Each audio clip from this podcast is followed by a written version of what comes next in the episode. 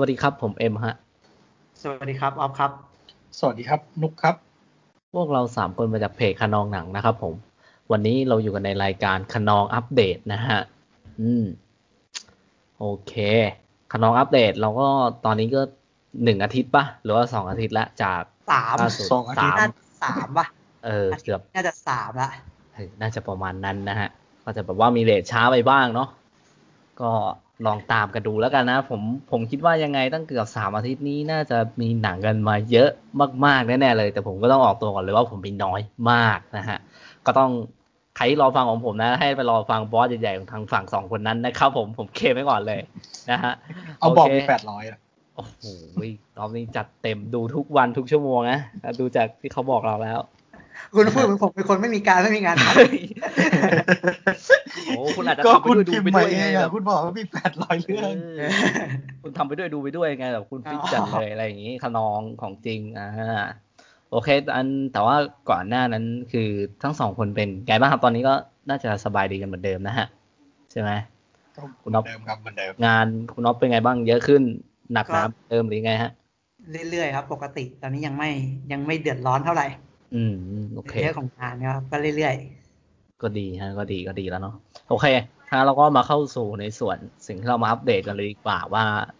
มีอะไรบ้างนะฮะ ใครจะเริ่มก่อนดีฮะ ใครจะๆอ่า ผมก่อนก็ได้ ผมน่าจะมีเยอะที่สุด โอเค ในทั้งสามคนนะเรื่องที่เจ็ดร้อยเก้าสิบเรื่องที่อะไรอะอีกเจ็ดร้อยเก้าสิบเก้าเรื่องนี่คือเรื่องของไม่ถึงไม่ถึงเอาไม่ถึงเอาจริงก็ดูดูมาเยอะพอสมควรครับ อาจจะเยอะสำหรับผมแหละอาจจะไม่เยอะของสำหรับทุกคนหรอกอ๋อ แต่ว่าก็ก็คัดมาก็สัปดาห์นี้ก็คิดว่าจะเอาบอสมาปล่อยอีกเหมือนเดิม เพราะว่าห่างหายไปนาน แล้วก็นอกจากบอสแล้วเรารู้สึกว่าเราเรามีเป็น quest แล้วกัน เป็นเป็น quest ที่แบบอาจจะไม่ใช่บอสหรอกแต่ว่าก็น่าตามเก็บน่าตามเก็บอ่าอะไรประมาณนั้น ครับผม เรื่องแรกคือ เรื่องแรกของผมก็คือบอสเลเวลครับผม โอเค บอสมหากราบปาดานนะครับบอสจริงวะบ อสจริงบอสจริงแต่เรื่องนี้ยังไม่ใช่บอสนะอ๋อเรื่องนี้ยังไม่ใช่บอสนะอ๋อชื่อบอสนะชื่อบอสจริงครับผมเออชื่อบอสครับก็เป็นภาพยนตร์ของผู้กำกับโจคานาแฮนนะ โจคานาแฮนจาก DA Team อะเขาหลายๆคนน่าจะจากเขาจาก DA Team โอเคนัดอะไรเงี้ย แล้วก็เดอะเกรย์อะเดอะเกรย์หมาป่าพยองเดย์อะที่เรียมนิสันเล่นอะ หลายๆคนน่าจะน่าจะโอเคโอ้ get เลยเออภาพมาเลยเออหมาป่าผยองเดชอะเออนั่นแหละครับก็ Boss Level นะก็โห บอกเลยว่าสนุกมาก สนุกมากสนุกมากๆสำหรับผมนะ สนุกแบบสนุกมากอะแม่งฮามากแล้วแม่งก็ปั่นมากด้วย มันเป็นหนังที่ที่มันดูเซอร์ๆครับหนังมันเซอร์มาก แต่ว่าไปดูแล้วแบบแม่งทะลึ่งมีหัวใจอะเป็นอะไรที่ผมรู้สึกว่าผมประทับใจมากเลย คือต้องบอกก่อนว่าผมอะดูหนังเรื่องเนี้ยผมเห็นหน้าหนังใบปิดแล้วก็ตัวอย่างมันผ่านๆแล้วก็เป็นหนังที่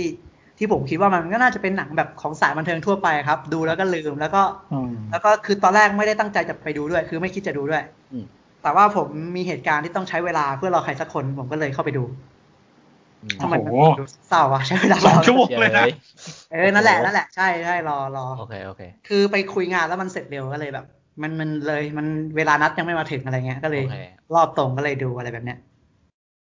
เออแม่งฟังดูเศร้าๆแล้วใช้เวลาเพื่อรอใครสักคนเฮ้ยแต่ผมว่ามันก็เป็นเหมือนกันแบบเอาเราก็ใช้เวลาไปกับสิ่งที่เราไอ้นี่ได้พอดีพอดีไงถูกไหมก็เลยการไปดูหนัง เออ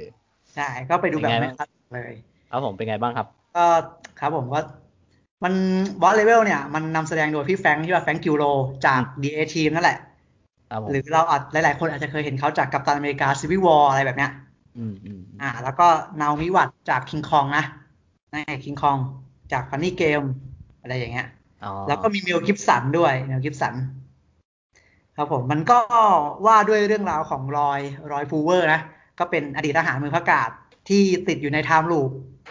ที่ทุกเช้าเนี่ยที่เขาตื่นขึ้นมาบนเตียงอะก็จะมีนักฆ่ามาตามฆ่าเขาอะไรแบบเนี้ยอ่าก็ตามฆ่าตั้งแต่บนเตียงลากยาวไปถนนลากยาวก็คือตามฆ่าทั้งวันเลยครับผมเออเออเออเขาก็เลยต้องหาทางออกให้ได้ว่าแบบว่าเออเนี่ย ตกลงเขาต้องมาขายปริศนาว่าแบบตกลงเขามาอยู่อย่างนี้ได้ยังไงว่าเขาเขามาอยู่ติดอยู่ในลูปได้ยังไง แล้วไอ้พวกเนี้ยมาฆ่าเขาทำไมอะไรแบบเนี้ย อืมเออเรื่องย่อก็จะประมาณนี้ครับผม ก็เป็นหนังที่ผมรู้สึกว่าแม่งบันเทิงทุก ๆ นาทีของหนังเลยนะ ผมแม่งบันเทิงมาก มุกตลกก็โดนมากๆ แบบมุกตลกมันก็ค่อนข้างเรียราดนะ แต่ว่าผมรู้สึกว่าหลายมุกก็โดนผมมาก มันเล่าสนุกด้วยนะครับผมแล้วเล่าสนุกด้วยแล้วก็ผมชอบที่เขาแบบพี่โจเนี่ยเขาเอาแบบ element ของหนังวน loop แล้วก็ของวิดีโอเกมยุค 80 90 มาใช้ได้ดีอะอะไรแบบอืมอืมอืมอืมนอกจากความบันเทิงของมันแล้ว ผมยังผมยังรู้สึกถึงเลือดถึงเนื้อของตัวละครด้วย ซึ่งแบบเป็นอะไรที่เซอร์ไพรส์มาก อ๋อเออครับแบบโหแบบพอพอพอมันมีเลือดเนื้อตัวละครเรารู้สึกว่าเราต้องเอาใจช่วยตัวละครอะเราก็ลุ้นไปกับตัวละครแล้วเราก็แบบดูสนุกอะครับแล้วจากนั้นก็ดูดูสนุกดู enjoy ตลอดเลย ไม่คิดนะว่ามันจะมี part อันนี้เข้ามา อ่า คุณนุกก็ดูมาแล้วใช่ไหมคุณนุใช่กก็ดูมาแล้วคือมันมาแบบหลังๆเลย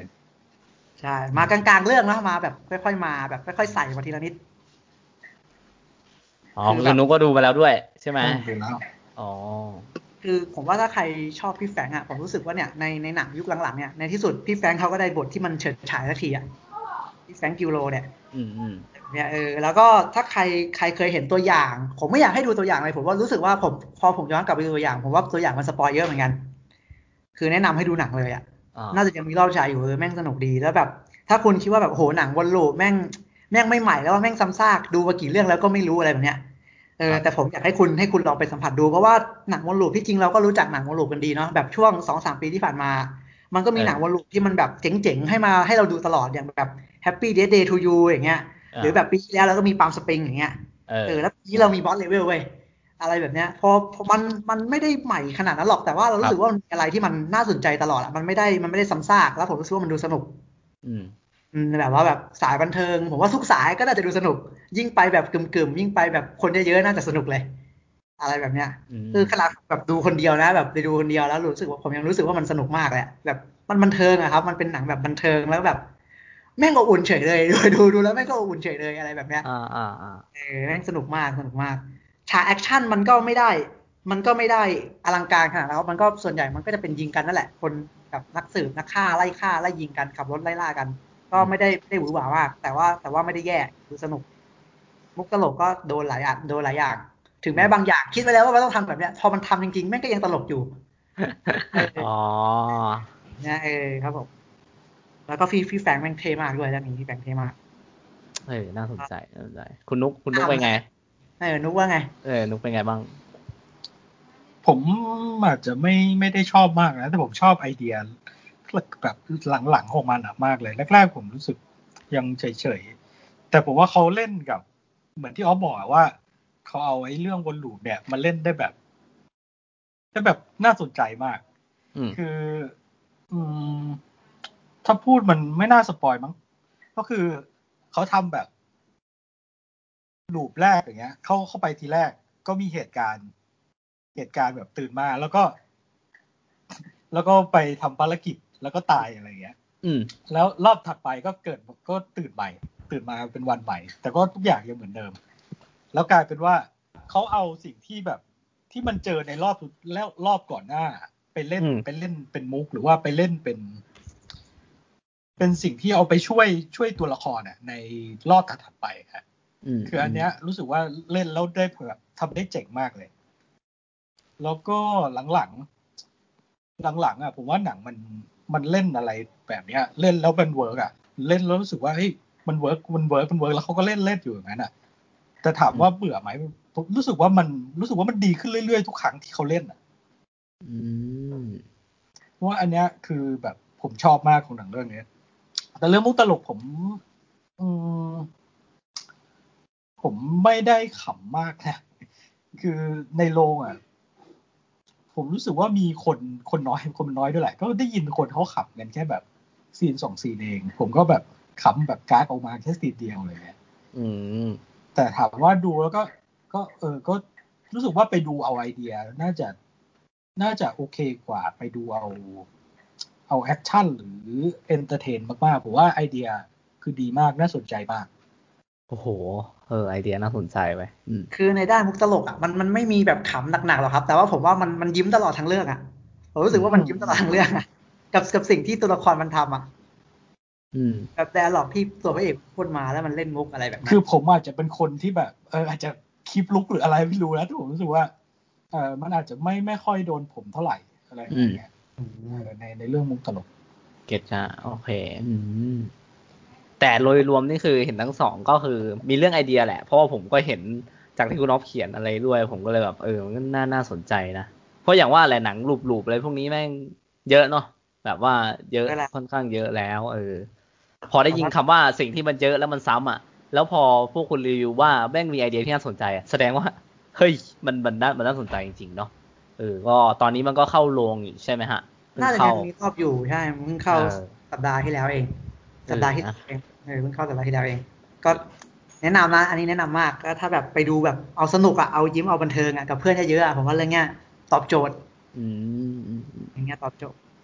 ก็แบบเป็นอีกเควสที่เราแนะนำนะเรารู้สึกว่า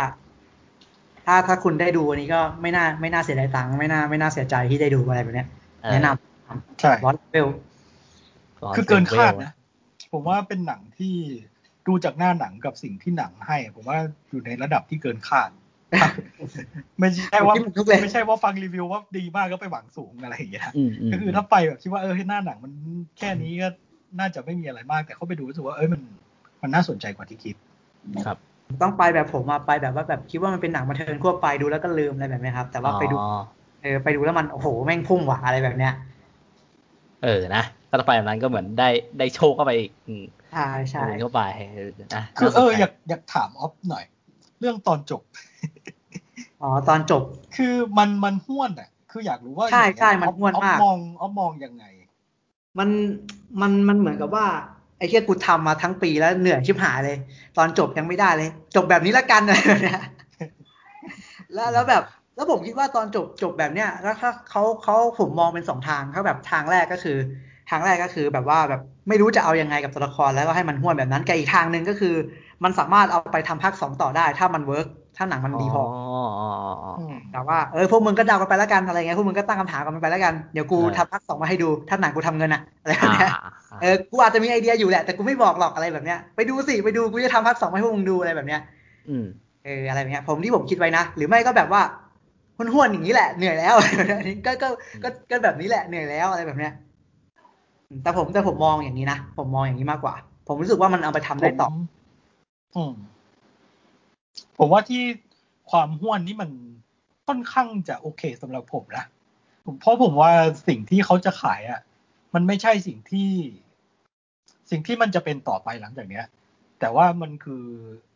สิ่งที่เขาใช้ระหว่างทาง อันนี้มันมันไม่ใช่สิ่งที่เขาโฟกัสมาแต่ไหนแต่ไรเออมันอาจจะดูเป็น เป็นสิ่งที่น่าค้นหาในหนัง แล้วเขาดูจะไม่บอกอะไรทำนองเนี้ยแต่มันไม่มองบอกว่ามันไม่ใช่สิ่งที่เขาโฟกัส ใช่ใช่ มันไม่ใช่ประเด็นเลยด้วยซ้ำเอาจริงใช่ผมผมก็ลืมเลยมองผมว่าลืมเออไปเลยถ้าด้วยมันไม่พูดกับสิ่งที่มันต้องทำอะอืมอืมถ้าเขาจะไม่พูดถึงมันผมก็รู้สึกว่ามันโอเค อืมอืมแต่ว่าถ้าถ้าถ้าทำมาแบบเนี้ยถ้าสมมติมัน work อะผมว่าเขาเอาไปเล่นต่อได้นะหมายถึงหมายถึงกับสิ่งที่เขาทิ้งเอาไว้อะในหนังภาคเนี้ยไปเล่นต่อภาคสองก็ได้ อืม อืม สามารถเอาไปเล่นต่อได้ ผมไม่ติดเท่าไหร่นะ ผมรู้สึกว่ามันก็มันก็ให้อะแล้วแล้วสิ่งที่มันโฟกัส มันไม่ได้โฟกัสไปถึงตอนจบหรอกมันโฟกัส ในสิ่งที่มันทำแล้วผมรู้สึกว่าสิ่งที่มันสิ่งที่มันโฟกัสอะมันทำจบแล้วเว้ยในหนังเรื่องเนี้ยอืม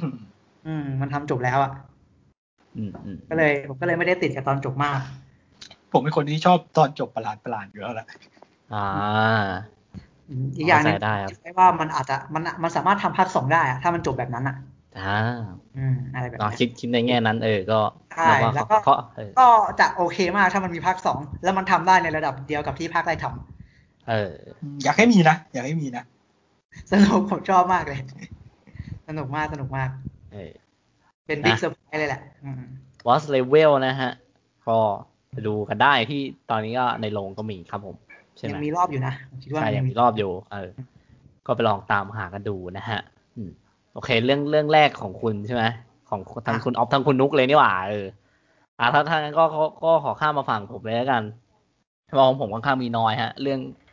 เรื่องแรกของผมนี่คือดูเมื่อนานมากแล้วเพราะว่านานหลังจากที่เราอัดจากเทปที่แล้วเนี่ยเราก็ได้มีการคุยไปกับคุณออฟไปแล้วด้วย ซึ่งชื่อเรื่องก็มีชื่อเรื่องว่า Black Bear ครับผม ผมไม่รู้นะว่าชื่อไทยมันหมีดำตามนี้หรือเปล่าแล้ว แต่ว่าก็จำชื่อว่าเป็น Black Bear เป็นหนังปี 2020เนี่ยแหละฮะ ของผู้กำกับคือผมไม่รู้จักเลยนะฮะไม่เคยดูงานเขาเลย เออ แต่เขาชื่อว่าคุณ Lawrence Michael Levine นะฮะ ก็มีนักแสดงนักแสดงนำคนหนึ่งอะ ชื่อว่าออเบพาซาคนนี้คือผมคุ้นหน้ามาก แต่ผมจำไม่ได้ว่าเจอเขาจากไหน ซึ่งเรื่องนี้คุณอ๊อฟเออถ้าใช่เอเบพาซาถ้าเป็นผมอะ ถ้าผมจำได้ก็แบบตอนแรก ๆ ที่ผมเจอ ผมเจอเออเออสกอตแพ็กกิจเวอร์ซัสเดอะเวิร์อ่าฮะอ่าฮะแล้วก็อืมแล้วก็ไปแบบเด่นๆเลยก็คือซีรีส์ลีเจียนผมดูซีรีส์ลีเจียนแล้วผมก็เจออ๋อเออเรื่องนั้นอะออดิฟาซ่าเฟียวในเออดิเออนะฮะก็คือเรื่องนี้แหละคือเขาเป็นตัวเป็นตัวเอกของเราเลยสำหรับ Black Bear เรื่องย่อคือผมต้องบอกเลยนะว่าสำหรับเรื่องเนี้ยมันเป็นหนังที่การการสปอยอะจะพูดเอาสนุกมาก แต่ว่าการรีวิวจะเป็นอะไรที่ยากมากนะฮะสำหรับ Black Bear ก็คือ เรื่องย่อ ง่ายๆ สั้น ๆ เลยนะฮะ ว่าตัวเอกของเราที่ชื่อว่าแอริสันเนี่ย ได้ได้เดินทางมาที่บ้าน เหมือนเป็นบ้านพักริมทะเลบ้านพักตากอากาศของคู่สามีภรรยาคู่หนึ่ง อืม ที่ชื่อว่าแบร์กับเกฟมั้งถ้าผมจำไม่ผิดนะเออซึ่งซึ่งคุณเอลิสันเนี่ยก็มาเพื่อที่จะแบบเหมือนมาหาแรงบันดาลใจในการทำหนังของเขา แค่นั้นครับผม ผมขอเล่าแค่นี้แล้วกัน นั่นแหละฮะ ก็คือเรื่องแบ็คแบร์ ผมต้องบอกก่อนว่าเรื่องนี้ ผมไม่รู้เลยว่าจะรีวิวยังไงดี คุณน็อปผมขนาดผมคุยกับคุณเราเรายังพูดกันเลยเนาะว่าการที่จะเล่าจะเล่าเรื่องนี้ตั้งแต่แบบจะเชียร์ให้คุณนุกดูจะรีวิวยังไงดีนะแต่ผมบอกว่าถ้าถ้าคุณสนใจหนังที่มันแบบ ผมว่ามันเป็นหนังของคนที่ที่ที่ที่ชอบหนังอะต้องเป็นของคนที่ชอบหนังแล้วของคนที่ทำหนังด้วย ผมว่าเรื่องเนี้ยมันมันมันน่าสนใจมากๆนะเออผมผม ผมขอใช้คำว่ามันไม่อยากใช้คำนั้นว่ะเดี๋ยวเดี๋ยวคุณไปจับ เออผมขอโทษผมขอไม่ใช้คำอะไรแล้วคำอะไรเลยแล้วกันเกี่ยวกับหนังเรื่องนี้นะ แต่ผมบอกว่ามันเป็นหนังที่ คุณต้องลองดูอะถ้าคุณชอบภาพยนตร์และคุณแบบว่าสนใจอะไรเกี่ยวกับมันอยู่แล้ว ทั้งมันมันเรื่องเรื่องนี้มันเป็นเรื่องที่น่าสนใจแล้วน่าศึกษามากผมก็ใช้คำว่าน่าแค่แค่น่าศึกษาแล้วกันนะนะฮะสำหรับเรื่องเรื่อง Black Bear เรื่องแรกพูดยากมากจริงคุณคุณออฟจะเชียร์ยังไงดี ถ้าเป็นคุณออฟเออ คือต้องบอกก่อนว่า Black Bear อย่างแรกเลยนะ ถ้าคุณจะดูอะคุณต้องไม่ไม่รู้อะไรเกี่ยวกับมันเลย คุณเออต้องห้ามดูใบปิด คุณต้องห้ามดูตัวอย่าง ห้ามดูตัวอย่างเด็ดขาดเออถ้าคุณจะเรื่องเนี้ยให้สนุกคุณต้องห้ามดูตัวอย่างใช่ห้ามดูตัวอย่างไม่รู้อะไรเลยใช่แล้วก็หนังอะหนังมันมีหลาย layer มาก แล้วก็เป็นหนังที่ถ้าสายคิดเยอะดูจะสนุก เออเออนะเนี่ยคุณฟังพวกผมไปพวกคุณแม่งดูตั้งแต่วิธีแรกคุณแม่งจับเลยเว้ยว่ามันจะมีอะไรกูก็จับไปเลใช่ยเออใช่จับไปเลยผมบอกว่ามันเป็นหนังที่มี dialogue ที่แบบเฉียบคมเออ dialogue ส นุกมาก แล้วก็ไล่จับไป เออผมก็ใช่ให้จับไปเถอะไล่จับไปทุกอย่างเลย ไปแล้แล้ววก็ให้จับมาฮะ เออ แล้วถึงถึงดูจบแล้วคุณคิดยังไงอะไรยังไง ผมเชื่อว่าตอนนั้นอะ คุณจะอยากพูดคุยกับคนที่คุณที่ที่ได้ดูมากเลย แต่ผมเชื่อว่าคนข้างตัวคุณอาจจะดูน้อยอาจจะแบบน้อยมากที่จะดูนะ เพราะว่ามันเป็นหนังอะผมแทบแบบแทบไม่ค่อยได้ยินเลยนะ เออแบบว่าแทบไม่ได้ยินเลยอะแบบแทบคือในมันไทยเป็นแทบหนังที่มันมีหลาย layer แล้วก็แบบไม่อยากไม่อยากให้รู้อะไรเลย ต้องต้องเออไม่รู้อะไรแล้วก็ไปดู พอไปดูเสร็จแล้วก็ ผมรู้สึกว่ามันจะเป็นหนังที่ที่ดูครั้งแรกจะสนุกเว้ยครั้งแรกสำคัญมากครั้งแรกจะสนุกครั้งและแรกครั้งต่อสำคัญไปมันจะไม่สนุกละมันเหมือนกับใช่เป็นหนังที่แบบต้องทุ่มทุ่มกำลังทั้งหมดในครั้งแรกเลยอะเอออืมนะประมาณว่าเน้นประสบการณ์ไหมเยอะไหมฮะประมาณว่ามันให้ประสบการณ์ซะมากกว่าเรื่องราวอืมหรือเปล่า เรื่องอืมใช่อะใช่จะพูดอย่างนั้นก็ได้ใช่ครับ พูดอย่างนั้นก็ได้ว่านะแต่ว่าเรื่องราวก็สำคัญคุณต้องคุณต้องตามด้วย คุณต้องตามด้วย แล้วคุณต้องพยายามจับจับให้ได้ว่าว่ามันเป็นยังไงแล้วก็ แล้วพอจบอะคุณจะตกเข่าแล้วก็แบบเฮ้ยมันก็จะมีเฮ้ยสองอย่างก็คือเออนี่พี่อะไรวะเนี่ยกับใช่ใช่ครับไอ้เชี่ยโคตรเจ๋งว่ะอะไรแบบเนี้ยแล้วคุณก็จะอยากรู้อยากเห็นไปหมดอะถ้าคุณดูจบอะคุณจะอยากรู้ คุณจะอยาก breakdown กับมันนะ เพราะว่าอย่างที่ที่คุณน้องบอกว่ามันมีหลาย layer จริง ๆ ที่ให้คุณไปจับนะครับผมสำหรับ Black Bear เนี่ยก็จริง ๆ มันเป็นเรื่องที่เชียร์ให้คนที่แค่ชอบดูหนังยากนะ ผมว่ามันต้องเป็นคนที่ ที่แบบว่าอยากลิ้มลองไปซะทุกอย่าง แล้วก็แบบว่าชอบและรักไปในตัวความภาพยนตร์จริง ๆ นะเออก็แนะนำจริงๆครับผมสำหรับเรื่องแบ็คแบร์นะฮะครับผมตามผมมาเออผมบอกเลยว่าแม่งเฟี้ยวอะเฟี้ยวมากนะนั่นเป็นหนังที่เจ๋งอะ เจ๋งอะ คือดูดูจบแล้วคือคุณ คุณต้องอยากคุยอะอะนี่ผมผมพูดได้เลยว่าคุณต้องอยากคุย แต่ถ้าคุณไม่มีเพื่อนคุยก็ก็ช่วยไม่ได้อะ คุณก็ต้องมาคุยกับพวกผมอะเฮ้ยก็เอดีอเอ็มมาขนองหนังเอไงอใช่คุณก็ต้องมามาคุคุยยกักับบพวคุกณเอ็มไงใช่ใช่เอคุณอคุณไปช่วยไม่ได้ได้ยังไงใช่ครับดีมาคุยกับคุณเอ็มไงเออคุณก็ต้องมาคุยกับพวกผมเนี่ยเออแค่นั้นน่ะเพราะว่าขนาดตอนผมดูจบอะผมอึดอัดมากผมพูดจริง ผมดูเรื่องนี้ผมอึดอัดมากผมเข้าพันทิป ผมเข้า Reddit ผมเข้าไปอ่านทุกอย่าง แต่แบบ เอ้ยมันก็ยังไม่สาแก่ใจเรา คนใกล้ตัวเราก็ทักมีมีแค่ถามนุกกับออฟเนี่ยแหละเออยังดีที่คุณออฟดูแล้วเราก็ได้นะเออเราก็คุยกันเออมันเป็นอะไรที่สนุกมากสำหรับเรื่องนี้ นะฮะสนุกตอนเออที่เราคุยกันนั่นแหละ ก็อยากให้ลอง อยากให้ลองนะ อยากให้ลองไปดูสำหรับเปิดประสบการณ์สำหรับเรื่อง Black Bear ครับผมเรื่องนี้เรื่องแรกของผมฮะอืมเนี่ยไม่เข้าใจก็ DM มาเรามีทั้งทวิตเตอร์เฟซบุ๊กเนี่ย Spotify อะไรก็แล้วแต่นะ มาคุยกับคุณเอ็มได้เออเออเออนะฮะเออนั่นแหละ เรื่องแรกของผมครับผม อืม ไปต่อไปเลยดีกว่า คุณนุกใช่ไหมคุณนุกมีอะไรมาบ้างให้ครับออฟให้ออฟอ๋อยังให้ให้ออออฟต่อเยอะนะ อ๋อโอเคเอ้าโอเคให้ออฟอ๋ออาจจะเป็นเรื่องเดียวกันก็ได้เอออาจจะเป็นเรื่องเดียวกันก็โอเคก็เอาเป็นเรื่องเดียวกันก่อนก็ได้ แล้วนุกนุกน่าจะดูมาแล้ว ก็ของผมก็ยังวนเวียนอยู่ในหนังโรงภาพยนตร์นั่นแหละ ในช่วงสองสัปดาห์ที่ผ่านมาสองสามสัปดาห์ที่ผ่านมาที่ไม่ได้คุย ก็เป็น Raya and the Dragon ครับผมรายากับมังกรตัวสุดท้าย เชื่อว่าคนไทยหลายคนน่าจะน่าจะได้ดูหนังเรื่องนี้ เพราะว่าผมไปโรงภาพยนตร์มาทุกอาทิตย์เลย ในในช่วงสองสามสัปดาห์ที่ผ่านมาอืม แม่งคนแม่งไปดูเรื่องนี้กันทุกคนเลยโอ้แบบเต็มมากแน่นมาก เยอะมากอะไรแบบเนี้ยอืมก็เป็นเจ้าหญิงดิสนีย์คนล่าสุดเนาะที่ได้แบบ ได้ได้วัฒนธรรมจากเอเชียตะวันออกเฉียงใต้ มาทำมาทำเป็นเจ้าหญิงดิสนีย์อะได้รับแรงบันดาลใจจากเอเชียเออน่าจะเป็นแบบตลอด ก็เหมือนกับเกือบเก้าสิบปีที่ผ่านมาดิสนีย์ไม่เคยทำอะไรแบบนี้มาก่อนเลยมั้งมาฝั่งเนี้ยมาฝั่งเอเชียตะวันออกเฉียงใต้อะไรแบบเนี้ยอืมเขาก็มาทำที่รายานี่แหละอืม ก็ได้พ่วงกับดอนฮอลเนาะจาก Big Hero เออ6แล้วก็คาร์ลอสโลเปสเอสตราดาจาก Blindspotting ทำด้วยกันอ่าฮะอืมครับผมเรื่องย่อก็เรื่องย่อเนี่ยก็คือก็เป็นว่าเอาไงก็คือมันมีอาณาจักรคูมันตาใช่ไหมอาณาจักรคูมันตาอยู่ ที่จะแบ่งออกเป็นห้าเผ่าตามอวัยวะต่างๆของมังกร ก็จะมีเขี้ยวหัวใจกรงเล็บสันหลังแล้วก็หางอืมอะไรเงี้ย ก็คือเมื่อเมื่อประมาณห้าร้อยปีก่อนอะ ก็คือมีมีดรูนดรูนออกเสียงว่าดรูนเออครับงานผมความมืดอะเออที่เข้ามากัดกินวิญญาณมนุษย์จนกลายเป็นหินอะไรแบบเนี้ยเออแล้วเหล่าก็คือในคูมันตาเนี่ยก็จะมีมังกรเป็นผู้พิทักษ์อยู่ใช่ปะเหล่ามังกรก็ได้เข้าต่อสู้กับดรูน แล้วก็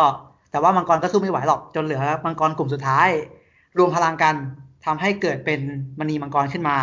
แล้วก็ให้มังกรแล้วก็ให้ซีซูมังกรวาลีเนี่ย นำมณีอะไปใช้ไล่ดูนแล้วก็ทำให้ผู้คนอะพอใช้มณีไล่ดูนเสร็จอะทำให้ผู้คนกลับมากลับมาได้ แต่ว่าเหล่ามังกรไม่กลับมานะซีซูเองก็หายตัวไปด้วยอะไรแบบเนี้ย พอพอมังกรไม่กลับมา ผู้คนของแต่ละเผ่าก็ได้แบบแตกหักกันก็แยกออกเป็นห้าเผ่าเลยแบบแบบแตกหักกันเลยอะทั้งห้าเผ่า ไม่ได้รวมเป็นหนึ่งเป็นคูมันตาอีกต่อไปแล้วอะไรแบบเนี้ยอืมแต่ว่ามณีอะถูกเก็บไว้ที่เผ่าหัวใจก็เป็นเผ่าของของรายานั่นแหละ พ่อนางพ่อของรายาที่เป็นเจ้าเมืองก็ดูแลอยู่ แล้วคราวนี้ เจ้าเมืองคูมันตาเอ้ยเจ้าเมืองเจ้าเมืองเผ่าหัวใจเนี่ย ก็ได้ก็ได้เหมือนกับอยากอยากให้ทั้งห้าอาจักรอะกลับมารวมกันเป็นเป็นคูมันตาอีกครั้งหนึ่งก็ได้เชิญชวนทั้งห้าเผ่ามามาที่เผ่าหัวใจอะไรแบบเนี้ย เพื่อแบบเพื่อเพื่อเหมือนกับเสนอนโยบายรวมกันเป็นหนึ่งเหมือนเดิมอะไรเงี้ยแต่ว่าเผ่าอื่นๆก็จะก็จะมองว่าที่ที่เผ่าหัวใจมันเจริญคือเผ่าหัวใจมันเจริญที่สุด เพราะว่าเผ่าหัวใจมีมณีมังกรอยู่ไงอะไรแบบเนี้ยเลยแบบเลยทำได้เลยกล้าพูดอะไรแบบเนี้ยแต่แบบเจ้าเจ้าเมืองเผ่าหัวใจก็บอกว่า ไม่ใช่ที่ ที่ที่เผ่ากูเจริญเพราะกูบริหารเป็นอะไรแบบเนี้ย ไม่เกี่ยวกับมณีหรอกอะไรแบบเนี้ยเออกูใช้สมองไม่ได้ใช้กำลัง กูไม่ได้ก้าวร้าวกูใช้หัวเออกูเรียนเศรษฐกิจมาเอออะไรเงี้ยกูบริหารเป็นถ้าพวกมึงอยากบริหารเป็นวันนี้เดี๋ยวกูสอนอะไรแบบเนี้ยอืมว่าแต่ว่าแต่ว่าก็เกิดเหตุการณ์ที่ทำให้มณีแตกออกเป็นห้าเสียงห้าห้าส่วนครับเออแล้วก็แต่ละเผ่าแต่ละเผ่าก็ได้มณีไปอะไรแบบเนี้ย พอมณีแตกอะทำให้ดรูนกลับมาอีกครั้งหนึ่งอ๋ออ่าทำให้ กลับมาอีกครั้งหนึ่งแล้วดูนก็ แล้วดูนก็ไล่ไล่กัดกินวิญญาณมนุษย์ให้กลายเป็นหินเหมือนเดิมแต่ครั้งเนี้ยครั้งเนี้ยไม่มีมังกรแล้วไง อ่าอ่าอ่าอาญาต้องต้องออกผจญภัยก็คือเพื่อรวบรวมมณีให้ครบห้าส่วนแล้วก็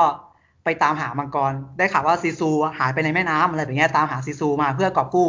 โลกคูมันตายอีกครั้งหนึ่ง เรื่องย่อก็ประมาณเนี้ยครับ อืมอืมอืมไม่เล่าแต่เราที่จริงเราเราเดียวนิดเดียวหนังนะ มันก็เล่าประมาณนี้แหละมาถึงเปิดมามันก็จะเล่าให้ฟังประมาณนี้แหละอ๋อเข้าใจว่าเข้าทำไมใจอาญาต้องออกผจญภัย เพราะว่ามันอ๋อเป็นแบบนี้นี่เองเอออะไรแบบเนี้ยโอเคก็เป็นก็เป็นแอนิเมชันที่สนุกนะ คือผมอะผมไม่ค่อยมีปัญหากับแอนิเมชันหรอก ไม่เคยไม่ชอบเลยมั้งดูมาก็มีแต่แค่ว่าชอบมากกับชอบน้อยแค่นั้นเองอะไรแบบเนี้ยอืมเพราะว่าส่วนใหญ่เราก็จะดูแอนิเมชันเราจะรู้สึกรู้สึกสนุกเสมออะอืมเออเราจะรู้สึกอย่างนั้นมากกว่า อะไรแบบนั้น แล้วก็ผมว่ารายาก็สนุกดีนะ มันเดินเรื่องเร็วดีอะไรเงี้ยแล้วก็แล้วก็ได้ยิ้มตลอดแล้วก็มันก็มี scene น่ารักน่ารักตามสไตล์ดิสนีย์แหละให้ดูตลอดทั้งเรื่อง เออ แล้วมันก็แฝงประเด็นทางการเมืองสิทธิค่านิยมอะไรต่างๆ ที่มันที่มันน่าสนใจมากๆ อะไรแบบเนี้ยที่ผมรู้สึกว่าผมจับได้แล้วแบบคือตอนแรกไม่ได้คิดอะไรหรอกแต่พอ แต่พอดูไปเรื่อยแล้วก็รู้สึกว่าเออผู้กำกับแม่งเป็นคาร์ลอสนะเว้ยคาร์ลอสจาก Blindspotting เลยนะเว้ยอะไรแบบเนี้ยเราก็เลยบอกเออแม่งต้องเป็นแบบนี้เว้ยแม่งแม่งแม่งคงวางอะไรแบบนี้ไว้แหละอะไรแบบเนี้ยอ่า ซึ่งผมไม่แปลกใจเลยถ้าถ้าคนในคนในแถบ South East Asia จะชอบมันมากๆ เพราะว่ามันก็เหมือนกับหยิบวัฒนธรรมแต่ละที่ใน South East Asia มามามารังสรรค์นะให้เกิดคูมันตาอืมเออมารังสรรค์แล้วก็คนก็ไปคอยแบบจับอิสเอ็กเอาว่าแบบนี่มาจากประเทศชนะ ตรงนี้มาจากประเทศชนะอะไรแบบเนี้ยอ๋อมันก็จะอ้อล้อกับกับวัฒนธรรมพวกนี้ มันก็จะมีมีค่านิยมมีอะไรต่างๆ อย่างเช่น การถอดรองเท้าทำพิธีกรรมศักดิ์สิทธิ์อะ ใช่ไหมล่ะแบบของฝั่งฝั่งเราอะฝั่งเอเชียมันจะทำอย่างนี้กันเสมออะไรเงี้ยการสัญลักษณ์แบบแทนการไหว้อะไรแบบเนี้ย มันก็จะมีให้เห็นอะไรแบบเนี้ย แล้วก็แบบมันจะมีอิสราเอลอะไรอย่างเงี้ยเยอะให้จับต้องอะครับ ที่มันที่มันตรงกับชาตินิยมของฝั่งเนี้ย อืม ก็ไม่แปลกที่คนจะชอบเยอะทั้งคอสตูม ทั้งอาหาร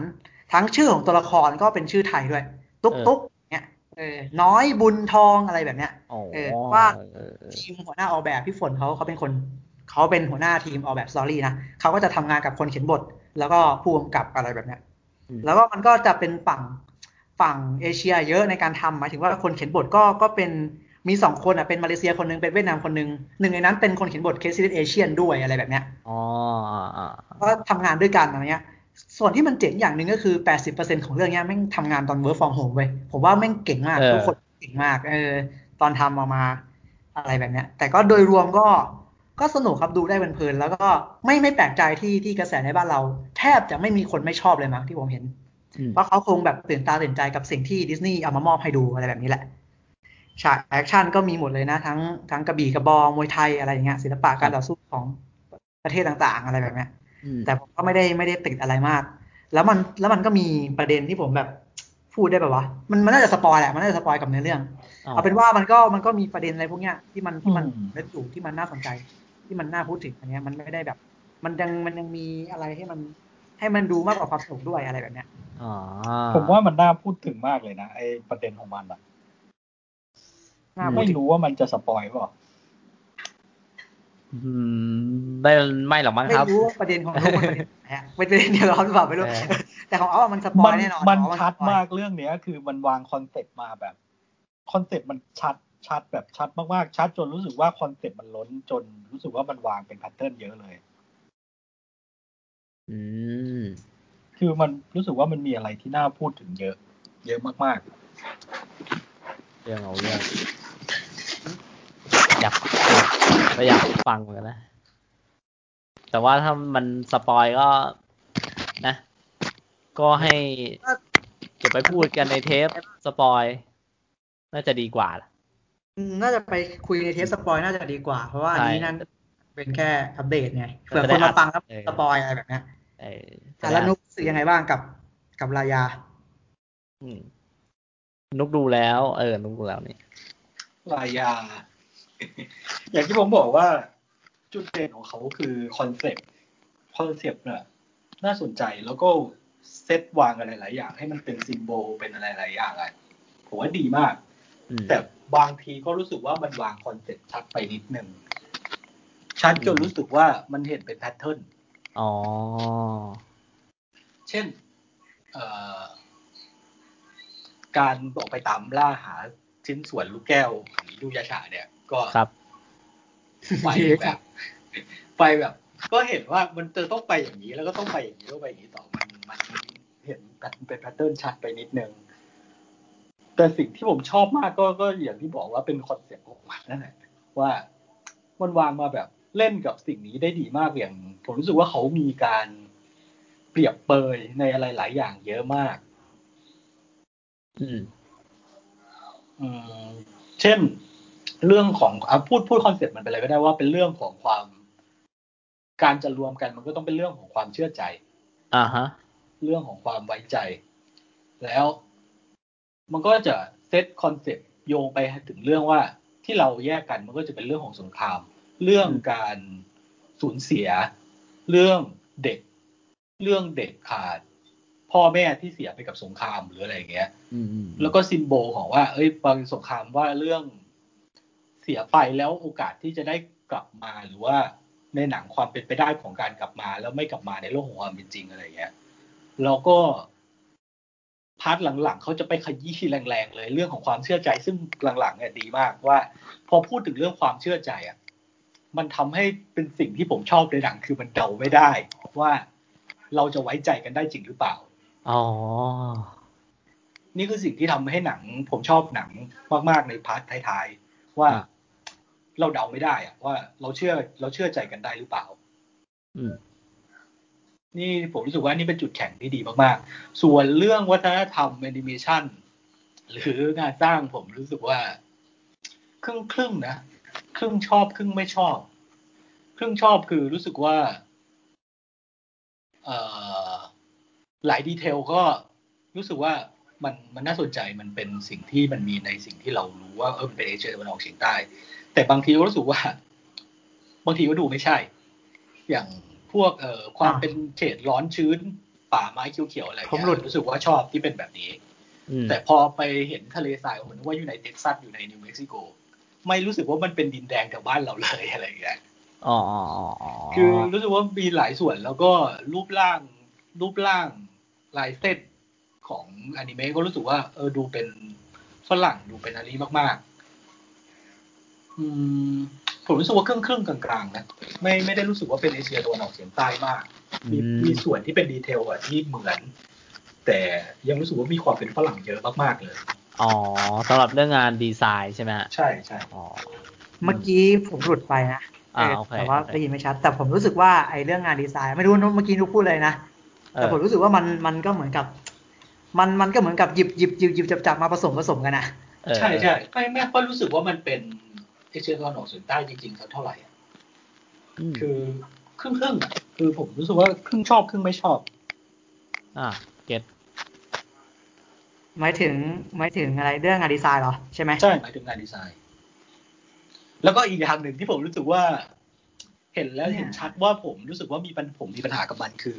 แอคชั่นรู้สึกว่าช่างสั้นมาก action scene อ่าเริ่มเริ่มออกล่าหาซีซูหา หาชิ้นส่วนลูกแก้วเนี่ยอ่าคือสัญญาณดีไหมตอนเนี้ยดีอยู่ครับ แต่ว่ามันเหมือนอ่าว่ามันอาจจะมีเสียงแบบ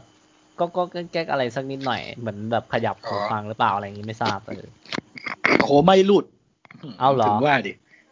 อ๋อโอเคอ่าตอนเนี้ยน่าจะปกติแล้วป่ะครับผมปกติแล้วฮะอ่า ก็คืออ่าผมรู้สึกว่า action มันสั้นสั้นไปหลายหลาย scene มีแค่ scene final fight ที่รู้สึกว่ายาวยาวพอดี แต่นอกนั้นก็รู้สึกว่าอันเนี้ยอ้าวจบแล้วเหรอ action อ้าวอันเนี้ยอืมไปถึงตัวนี้อ้าวมีแค่นี้เหรออะไรเงี้ยรู้สึกว่า action สั้นในช่วงระหว่างทางของหนัง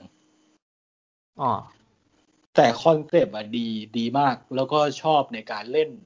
ผมรู้สึกว่าเขาเล่นเรื่อง เรื่อง concept ของหนังอะดีมาก เรื่องความไว้ใจเรื่องสงคราม เรื่องความสูญเสียเรื่องอะไรแบบเนี้ยอืมแล้วก็เอ่อการเล่น character เรื่องของความไว้ใจการหยิบ character แบบไหนมาเล่นอะผมว่าก็ดีมาก แล้วก็อีกอย่างที่ที่ผมชอบมากคือcharacter เรียกว่า เรียกว่า character ไหม character แหละก็คือมันจะมีความเป็น เป็นการ์ตูนดิสนีย์แบบ Disney Club อืม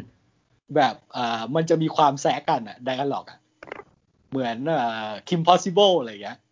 คือมันมันจะมีความแบบเออเป็นการ์ตูนเป็นอนิเมะฝรั่งมากๆ แล้วก็ความเป็นเจ้าหญิงมันมันรู้สึกว่าค่อนข้างห้าวมาก ไม่มีความเป็นหญิงเลยอะไรอย่างเงี้ยเอออันนี้ก็รู้สึกว่าชอบมาก ที่สำคัญมันไม่มีร้องเพลงด้วยอ๋อมันเป็นเจ้าหญิงดิสนีย์ที่ไม่มีร้องเพลงอะ อ๋อโอเคเก็ตครับผม จริงจังขึ้นอะไรแบบเนี้ยเพราะมันพูดถึงสงครามไงอ่าอ่าอ่าเมื่อกี้ผมหลุดไปนะ ผมเพิ่งกลับมาเมื่อกี้แหละ ไม่รู้ว่าคุยอะไรไปบ้าง แต่ก็นั่นแหละ ตามที่นุกว่าแหละนั่นแหละครับไม่ไม่รู้ว่าคุยอะไรบ้างนั่นแหละนุกก็พูดประมาณนี้แหละครับ ที่คุณหลุดไปเออว่าหลุดไปหลุดไปกว่าจะกลับมาได้ โอเค ก็คือรวมๆทั้งสองคนก็ค่อนข้างชอบแหละใช่ไหมก็ดูสนุกดีครับดูสนุกแล้วก็มีประเด็นที่แบบน่าสนใจที่ใส่เข้ามาอะไรแบบเนี้ยอืมอืมประเด็นน่าพูดมากเลย รู้สึกว่ามันมีอะไรน่าพูดหลายอย่างอยู่เรื่องเนี้ย เออนะผมก็อยากฟังพวกคุณพูดเหมือนกันนั่นแหละนะฮะ แต่เออก็ก็ก็เก็บไว้แล้วกันเนาะถ้าแบบว่ามีโอกาสก็อาจจะได้ฟังมีเทปสปอยเป็นของตัวเองนะสำหรับรายเออการอีกอย่างหนึ่งอะ คือผมอะ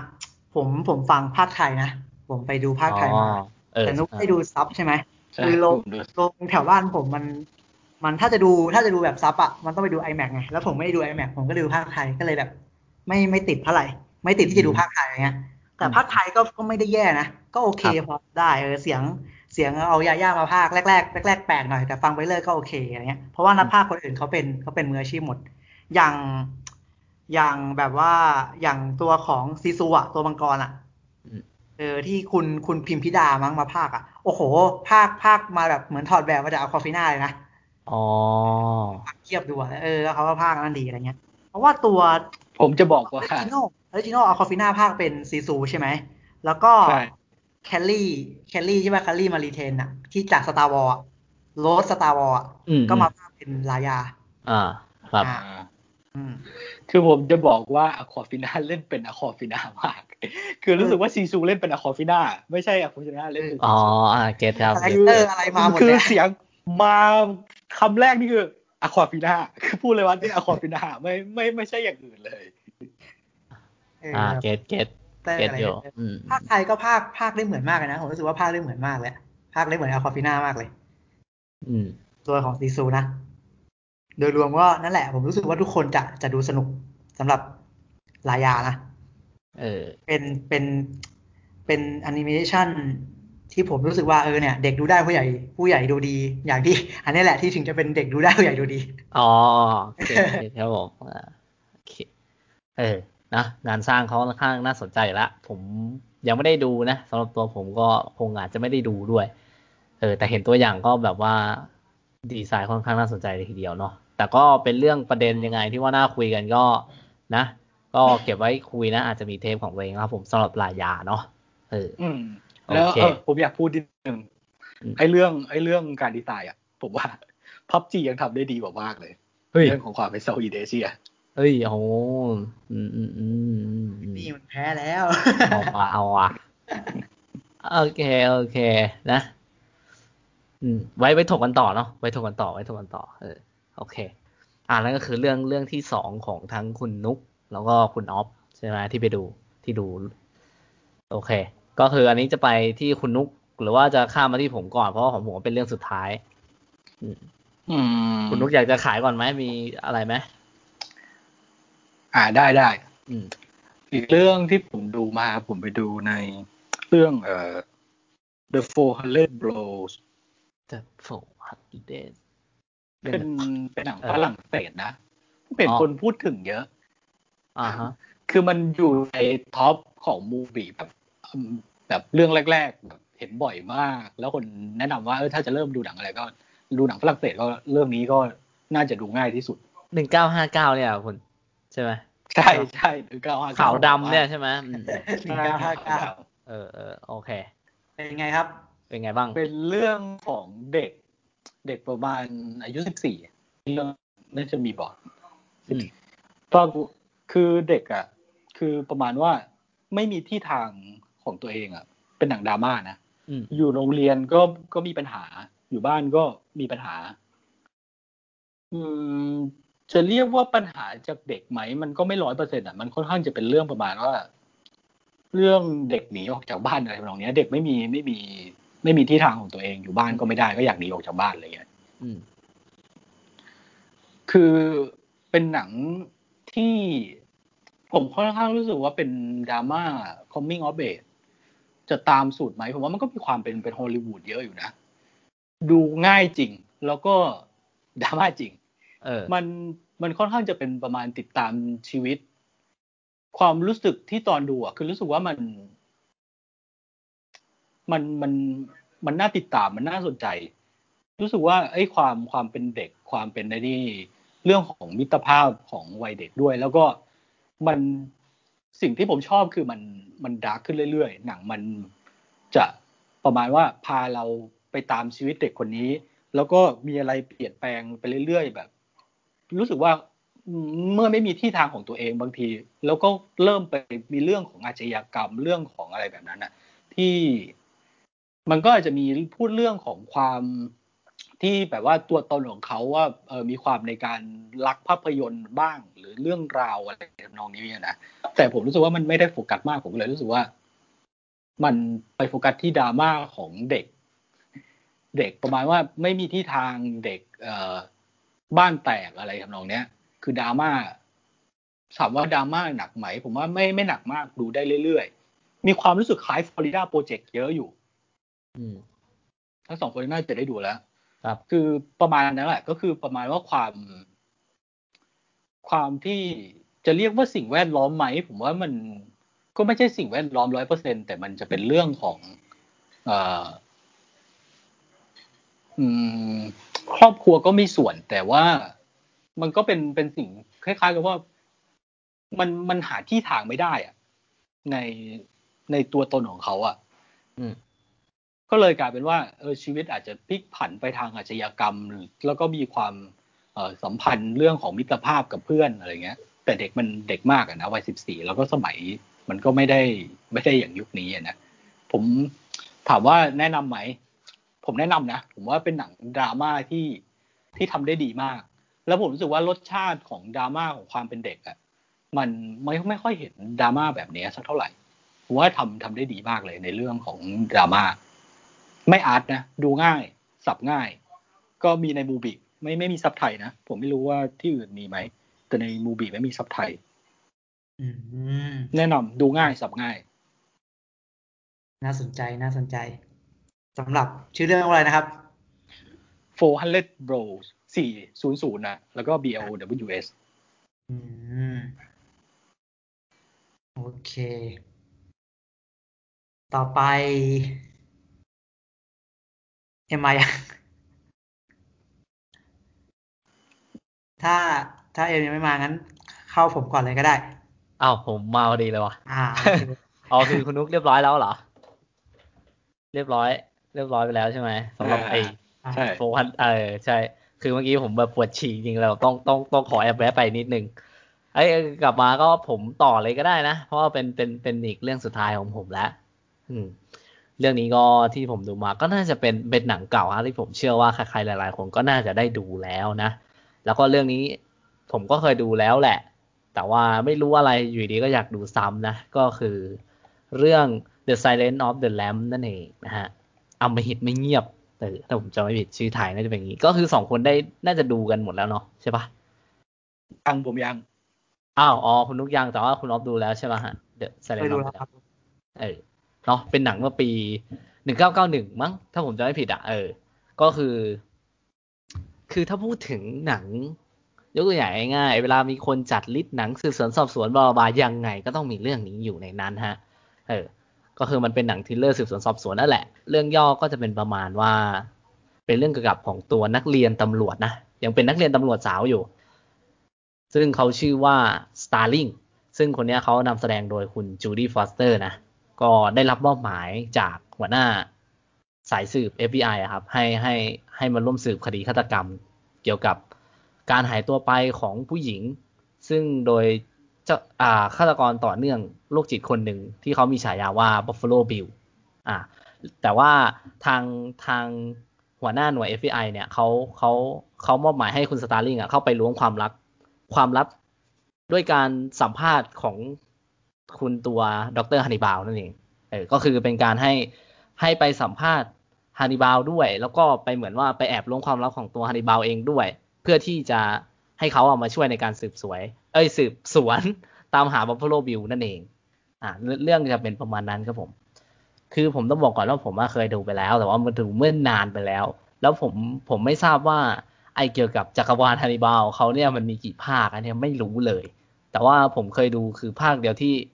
มีฉากคุณแอนโทนีฮอปกินกินสมองอะผมรู้แค่นั้น เออ ซึ่งผมไม่รู้อะไรเกี่ยวกับฮันนิบาลมาก่อนเลยครับ แล้วก็รู้ว่ามันมีซีรีส์ด้วย เออ แต่ผมก็ไม่เคยดู จนได้ได้ได้ได้มากดดูเรื่องนี้อีกครั้งหนึ่ง ซึ่งสามารถหาดูได้ใน HBO Go นะ เออเขามีให้ดูแบบมีให้ดูแบบลิขสิทธิ์อยู่ ซึ่งโดยรวมผมมองว่าคุณแอนโทนีฮอปกินที่มักจะโดนแบบว่า ชื่นชมมากในเรื่องนี้ผมคิดว่าค่อนข้างสมควรเลยนะ ในการที่เขามารับบทเป็นด็อกเตอร์ฮันนิบาลไอ้ที่เขาชอบแซวกันว่าออกมาแค่ไม่กี่วินี่คือแบบ เออ ได้ออสการ์ไปแล้ว ผมคิดว่าแม่งคุ้มค่ามากๆเลย เพราะว่าในตัวเรื่องในหนังนี่คือเขาเล่นเป็นด็อกเตอร์ฮันนิบาลได้แบบดึงดูดมาก ๆ ผมผมเชื่อว่าส่วนหนึ่งน่าจะเป็นที่ช่วยส่งเสริมก็คือ performance ของเขาอะแม่งแน่นอนอยู่แล้ว แม่งตอบโจทย์สำหรับคุณแอนโทนีฮอปกิน แต่ผมรู้สึกว่าหนังเรื่องนี้มันปี 1991 ใช่ไหมหนังมันเป็นหนังเก่า ผมค่อนข้างชอบในด้านการกำกับและงานภาพของในเรื่องมาก ผมไม่รู้ว่าเขามีนัยยะอะไรหรือเปล่า แต่ผมว่ามันเหมาะสมสุดๆกับกับเรื่องนี้ ในเรื่องการที่เขาจะชอบมักจะ close up ไปที่หน้าตัวละคร แบบว่า close up แบบตรงๆเลย เพื่อให้เห็นสีหน้าแบบ แบบว่าชัดเจน ทั้งทั้งทั้งในฉากที่แบบว่ามีการต่อ dialogue กัน เพราะว่าแบบกับว่าถ้าผมจำไม่ผิดตัวคุณด็อกเตอร์ฮันนิบาลเนี่ยมันมีเรื่องจิตวิทยามาเกี่ยวเหมือนว่าเขาเป็นหมอเกี่ยวกับแบบอะไรประมาณนั้นอะเออมันมันเลย ผมเลยคิดว่าการที่เขาจงใจที่เลือกเป็น close up แบบนั้น ทั้งตัวละครที่ที่ต้องคุยกับตัวดรฮันนิบาลเอง ผมคิดว่ามันมันเลยเป็นอะไรเหมือนว่าให้เราจับสีหน้าบวกกับ บวกกับ dialogue ที่พ่วงไปด้วย ผมเลยรู้สึกว่ามันมันค่อนข้างดึงอารมณ์คนดูได้ดี เหมือนกับว่าเราจ้องหน้าเขาอยู่ เออ ทุกครั้งที่เวลาด็อกเตอร์พูดเขาก็จะไปจับที่หน้าเขาเออผมเลยรู้สึกว่ามันมันมันน่าสนใจมากจริงๆนะส่วนส่วนตัวคุณโจดี้ฟอสเตอร์ก็ตอนนั้นก็คือยังสาวแล้วผมรู้สึกว่าตัวละครค่อนข้างมีเสน่ห์มากมีมีเสน่ห์จริงสำหรับคุณสตาร์ลิงเป็นนักเรียนตำรวจ มากฝีมือจริง ๆ ฮะ แล้วผมรู้สึกว่าในหนังอะมันจริง ๆ มันก็จะมีประเด็นเรื่องที่แบบว่ายุคนั้น การเป็นผู้หญิงที่มาอยู่ในแบบในหน่วย FBI เนี่ยก็ยังไม่ค่อยเป็นที่ยอมรับด้วยบลาบลาบลานะแต่ผมว่าประเด็นหลักอะในเรื่องการสืบสวนสอบสวนนะผมว่ามันทำได้แบบว่าเบสิกอยู่ในยุคนั้น จนผมรู้สึกว่าเออบางทีเรามามองดูหนังไอสืบสวนสอบสวน thriller ในยุคเนี้ยบางทีแม่งก็ไม่เล่นไม่ต้องเล่นท่าเยอะขนาดนั้นก็ได้นี่ว่า เออผมรู้สึกว่าดู Silent of the Lamb ผมรู้สึกว่าเอออย่างน้อยมันก็ enjoy ดีสำหรับเรา ถึงแม้ว่าต้องบอกตรงว่าตัวเส้นเรื่องของตัวดรฮันนิบาลที่เป็นตัวเสริมแม่งแม่งค่อนข้างดึงความสนใจพอสมควรอะแบบว่าผมแทบแทบจะแบบไม่อยากจะสนใจตัว ตัวฆาตกรต่อเนื่องหลักที่ตัวในเรื่องให้หาบอฟฟ l o บิลเลยฮะผมรู้สึกว่าผมสนสนใจตัวดรฮันนิบาลมากกว่าเออซึ่งซึ่งผมว่าก็นั่นก็คือเป็นเหตุผลในการันตีที่ได้ออสการ์ไปของจริงสำหรับคุณแอนโทนีฮอปกินนะผมคิดว่าอย่างน้อย ถ้าคุณไม่เคยดูจริงๆสำหรับหนัง thriller สืบสวนสอบสวนยังไงเรื่องเนี้ย ผมเชื่อว่าถ้าคุณไม่ได้ไม่ได้ฟังจากปากเพื่อนคุณ หรือว่าปากผมตอนเนี้ยที่ว่ามันมันคือหนึ่งในหนังสืบสวนสอบสวนในที่มันน่าสนใจ คุณก็น่าจะเห็นใน Facebook อยู่แล้วว่าคนมักจะพูดถึงนะครับผมอะนั่นแหละก็คือเป็นเรื่องเรื่องที่สองที่ผมได้ได้ไปดูมาสำหรับ The Silent of the Lamb ก็คือคุณออฟเคยดูใช่ไหมดูนานมากดูไปเมื่อไหร่ละเรื่องนี้นานนานมาก ยังพอแบบจำความรู้สึกคร่าวๆได้ไหมสำหรับเรื่องนี้ จำได้ไหมคือตอนที่ดูตอนนั้นโอ้โหนานนะมปลายคุณน่าจะต่ำกว่ามปลายด้วยเออเออเพราะหนังมันก็เก่านะเออหนังเก่าเก่ามากดูคือคือชื่อเสียงมันมามันมานานแล้วไง มันก็มาตั้งแต่ช่วงมันออกนั่นแหละก็มันเป็นอีกอีกหนึ่งเรื่องแหละหนังสืบสวนสอบสวนที่มันมีคุณภาพอะ เออเออคือผมดูครั้งเดียวเองก็นานละแต่ก็อย่างที่บอกแล้วที่ฮอตกินเรื่องนั้นก็สุดเหมือนกัน เออนะสุดมากๆเลย คือผมคือเก็บของหนังแม่งเจอมากผมเชื่อว่าถ้าคุณดูเสร็จนะแล้วคุณไปหาอ่าน มีคนทำมาเยอะแยะเลยครับเก็บของหนังแม่งน่าสนใจมาก ที่ว่าแอนโทนีฮอปกินขอแบบขอฉากแรกที่เจอขอยืนตรงนี้เอง เพื่อที่จะแบบเออให้ตัวละครมันรู้ว่าเรารอการที่เรื่องที่อ่าตัวดรฮันนิบาลไม่กับพิบตาอะไรอย่างเงี้ยแบบว่าเฮ้ยมันน่าสนใจมาก ผมรู้สึกว่าเอองานงานนี้ค่อนข้างละเอียดในตัวคุณแอนโทนีพอสมควรเออใช่ ดีใช่หนังดีด้วยนะฮะสำหรับเรื่องนี้ก็นั่นแหละครับ เป็นเรื่องที่สองที่ผมหาดูผมไม่รู้ว่าจะพัดจะผูยังไงมาดูหนังเก่าอะไรแบบนี้นะเออนั่นแหละก็แนะนำนะครับผมใน HBO Go มีให้ดูแบบถูกเลือกสิทธิ์ครับผม The Silent of the Lamb ครับผมเรื่องที่สองนะต่อไปเป็นเรื่องที่สามของคุณออฟกับคุณอ่าของคุณออฟนี่หว่าของคุณออฟเออเรื่องที่สามของคุณออฟแล้วอะเอาว่าถึงผมแล้วใช่ไหมใช่แล้วออฟออฟเยอะ ใช่วันนี้ยังไงออฟก็ต้องต้องหัวทั้งท้ายอยู่แล้วใช่แล้วเรื่องที่สามของผมก็ยังวนเวียนอยู่ในโรงภาพยนตร์ อืมก็ว้าวว่ะก็ยังเป็นโรงภาพยนตร์อยู่ครับ ผมก็เป็นผมก็ไปดูมานะครับว่าที่จริงที่จริงไม่ไม่ได้ไม่ได้อยากดูมากนัก แต่ว่ามีโอกาสก็ก็ได้ดู อืมก็คือเรื่อง Chaos Walking นะ ของผู้กำกับดักไลแมนโอ้โอเค โอ้ไม่ได้เชื่อว่าออฟจะไปดูทอมฮอลแลนด์ทอมฮอลแลนด์เออก็ดักไลท์แมนเนี่ยนะ ก็ทำ The Bourne นะ The Bourne Trilogy ทำเจสันบอร์นด้วย แล้วก็ทำ Edge of Tomorrow นะดักไลท์แมนอะคู่กับเออก็คือคือ Chaos Chaos Walking เนี่ย ก็ดัดแปลงมาจากนิยายนะจากนิยายนิยาย dystopia อะไรแบบนี้ของผู้ของ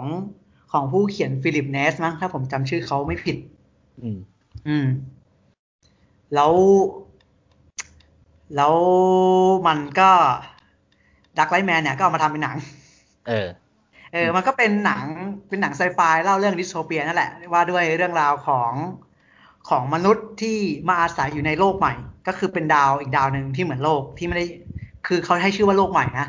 แล้วที่ดาวดวงเนี้ยก็ไม่มีผู้หญิงอยู่เลย ก็มีผู้ชายอยู่ แล้วผู้ชายทุกคนอะ เวลา ไม่มีความเป็นส่วนตัวครับ เวลานึกคิดอะไรก็จะเป็นภาพโฮโลแกรมออกมาเออเออที่ผู้คนเรียกกันว่า noise เขาเรียกกันว่า noise เอออมแล้วก็ใครที่ใช้ชีวิตอยู่ในดาวนั้นก็ต้องหัดคุมน้อยให้ได้อะไรเงี้ยไม่ต้องไม่ต้องคิด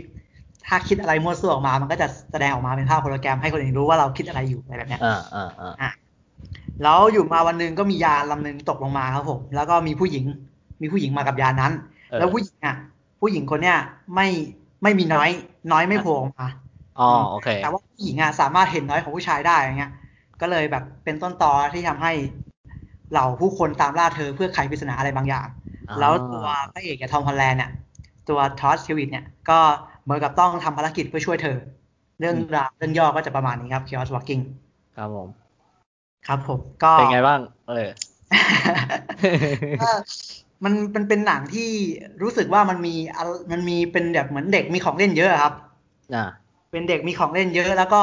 ไม่รู้ว่าจะเล่นอะไรดี ก็เลยไม่เล่นแม่งเลย what เออก็เลยไม่เล่นแม่งเลย what the มันเป็นหนังที่ไปไม่สุดสักทางอะครับ แบบเออว่าผมรู้สึกว่าประเด็นของหนังมันมีอะไรให้เล่นได้เยอะเลยอะแค่แค่น้อยเอามาเล่นก็ก็เล่นได้เยอะแล้วอะน้อยอะเออเออน้อยไม่เอามาเล่นได้เยอะมากแล้วไหนจะประเด็นประเด็นทางสังคม ประเด็นค่าทุนนิยมหรือว่าสิ่งต่างๆ ในนิยายมันอาจจะดีก็ได้ แต่ว่าในหนังเอามาทำแล้วมัน มันไม่ได้อะครับ มันมันมันไปไม่สุดเลยมันไปจับต้องอะไรไม่ได้ แล้วตัวละครบางตัวใส่เข้ามาแล้วก็ทิ้งเขาเฉยเลยอะไรแบบเนี้ย ก็ไปโฟกัสแค่ไม่กี่ตัวในเรื่อง อืม แล้วก็แบบ ผมผมคาดหวังว่าเขาจะเอา noise มาเล่นได้เยอะเพราะผมรู้สึกว่าบางครั้งอะเขาเอามาเล่นคุ้ม หรืออ่าบางครั้งก็ไม่คุ้ม และส่วนใหญ่มันจะใช้ noise ไปกับ ไปกับไปเล่นมุกตลกกากๆอะครับอ๋อเออเออเออเล่นตลกกากๆเอา noise มาเล่นมันเป็นมาทำแค่มุกตลกหรอกคือผมคาดหวังจนถึง noise battle เลยนะคือผมคาดหวังไปถึงจุดนั้นเลย แต่ก็ไม่อืม คือมันไม่ได้มีอะไรแบบนั้นให้ แล้วก็หนังก็ หนังก็ หนังก็ตัวหนังอะบ่งบอกชื่อเรื่องชัดเจนครับผม Chaos Walking แบบชัดเจนมาก เพราะว่าตลอดทั้งเรื่องของหนังมันก็ค่อยๆเดิน ค่อยๆเดินแล้วก็เกิดความเละเทะเกิดความโกลาหลตลอดทั้งเรื่องโอเคโอเคเก็ตครับผมโอเคแล้วมันค่อยไปพุ่งในช่วงองค์ที่สามครับผมค่อยไปเร่งในช่วงองค์ที่สามแบบเร่งมากๆนะองก์ที่สามแบบรีบๆมาก เหมือนมันมันเหมือนจะเป็นการบอกใบ้แล้วนะ ว่าแบบ เนี่ย กูเร่งแล้วนะแต่เพราะว่ากูอะจะทำภาคสองเว้ย ภาคสองมันจะชื่อเรื่องว่า Chaos Running ใช่อะไม่ใช่ ไม่ใช่นี่มุก เออเออเข้าใจอยู่แต่แบบไม่ปั่นหรอก Chaos Running เออคือมันเร่งอยู่ดีมันก็เร่งขึ้นมา เร่งขึ้นมาเออเออครับรู้สึกว่ามันเร่งเร่งมาก เร่งแบบ เร่งพอจะถึงฉากแอคชั่นก็ไม่ดีอะฉากแอคชั่นก็ไม่ค่อยดี มุกตลกก็ไม่ได้ไซไฟมึงก็ไม่ได้ ประเด็นมึงก็ไม่ได้ ไม่ได้เลย ไม่ได้อะไรเลย โอ้โห จบเร่งๆให้มันให้มันรีบจบอะครับ จบแบบ จบแบบจบแบบเท่นะ จบแบบว่า ก็ก็สามารถสามารถจบได้เลยอะหรือไม่ก็ เออ กูถ้าค่าหนังกูทำเงินกูทำภาคต่อให้มึงดูได้นะ อะไรแบบเนี้ยอืมอืมอืมเออ อะไรแบบนั้นอะเออแบบแบบกราฟแม่งโดดมากแบบพุ่งมากนะก็ถ้าใครชื่นชอบทอมฮันแลนด์นะครับกับ เขาชื่อนะเดซี่ใช่ปะเข้าใช่ใช่ เดย์อะเดซี่ริดลีย์สกายวอล์กเกอร์อะครับผมนั่นแหละเออก็ก็คือก็หนังเรื่องนี้แสดงโดยทอมฮอลแลนด์แล้วก็เดซี่ริดลีย์นะก็แบบเหมือนสองดาวรุ่งที่กำลังมาแรงอะไรแบบเนี้ยแล้วก็มีแมดส์มิคเคลเซนด้วยอะไรแบบเนี้ย มีแค่สามคนเลยครับ ส่วนตัวอื่นแม่งใส่เข้ามาแล้วแม่งก็ปล่อยเขาแห้งเอาคือมันเป็นหนังที่ผมรู้สึกว่าแม่งน่าเสียดายเออน่าเสียดายมากๆคือไอ้เรื่องสองเรื่องก่อนหน้าเนี้ยผมไปดูมาสัปดาห์ที่แล้วนะแต่ว่าเรื่องเนี้ยเพิ่งดูไปไม่กี่วันก่อน แต่ผมแม่งลืมหมดละอืม ลืมไปหมดแล้วว่ามันมันเป็นยังไงบ้าง สิ่งที่ผมจำได้อย่างเดียวก็คือพระเอกชื่อทอดทิวิตอ๋อได้แค่นั้นจริงๆนายเอกชื่อไวโอลาเออจำได้เออจำได้เออชื่อชื่อของตัวละครแมดเบคกินสันผมยังจำไม่ได้เลยว่าเขาชื่ออะไรอะอืมแต่ผมจำได้ดีเลยว่าพระเอกชื่อทอดทิวิตแต่คือเขาอย่างที่คุณอ๊อฟเล่ามาคือเขาทำเผื่อเพื่อปูไปภาคสองจริง ๆอะสำหรับ มันมันไปได้นะ ผมไม่รู้ว่านี่เออเออมันจบยังไง แต่ผมรู้สึกว่ามันมันไปภาคสองได้ มันไปภาคสองได้ แต่ว่ามันก็สามารถจบในภาคนี้ได้เลยเหมือนกัน อ๋อก็แล้วก็สามารถเล่าต่อได้ ผมแล้วไม่ถ้าผมเทียบกับ Blade Runner อะคุณ Blade Blade Runner ภาคสามนะ อันอันไหนคุณคิดว่าแบบมันมีโอกาสเป็นไม่ไม่มีโอกาสทั้งคู่อะครับอ๋อโอเคโอเคโอไม่เคมีโอกาสทั้งคู่อะอันหนึงหนังดีไม่ทำเงิน อันนี้ไม่ดีไม่น่าทำเงินด้วย โอเคโอเค ถ้ามันถ้ามันทำภาคสองมาแล้วชื่อว่า Chaos Running จริงผมจะไปดู ผมบอกเลยว่าผมจะไปดู เออ เออนะฮะ Chaos ก็ Running เออฝากไปบอกต่อต่อต่อต่อให้ถึงหูคนทำด้วยนะว่าคุณออฟเชียร์อยู่ Chaos Running คือนะมันคือมันเป็นอย่างนั้นจริงๆนะ ผมรู้สึกว่ามันมันเป็น Chaos Walker Walking มาตลอดทั้งเรื่องอะอืมอืมอืมจนกระทั่งช่วงสามแม่งรีบมากรีบจนแบบเหมือนจากเดินเป็นวิ่งอะผมก็เลยรู้สึกว่าอ๋อใบเราเว้ยมันจะทำภาคสองชื่อเรื่องว่า Chaos Running ชัวร์ เออนะเพราะว่าเออก็ดูจากคะแนนมันค่อนข้างเละตั้งแต่แรกแล้วนี่ใช่ไหมคือคือหลังบ้านมันมีปัญหาจริงๆครับหนังเรื่องเนี้ยหลังบ้านมันมีปัญหามาก คือที่จริงมันเป็นหนังปีประมาณ 2018 2019 ด้วยซ้ำหนังเรื่องเนี้ยที่มันจะฉายให้เราอะแต่ว่ารีเหมือนกับรอบรอบสกรีนเทสรอบแรกอะมันออกมาแย่ครับผมพอมันออกมาแย่อะมันก็ต้องแก้บทแล้วก็ต้องต้องถ่ายซ่อมใช่ป่ะแต่ตอนถ่ายซ่อมอะเดซี่เองทอมฮอลแลนด์เองแม่งติดคิวถ่ายเดซี่ไปถ่าย Star Wars ฮอลแลนด์ไปถ่ายสไปเดอร์แมนอะไรแบบเนี้ยเออ แล้วมันมันไม่สามารถถ่ายถ่ายซ่อมได้ แล้วแล้วโควิดมาอีกอะไรแบบเนี้ย เออ แล้วแล้วแบบถึงขนาดที่แบบ ผู้กำกับอวาเลสอะผู้กำกับเฟเดอัลวาเรซผู้กำกับ Don't Breathe อะลงมาช่วยถ่ายซ่อมนะเออกับกับตัวของคุณแพทริกเนสอะเจ้าของนิยายอะมาช่วยแก้บทมาช่วยถ่ายซ่อมอะมันก็ดันหนังได้แค่เนี้ยเข้าใจว่าเออมันก็แบบนี่แบบ reshot reshoot กันใหม่แล้วนะอะไรแบบเนี้ยถ่ายซ่อมแล้วก็สุดท้ายก็ดันมันจนมาฉายได้ จนมาฉายวันเนี้ย ตายมันเอก็อแต่ว่ามันก็ดันดันสุดๆแล้วมันได้แค่นี้จริงๆอะไรแบบเนี้ยผมเออเชื่อว่าเวอร์ชันแรกมันจะขนาดไหนวะเนี่ยเออ คือคือตอนแรกมันแย่มากถึงขนาดต้องต้องถ่ายซ่อมอะ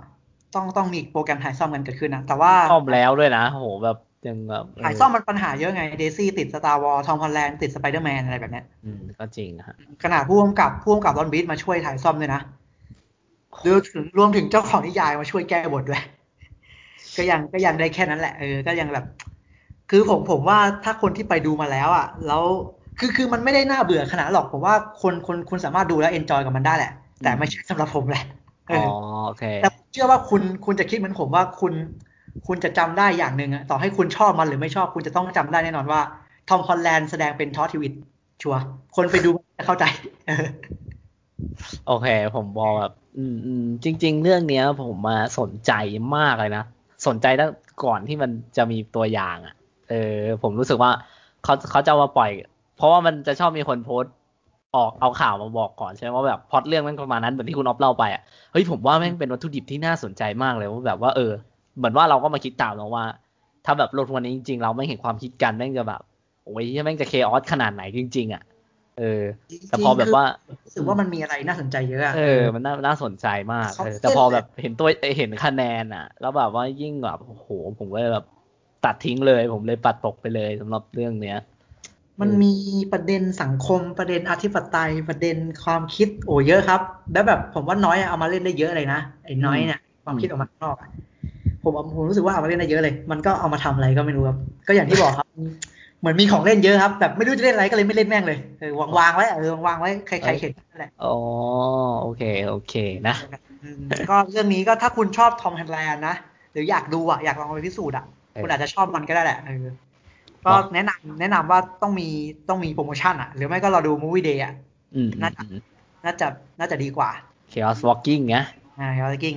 เผื่อมีเห็นภาคด้วยสอง Chaos Running นะครับผมเพราะว่านะเพราะว่ามันดูมันดูเร่งๆไง มันดูปูมันดูปูไปภาคสองเลยเกินอ่าอ่าอ่านะก็ลองเลือกชมกันดูนะครับผมสำหรับเรื่องนี้ก็ยังอยู่ในโรงภาพยนตร์เนอะอืมยังอยู่ครับมันเพิ่งเข้าเลยมันอ๋เพิ่งอเข้าเพิ่งเข้าเพิ่งเข้าอ๋อโอเคโอเคแหม น้อยน้อยมันมีเสียงไหมหรือมีแต่ภาพ มีมีมีเสียงด้วย มีภาพด้วย มีเสียงอืมภาพเป็นโฮโลแกรมฉายมาเลย เชี่ยคือผมแบบคาดหวังมากว่ามันจะเป็น Noise battle ได้ หรือว่ามันจะเป็นอะไรที่มันพิเศษกว่านี้ที่ไม่ใช่เอามาทำแค่มุกตลกอะอืม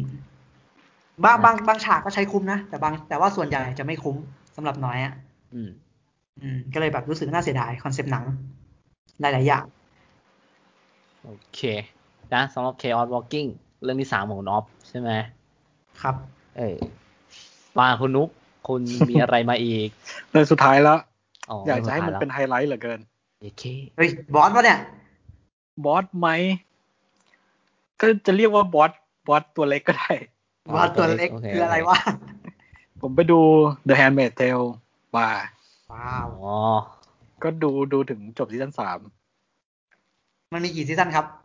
ตอนนี้มีสามสี่นี่ปล่อยตัวอย่างมาแล้วอ๋อ ก็จะคือตอนนี้มีแค่สามซีซั่นก็คือคุณนุกดูครบแล้วทั้งสามซีซั่นใช่ดูครบแล้วโอ้เป็นไงครับ ความรู้สึกเหมือน เหมือนได้กินอาหารโปรดอะเฮ้ยเอาวะเหมือนได้กินอาหารโปรด จากร้านที่ทำอาจจะไม่ได้อร่อยที่สุดอ๋อแล้วก็มีให้กินเยอะมากๆ กินแบบบุฟเฟ่ต์กินจนเลี่ยนอ๋อกินจนเลี่ยน คือมันมันใส่แบบ โอ้โห งานสร้างสุดยอด คือดีไซน์สุดยอด production มุมกล้องดีๆ สวยๆ เยอะมาก อืม อืม เสียอย่างเดียว ซึ่งไม่ใช่ปัญหาใหญ่ของหลายๆ คน มันจะเป็นปัญหากับผมคนเดียวคือสีนมืนเปื้อนไปนิดนึง บางทีมองไม่เห็นตาเลย แนะนำว่าอย่าดูบนจอ LED อ่าอ่าอ่าแล้วก็ฟิลเตอร์สีฟ้า บางทีรู้สึกว่าเยอะไป แต่ที่เหลือ production สุดยอด แล้วมาถึงเอาเนื้อเรื่องก่อน เนื้อเรื่องคือประเทศสหรัฐอเมริกา เกิดปฏิวัติว่ะอเมริกาโดนปฏิวัติ แต่อืมปฏิวัติโดยศาสนาอ่าฮะ แล้วผมไม่แน่ใจว่าเข้าอิงศาสนาไหน แต่ผมว่าน่าจะคิดแหละ ก็คือ นึกถึงเกมออฟทรอนตอนที่ ตอนที่พวกศาสนาขึ้นครองอะ อ่าซีซั่นสี่ซีซั่นห้านะเอออืมมันคืออย่างนั้นเลยคือ หนักกว่า Game of Thrones อีกคือ ด้วยความที่เมกามันเป็นเมืองศิวิไลซ์เมืองเสรีเมืองอะไรแบบนั้นอะเมืองเน้นความหลากหลายอินดิวด a ลิซึมอะไรก็แล้วแต่ แล้วทุกอย่างโดน เมื่อโดนศาสนาปฏิวัติ กฎทุกอย่างก็ต้องเป็นกฎของศาสนาแล้วกลายเป็นรัฐศาสนา พอสิ่งที่เรื่องนี้เขาจะเล่นแล้วเขาตั้งใจจะเล่นกับมันมากๆ คือเรื่องของผู้หญิง เป็นซีรีส์ผู้หญิงเพื่อผู้หญิงมาก ๆเลย คือเน้นไปเป็นแบบว่า เรื่องราวของผู้หญิงเลย เน้นความเป็นเฟมินิสต์มาก ๆ เป็นหนังที่เฟมินิสต์ เป็นซีรีส์ที่เฟมินิสต์สุดๆเลย คืออาจจะไม่ได้เป็นประเด็นที่ใหม่ หรือว่า อืม เรียกว่าก้าวหน้ามากไหมเรียกว่าไม่ใหม่แล้วกัน ไม่ใช่ประเด็นที่ใหม่ แต่เข้มข้นและรุนแรงมากอืมอืมเป็นซีรีส์ดราม่าที่ผมยังพูดเรื่องเรื่องย่อไม่จบดีกว่า คือ อ่าอเมริกาโดนปฏิวัติโอเคแล้ว เอ่อ โดยศาสนาแล้วคือคนที่เขาไม่ได้อยากจะมาอยู่กับระบอบเผด็จการศาสนาแบบเนี้ย หลายคนก็ก็พยก็พากันหนีออกนอกประเทศอืมหนีไป แล้วนางเอกเนี่ยก็มีมีครอบครัวนะ มีผัวมีลูก ก็หนีไม่ทัน ก็ต้องมาอยู่ภายใต้กฎของศาสนา ซึ่งเป็นกลายเป็นว่าผู้หญิงเนี่ยไม่มีสิทธิ์ไม่มีเสียงอะไรเลย อ่าฮะอ่าห้ามทำงานด้วย ซีซั่นหลังๆ มีการบอกด้วยว่าห้ามแม้กระทั่งอ่านหนังสือ โอ้โอ้โหปิดหูคือปิดตาหนักเป็นซีรีส์ที่หนักหน่วงมาก เป็นซีรีส์ที่หนักแบบโอ้โหดราม่าหนักแบบหนักมากมากๆหนักแบบ ผมเคยก่อนหน้านี้มีซีรีส์ที่ผมรู้สึกว่าดราม่าหนักที่สุดที่ผมเคยดูมาคือ Sons of of Anarchyเรื่องนี้ที่แรกผมจะบอกว่าไม่ไม่น่าจะหนักเท่าซันออฟวานาคี แต่พอดูจบซีซั่นสามผมว่า อืม เราน่าจะเรียกมันว่าพอๆกันได้ มันอาจจะหนักในคนละมุมบางซันออฟวานาคีมันอาจจะแต่ต้องได้ง่ายกว่า แต่เรื่องเนี้ยมันมันดีฟกว่านั้นอะในความความหนักความดราม่ามันมันลึกกว่านั้น อย่างที่ผมเปรียบว่ามันเหมือนกินจนเลี่ยนคือมันมันย้ำเรื่องย้ำดราม่าแบบเดิม ย้ำหนักๆแบบ มีเหตุการณ์แบบดราม่าหนักเกิดขึ้นแล้วเกิดขึ้นอีกบ่อยมาก ๆอะคือหนักแบบ นึกถึงแบบว่า เราอยู่ในเผด็จการ เราอยู่ในสังคมที่ตอนนี้เป็นเผด็จการ แต่เราอืมแล้วมีซีนที่ให้แบบ เราต้องฆ่าเพื่อนตัวเองอะไรอย่างเงี้ยอ่าฮะ ให้เราเป็นคนฆ่าอย่างเงี้ยแล้วมันเขาบิวหนักมากเป็นหนังที่แบบเล่นเล่นแบบเล่นกับความแบบว่า เป็นหนังที่มีหัวใจอะ ก็คือเล่นแบบบิวในในส่วนนี้แบบหนักมากหนักสุดๆ คือใส่มาเยอะใส่มาแบบใส่แล้วใส่อีกอะ่ะ คือเหมือนที่ผมบอกว่ากินจนเลี่ยนพยายามจำเขาดีไว้ว่าจนเลี่ยนอะ แล้วผมเป็นคนที่ชอบดู อ่า แบบดราม่าหนัก tragedy แบบนี้อยู่ก็รู้สึกว่ามันใส่ใส่มาเยอะใส่มาเยอะมากๆ แล้วก็ เอ่ออะไรอีกวะ มาที่จะเรียกว่าเป็น production ก็ได้ เป็นทิศทางเป็น direction ของเขาคือ พวกบิวแบบเรียกว่ามีหัวใจอะหนังมีหัวใจหลาย ๆ อย่างเล่นภาพ คือเป็นหนังที่เน้นงานภาพมาก เป็นซีรีส์ที่แบบงานภาพแบบเน้นแล้วเน้นอีก คือนึกถึงพวกที่หนังที่เล่นด้วยภาษาภาพมันก็จะประมาณพวกหนังอาร์ตหนังกึ่งอาร์ตกึ่งแมสอะ อย่าง Where We Belong Burning Burning ไม่เท่าไหร่ Where We Belong อะจะเล่นเยอะ เล่นแบบงานภาพแบบนิ่งๆ เคลื่อนไหวช้าๆ เน้นที่หน้าตัวละคร เน้นที่อารมณ์หนักๆ แบบเนี้ย คือเล่นเล่นบ่อยเล่นแล้วเล่นอีก แบบตัวมีช่วงซีซั่นสองอะที่ผมดูไปแล้วผมรู้สึกว่า เออชอบนะ แต่บ่อยมากเลยนะแต่ปล่อยมาบ่อยเหลือเกิน แต่รู้สึกว่า อืม ขอขอกดปุ่มไปสิบวิข้างหน้าสักบ่อยๆหน่อยกูอยากรู้เรื่องแล้วไอ้ตัวเนี้ยอ๋อกูดูมาหลายบ่อยเหลือเกินแล้วอะไรอย่างเงี้ยเออเออเออคือ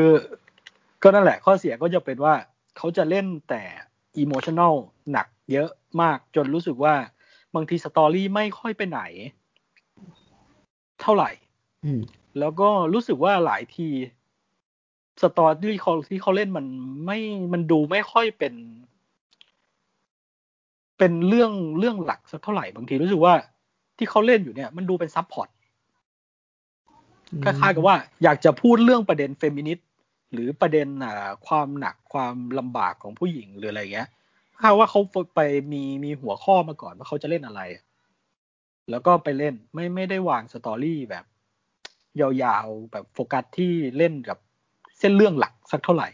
หรือรู้สึกว่า ปุ่นมันก็เออบางทีก็อาจจะบอกว่าเป็นเส้นเรื่องหลักก็ได้ แต่รู้สึกว่าเออมันมันดูไป support จังเลยอะไรเงี้ยแต่สำหรับเขามันเป็นเส้นเรื่องหลักอะไรเงี้ยผมรู้สึกว่าเออเส้นเรื่องอาจจะรู้สึกว่ายังยังยังเป็นจุดอ่อนอยู่ แต่ซีซั่นสามรู้สึกว่าทำได้ค่อนข้างดีซีซั่นสามผม จบซีซั่นสองผมรู้สึกว่าโอ้ซีจบแบบนี้รู้สึกไม่ค่อยอยากดูต่อเลยว่ะอืมกลายเป็นว่าไปดูซีซั่นสามโอ้ตัวละครที่เพิ่มเข้ามาน่าสนใจมาก แล้วก็รู้สึกว่าเออจะได้จะได้มีเส้นเรื่องหลักจะได้ อันนี้สักทีจะได้เบี่ยวว่าอืมคล้ายๆว่าเส้นเรื่องหลักที่เขาวางมาตั้งแต่อีพีแรกๆ คือการพยายามหนีออกจากที่นี่ จากที่หนีไม่รอดในช่วงช่วงที่ปฏิวัติใหม่อืมๆแล้ว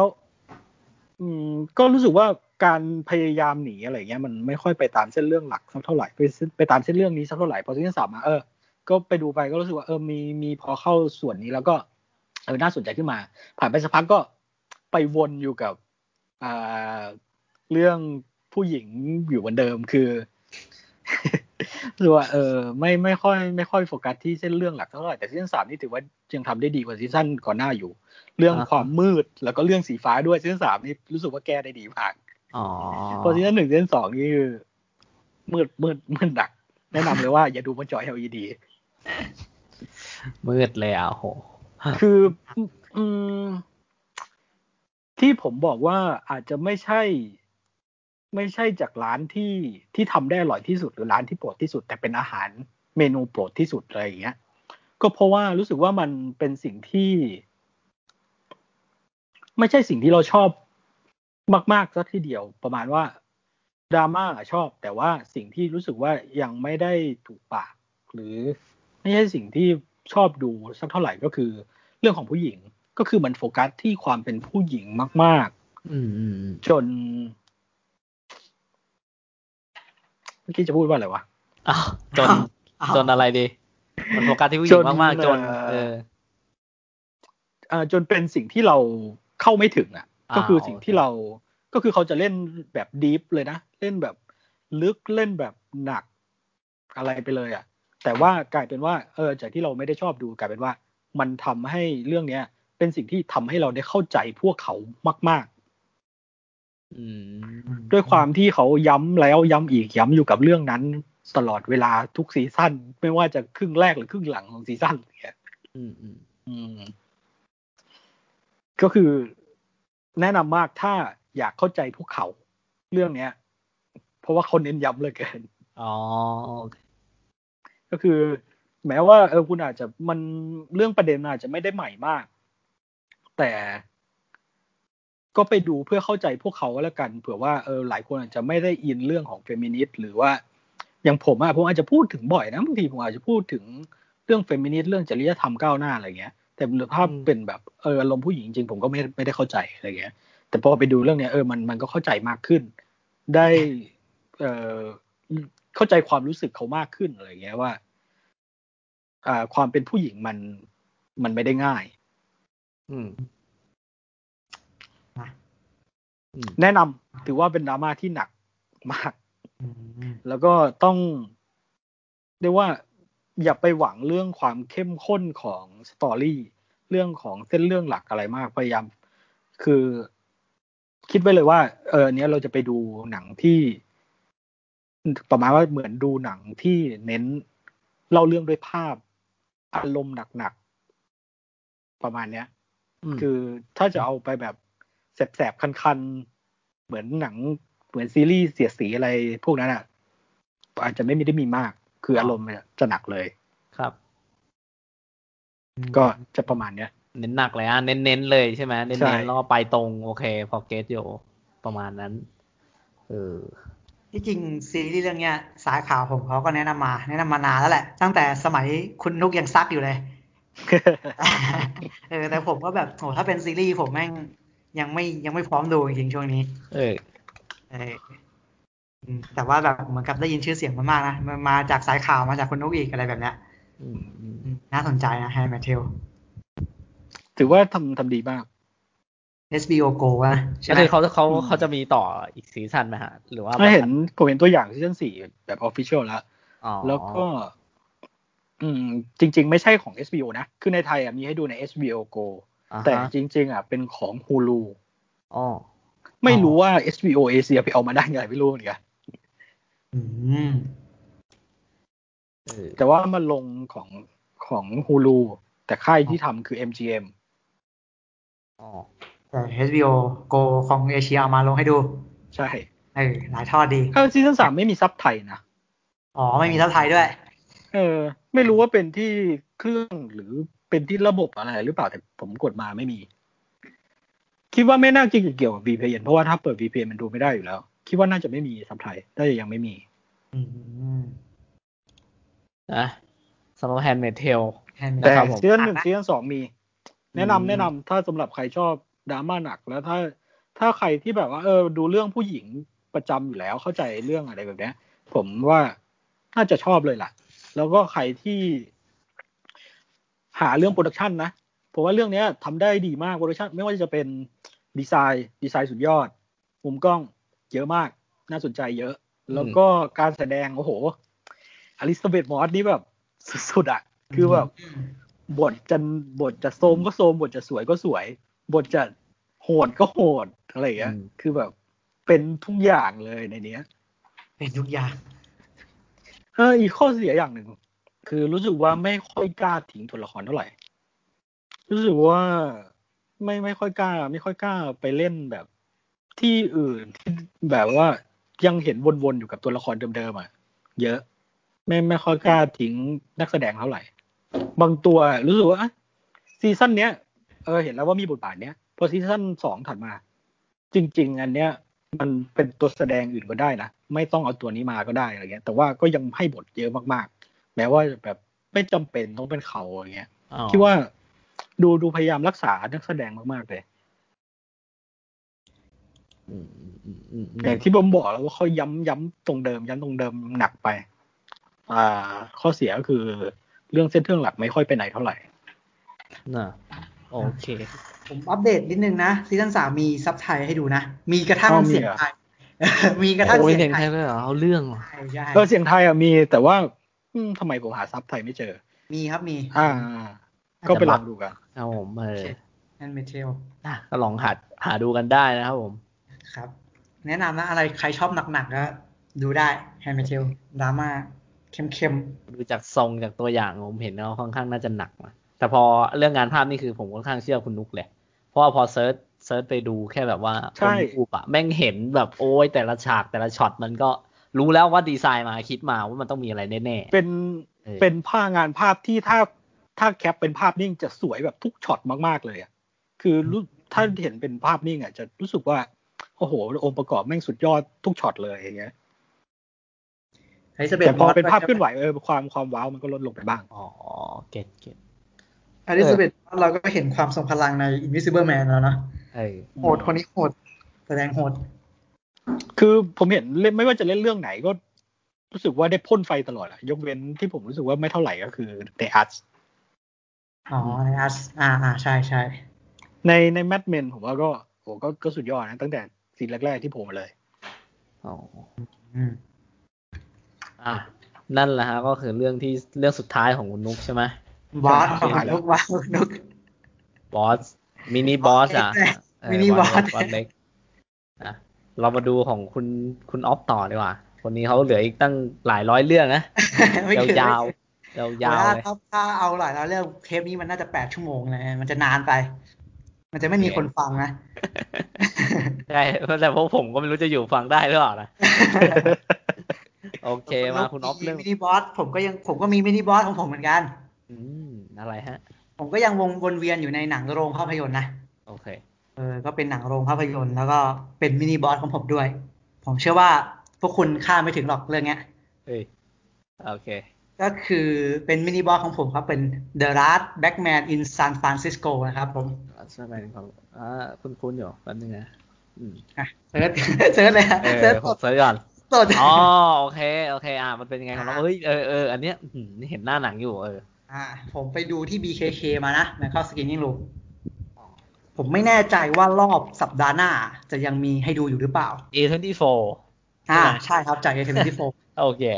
อ่า จากผมนั่นแหละโอเคโอเคก็ต้องก็ต้องทรงนี้แหละ ก็ว่ายังไงดี The Last Batman in San Francisco ที่จริงมันเป็นหนังปี 2019 นะอืมอืม แต่มันเพิ่งเข้าไทยให้เราดู ที่ผมเพิ่งเห็นจากแบงคอกก็เพิ่งปีนี้แหละ อะไรอย่างเงี้ยอืม เป็นหนังของคู่กำกับ Joe Talbot ก็คือ Joe Talbot นี่เป็นหนังเรื่องแรกของเขาด้วยอ๋อเหมือนกับว่าเขาเขากับตัวของคุณ Jimmie เนี่ย Jimmie Fails เนี่ยทำบทมาด้วยกัน แล้วก็เหมือนกับว่า อยากทำหนังสักเรื่องหนึ่งก็คือทำหนังเรื่องนี้แหละ แล้วก็แล้วก็ไม่มีทุนอะก็เลยต้องแบบต้องต้องปล่อยตัว preview ของหนังเรื่องเนี้ยแล้วก็ระดมทุนเพื่อสร้างหนังขึ้นมา เพื่อสร้างหนังเรื่องขึ้นมาอะไรแบบเนี้ยเออเหมือนกับแบบเป็นคนมี passion อะเป็นคนมีความฝันอะก็ระดมทุนจนสร้างสร้างหนังเรื่องนี้ขึ้นมาได้อะ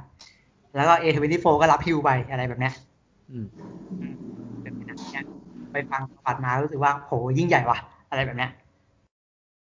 อืมก็มีก็มีจิมมี่เฟย์จิมมี่เฟย์เป็นคนเขียนบทด้วย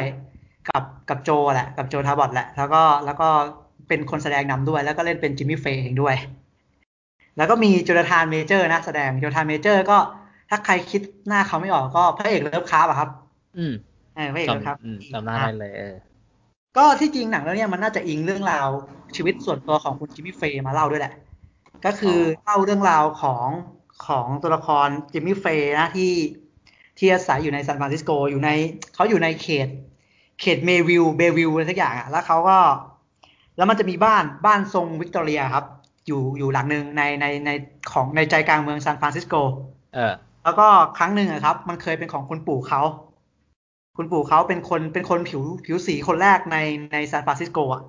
อืมในปีในปีเก่าๆปีหนึ่งเก้ากว่าๆจำปีไม่ได้เหมือนกัน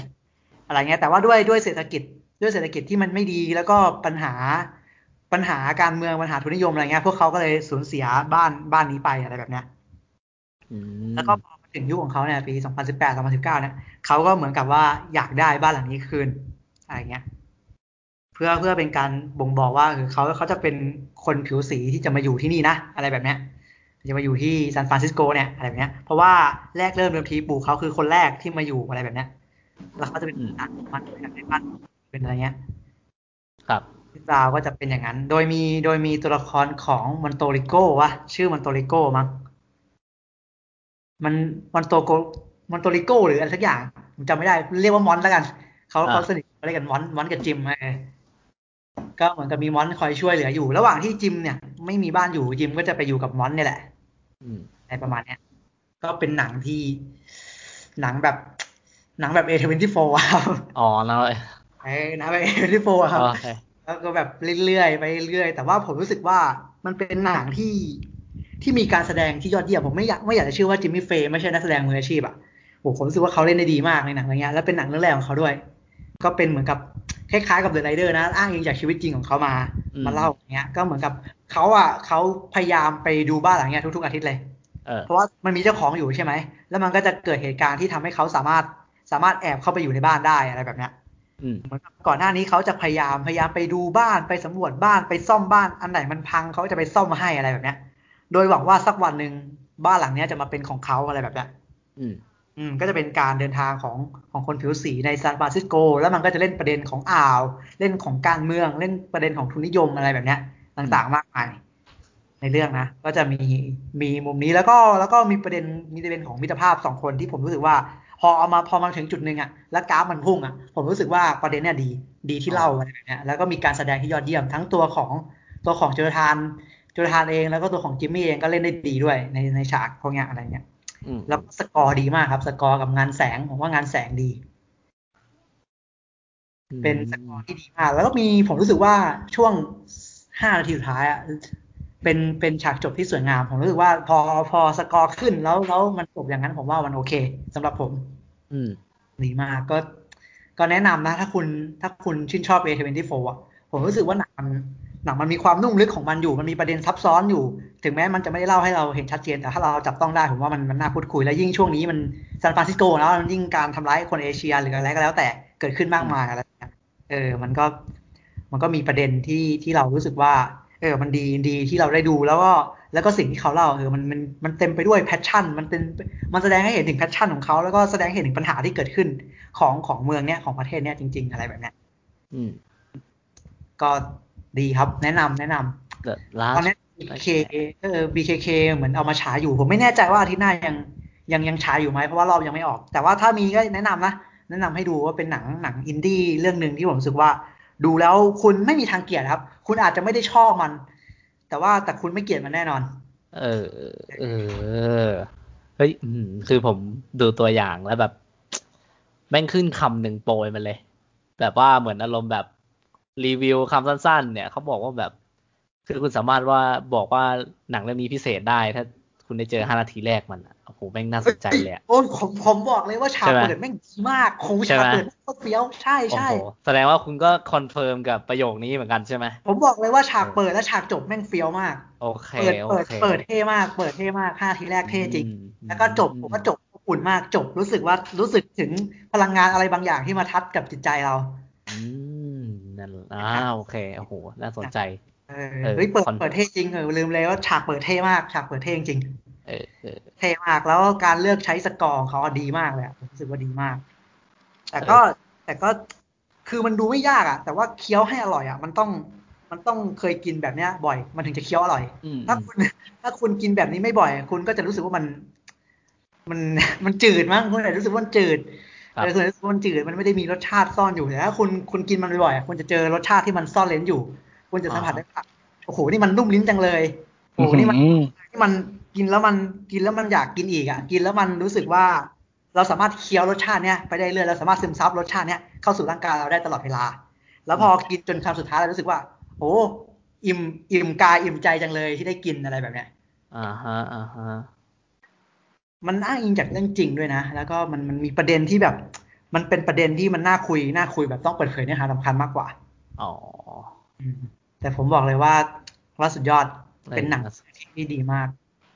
น่าสนใจน่าสนใจโอ้นะเออ BJK นะครับผอยากมไปดูกันที่โรงเยอะอืมขอชื่อเรื่องอีกทีๆ The Last Backman in San Francisco ชายผิวดำคนสุดท้ายในซานฟรานซิสโก เอาเรื่องเอาเรื่อโอ้งเขาคือคนแรกและเขาจะเป็นคนสุดท้ายเออลองจำคำพูดผมก็ได้ว่าคุณคุณคุณไปดูอะคุณอาจจะไม่ได้รักหนังเรื่องนี้หรอก แต่คุณจะไม่เกลียดมันหรอกอืมผมค่อนข้างมั่นใจนะคุณอาจจะไม่รักมันหรอก แต่คุณจะไม่มีวันเกลียดมัน โอเคนะนั่นเป็นอีกหนึ่งเรื่องของคุณน็อปที่ได้ดูมา ครับผม แล้วมีอีกมีอีกใช่ไหมคุณอันมีนี้อีเป็กนบอสมีอีกครับ ผมเตรียมมาอีกสองเรื่องนะถ้าจะอ่าโอพูดเคอย่างเงี้ยโอ ก็เคมีบอสอันหนึ่งแล้วก็อีกอันหนึ่งก็อีกอันหนึ่งเป็นอะไรดี เป็นอุปทานหมู่แล้วกันโอเคโอเคอะไรเป็นวะอุปทานหมู่แล้วกันเป็นเป็นสิ่งที่ผมว่าคนคนคนทั้งโลกตั้งหน้าตั้งตารอแล้วคนไทยก็เป็นหนึ่งในนั้น เออ ก็คือซีรีส์วันด้าวิชั่นครับอ๋ออ๋อโอเคอืมผมดูจบละอืมจบดูจบเลย9 EP นะ ก็ต้องยอมรับว่า เหตุผลที่ต้องรีบดูให้จบ เพราะว่าเราเราทน spoil ไม่ไหว คือคือเราเราทน spoil ไม่ไหวในที่นี้ก็คือเราเราเห็น ไม่ว่าไปที่ไหนเราก็เห็นแต่แต่แต่พวกเขาครับตามโซเชียลมีเดียต่างไม่ว่าไปที่ไหนเออผมนึกถึงมีมไอเนี้ยมีมปีเตอร์พาร์คเกอร์ไม่ว่าไปที่ไหนผมก็เห็นแต่รูปคุณอะๆเออผมเห็นเต็มไปหมดเลยอะคือเออคือผมอะคือผมไปอยู่กับกลุ่มหลายกลุ่มครับ ทั้งกลุ่มไทยกลุ่มเทศใช่ไหมล่ะอืมแล้วผมตอนที่ผมเริ่มดูคือผมต้องดูประมาณ EP สี่ EP ห้าใช่ไหมแล้วแบบ คือตอนแรกอะผมเห็นปุ๊บผมก็กดกดแบบเลิกติดตามไปก่อนเนี่ยครับแบบไม่เห็นกลุ่มนี้ ปิดไปเลยกลุ่มนี้ปิดไปเลย แต่ผมรู้สึกว่ามันคือ Hydra ครับยิ่งปิดก็ยิ่งเจอไม่รู้ทำไมอ๋อแบบปิดไม่ไหวจริงๆกูปิดไปแล้วนี่หว่าทำไมกูยังเจออีกวะเออเออเออเออก็เจอไปหมดเลยเจอไปทั่วเลยก็เลยแบบ เออกูดูก็ได้จะได้จะได้ไม่ต้องมายุ่งกับกูอีกจะได้ไม่ต้องมา spoil กูอีกอะไรแบบเนี้ยเพราะผมเพราะผมรู้สึกว่าผมเจอเจอช็อตเด็ดไป แล้วเราด้วยความการเคลมของนักแสดงหรืออะไรเงี้ย มันจะต้องมีช็อตเด็ดอีกอะไรแบบเนี้ย ผมก็ไม่อยากจะพลาด moment ดีๆอะผมก็เลยอะดูก็ได้อะไรแบบเนี้ยครับ อืม ก็เป็นไงฮะก็จบไปดูมาเหมือนเคยพูดไปแล้วตอน EP สี่ EP ห้าใช่ไหมครั้งหนึ่งว่าแบบใช่แล้วฮะใช่ก็ก็พอดูจนจบก็ ก็รู้สึกว่าก็โอเคครับ ก็ enjoy ดีก็ยังได้ยิ้มเหมือนเดิมอืมก็สนุกดีครับผม แล้วก็เป็นเป็นซีรีส์ที่ผมรู้สึกว่าเก็บรายละเอียดดี เขาเขาเก็บรายละเอียดหลาย ๆ อย่างดีก็ตามสไตล์มาเวลแล้วผมรู้สึกว่าถ้าไม่ติด plot hole ต่าง ๆ ที่แบบไม่ได้คิดเอาไว้อะรายละเอียดไอ้ production ต่าง ๆ ผมว่าเขาเก็บดีอะไรเงี้ยแล้วก็มีแบบมี element หลายอย่างที่เรารู้สึกว่ามันมันเก็บมาแล้วมันสนุกมัน enjoy ถ้าใครชื่นชอบวงการภาพยนตร์ของ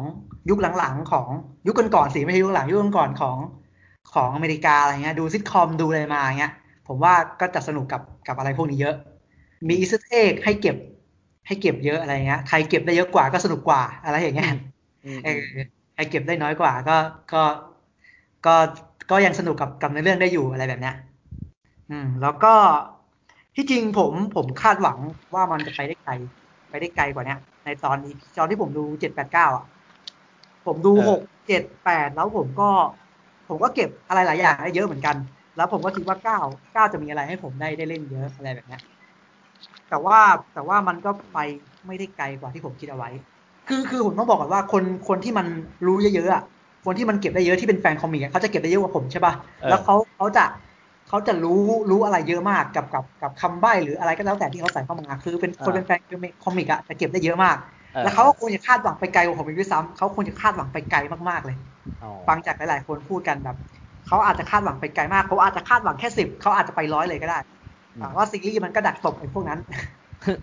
เออดักตบแล้วแบบเอออะไรอย่างเงี้ย แต่ว่าแต่ว่าผมอะผมเป็นคนที่เก็บได้ไม่เยอะไง เพราะว่าผมไม่ชอบแฟนไม่ใช่แฟน comic เออผมเออแค่แค่อยากได้ อยากได้อะไรแบบเนี้ยเขาก็ไม่ให้ผมไงในสิ่งที่เขาให้อะมันก็ไปไม่ได้ไกลอืมเออมันไปได้แค่หกแค่เจ็ดอะไรแบบเนี้ย ซึ่งผมค่อนข้างผิดหวังนิดนึง เพราะว่าสิ่งที่ผมคาดหวังมันก็ มันก็คือการยกระดับซีรีส์ให้มันไปได้ไกลข้างหน้าหน่อยเดียวเท่านั้น อะไรเงี้ยผมไม่ได้ไปเก็บ Easter egg ที่แบบ เขาเก็บกันมา เอ้ยเนี่ยมันต้องสื่อถึงสิ่งนั้นนะอะไรแบบเนี้ย แล้วพอสิ่งนั้นไม่มาเขาก็แห้งกันอะไรแบบเนี้ย แต่ผมไม่ได้รู้สึกแบบนั้น แต่ก็มีสิ่งบางสิ่งบางอย่างที่ผมรู้สึกว่ามันจะพุ่งไปในทิศทางเนี้ย แต่ก็แต่ก็ไม่ไป ยังยังคง play safe ยังอยู่ในเส้นทางอะไรแบบเนี้ยแล้วผมก็รู้สึกว่าซีรีส์ที่ที่ WandaVision ที่ทำออกมาเนี่ยก็เป็นการบอกเล่าเรื่องราวของตัวละคร Wanda แหละใช่ป่ะอย่างเรื่องราวที่เขาบอก เพราะว่าเราเองอะรู้จัก Wanda Maximoff เนี่ย ครั้งแรกก็คือ Age of Ultron ใช่ไหมใช่คแล้วบก็จะเห็นอืมเขา Civil War จาก Avengers Endgame Infinity War ต่าง ๆ อะไรแบบเนี้ยเออแต่เราเราก็จะเห็นเขาไม่เยอะครับ เราจะไม่ได้ไปเจาะลึกไปกะเทาะเปลือกกับตัวละครมาก ๆ ใช่ไหมล่ะ ก็คือซีรีส์เรื่องนี้ก็จะพาเรามาทำความรู้จักกับเธอมากขึ้น บอกเล่าเรื่องราวในสิ่งที่เราไม่เคยรู้เกี่ยวกับเธอมากขึ้น ว่าที่จริงแล้วเธอเป็นยังไงเธอคิดอะไรอยู่อะไรเนี้ย ในระหว่างที่เราดูอเวนเจอร์เขาไม่ได้ลงลึกที่ตัวละครเนี้ยก็เลยแบบมาลงลึกในในในซีรีส์เรื่องนี้อืม แล้วพอดูซีรีส์เรื่องนี้จบ ผมก็ก็ยังเป็นความรู้สึก รู้สึกเหมือนตอนที่ดู Dark หรือว่าดู Hill House หรือว่าดู Bly Manor ครับ ว่าแบบ อะไรก็แล้วแต่ทุกสิ่งทุกอย่างที่มันเกิดขึ้นมันก็เกิดจากใจของเรานั่นแหละนะมันก็เกิดจากมนุษย์อะมันก็เกิดจากความรู้สึกของเราจริง ๆ นั่นแหละอืมว่าว่ามนุษย์เรานี่ขับเคลื่อนด้วยแรงความรู้สึกจริง ๆ อะไรแบบเนี้ยมันจะเป็นความรู้สึกแบบนั้นเลย ไม่ว่าสิ่งที่เกิดขึ้นมันจะยิ่งใหญ่หรือว่าเล็กน้อยเพียงไรมันเริ่มจากเริ่มจากใจของเรานั่นแหละ เหมือนที่เหมือนที่ดาร์กหรือไฟไมเนอร์หรือว่าฮิมเขาเป็น อะไรแบบนี้ ผมค่อนข้างชอบตอนที่เขากระท้อเปลือกวันด้าให้เราได้รู้จักมากขึ้นนะ แต่ก็แต่ก็ไม่ได้ไกลกว่าที่ที่คาดเอาไว้เท่าไหร่ แต่ก็ทำให้เราเข้าใจเธอได้รู้จักเธอมากขึ้นอะไรแบบเนี้ยก็ก็เป็นซีรีส์ที่ดูสนุกนะ ผมว่าหลายๆคนถ้าหลายคนได้ดูก็น่าจะน่าจะชอบมันนั่นแหละ มันมีความน่ารักของมัน มันมีความตลกของมันบ้าง มันแล้วมันก็มีความสนุกในบางอย่าง ถึงแม้ฉากแอคชั่นก็ไม่ได้อลังการครับ ก็แบบ Paul Bettany ก็ก็โกหกนะไอฉากแอคชั่นยิ่งใหญ่กว่า Endgame อะไรนะก็แห้งนะแห้งผมชอบผมชอบเออเออเออการแห้งแล้วก็แบบ แต่ว่าแต่ว่า Paul Bettany ทำสำเร็จหลายอย่างนะไอการปั่นของเขาอะผมอยากจะเรียก Tom Holland มาดูว่าเนี่ยเนี่ยดูดูรุ่นพี่มึงเป็นตัวอย่างว่าถ้าจะปั่นอะจะปั่นยังไงให้ได้ผลอะดู Paul Bettany ไอ้ spoiler man ของมึงอะมันไม่ได้ผลแล้วเว้ยอะไรแบบนี้อัปเกรด เออมึงต้องอัปเกรดเว้ยมึงต้องทำแบบ Paul Bettany เว้ยอย่างเงี้ยถึงจะเรียกว่าแบบปั่นของจริง แบบมึงอะมันเอาไว้หลอกใครก็ไม่รู้อะมันไม่ได้แล้วอะอะไรแบบเนี้ยถือว่า Paul Bettany ถึงแม้จะโกหกเรื่องฉากแอคชั่นแต่ว่าความปั่นของเขาก็ยังยังทำงานได้อยู่อะไรแบบเนี้ยที่จริงที่จริงก็มีประเด็นที่น่าพูดถึงมากเหมือนกันอะไรแบบเนี้ยเกี่ยวกับตัวละครเกี่ยวกับเรื่องราว แต่ว่าผมก็รู้สึกว่า WandaVision ก็มีเพื่อเพื่อปูไปเส้นทางอื่น ๆ ในภาพยนตร์ของ MCU นั่นแหละ มีไว้เพื่อ ทำให้เข้าใจตัวละครแล้วก็ปูสามารถปูไป ปูไปมหากาพย์ที่ยิ่งใหญ่กว่าได้อะไรแบบนี้เอออ่าแล้วก็ แล้วก็ก็โดยรวมก็สนุกครับ ถ้าถ้ามันมาถ้าแบบนี้ครับไทยถ้าใครอยากแบบอยากลองดูอะไรเงี้ยก็แนะนำได้ ถ้าคุณเป็นแฟนมาเวลคุณก็คงดูอยู่แล้วแหละใช่ปะล่ะคุณคงไม่พลาดหรอกอืมแล้วก็มีมีเซอร์ไพรส์เยอะไหมผมว่าเซอร์ไพรส์เยอะๆก็น่าจะโดน spoil กันหมดแล้วมั้งอะไรแบบนี้เออเออเออก็ก็นั่นแหละก็ไม่ให้นั่นแล้วกัน ก็ลองก็ ก็คงไม่ไม่ได้มีอะไรพิเศษมากกว่านี้ ก็แบบไม่อย่าไปคาดหวังเยอะ คิดว่ามันจะได้ยิ้มแล้วมันจะเอนจอยก็พอ อย่างน้อยมันก็ไม่ได้เบื่อเพราะมันแค่ตอนละประมาณครึ่งชั่วโมงเองมั้งอืมอืมก็อยากฝากอะไรไว้อย่างหนึ่งแบบฝากไว้มากๆเลยก็ ถ้ามาจากจักรวาล MCU อย่างเงี้ย อย่าไปเชื่ออะไรก็แล้วแต่ที่นักแสดงและทีมงานเขาเคลมเออเออเชื่อ ยกเว้นเพียงอย่างเดียวโคอี้เจ้าอันนี้เชื่อได้อันนี้ผมรับประกัน ใช่ว่าใช่ อันนี้ผมรับประกัน โอเคเราก็ต้องรอดูกันนะโอเค แต่ผมไม่รับประกัน Eternals นะ ผมรับประกันโคอี้เจ้าแนะนำไหมแนะนำไหมโดยรวม ถ้าว่างก็ดูได้ครับ ถ้าว่างก็ดูได้อืมไม่ไม่ต้องรีบดูได้เออไม่ต้องรีบดูก็ได้ ตามที่โปรยมาครับใช่ไหมว่าอุปทานหมู่ ใช่อุปทานหมู่จริงไอไอไอสุดยอดมากไอ EP แปดที่เขาขู่น้ำตาไหลร้องไห้ที่มันสุดยอดแห่งความดราม่าอะไรก็อุปทานหมู่เชื่อผมโอเคโอเคเราเราผมเชื่อว่าเราเคยดูดีกว่านี้เยอะเราเคยดูดีกว่านี้เยอะเขาอาจจะรักเขาอาจจะรัก Wanda Maximoff มากไง ผมอาจจะรักน้อยกว่าเขาไงเขาเลยเขาเลยแบบ ถึงใจกับเขามากอ๋อ get get เดียว get เดียวผมก็รู้สึกว่ามันก็มันก็ดีแหละ แต่มันก็ไม่ได้ขนาดนั้นที่แบบต้องน้ำตาไหลหรือว่าโอ้โหมันต้องทนทุกข์ทรมานมันต้องสุดยอด นี่มันที่สุดแห่งความดราม่าผมว่าเรา ผมว่าเราเราเราเคยดูดีกว่านี้พวกเราอะ ครับ อืมอุทานหมูนั่นแหละ อืม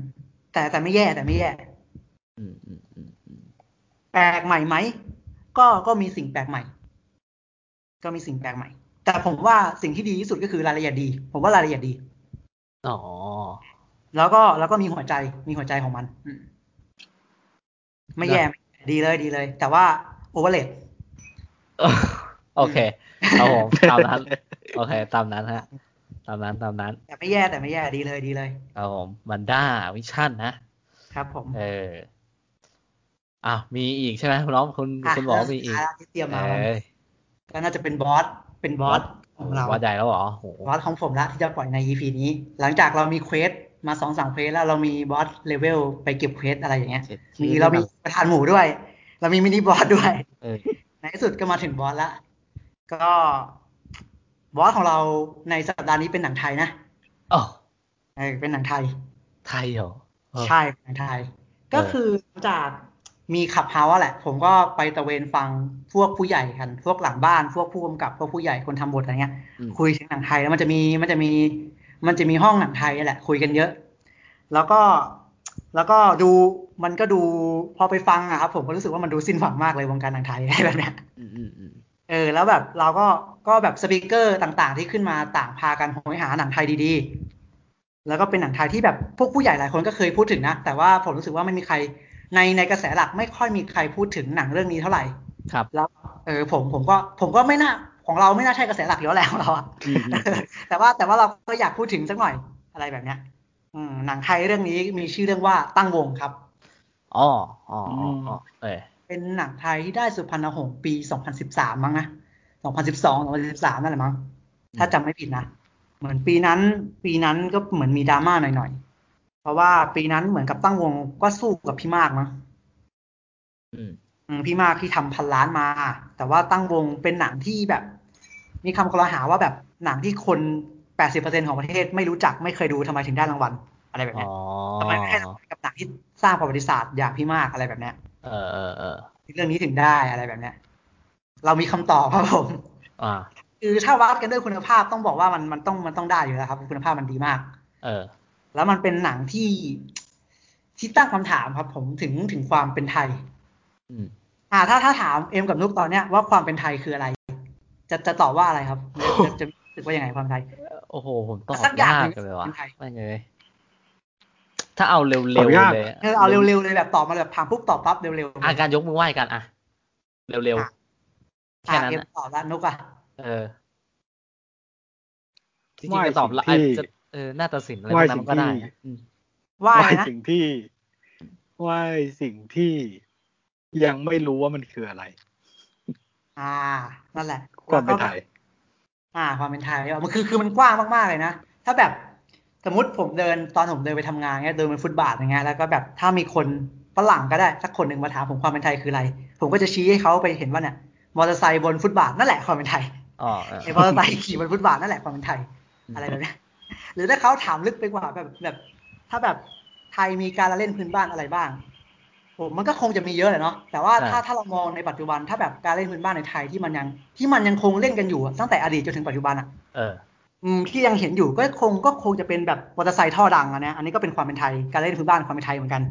อ่าเออมอเตอร์ไซค์ท่อดังอะมันมันเป็นการเล่นพื้นบ้านที่ที่ยกระดับไปจนถึงการแข่งขันได้เลยนะไอ้มอเตอร์ไซค์ท่อดังอะอืมอืมเราก็จะเห็นทุกทุกยุคทุกสมัยเนาะมอเตอร์ไซค์ท่อดัง ครับการเล่นพื้นบ้านเดี๋ยวนี้ไม่มีเด็กมาเล่นอีมอนซ่อนผ้าแล้ว ไม่มีเด็กมาเล่นงูกินหางแล้วแหละคงจะมีน้อยแหละเออเดี๋ยวนี้เข้าไปอนุรักษ์มอเตอร์ไซค์ท่อดังอะไรกันหมดแล้วอืมแล้วเป็นการแข่งขันที่มีการเดินพันสูงด้วย อุปกรณ์อะไรก็แพงอะไรแบบเนี้ยอืม เราก็จะเห็นความเป็นไทยที่มันกว้างขวางที่มันเต็มไปหมด ครับ อ่า แต่ว่าหนังเรื่องเนี้ยก็จะเล่าเรื่องราวของ เล่าเรื่องราวของวัยรุ่น วัยรุ่นสี่กลุ่ม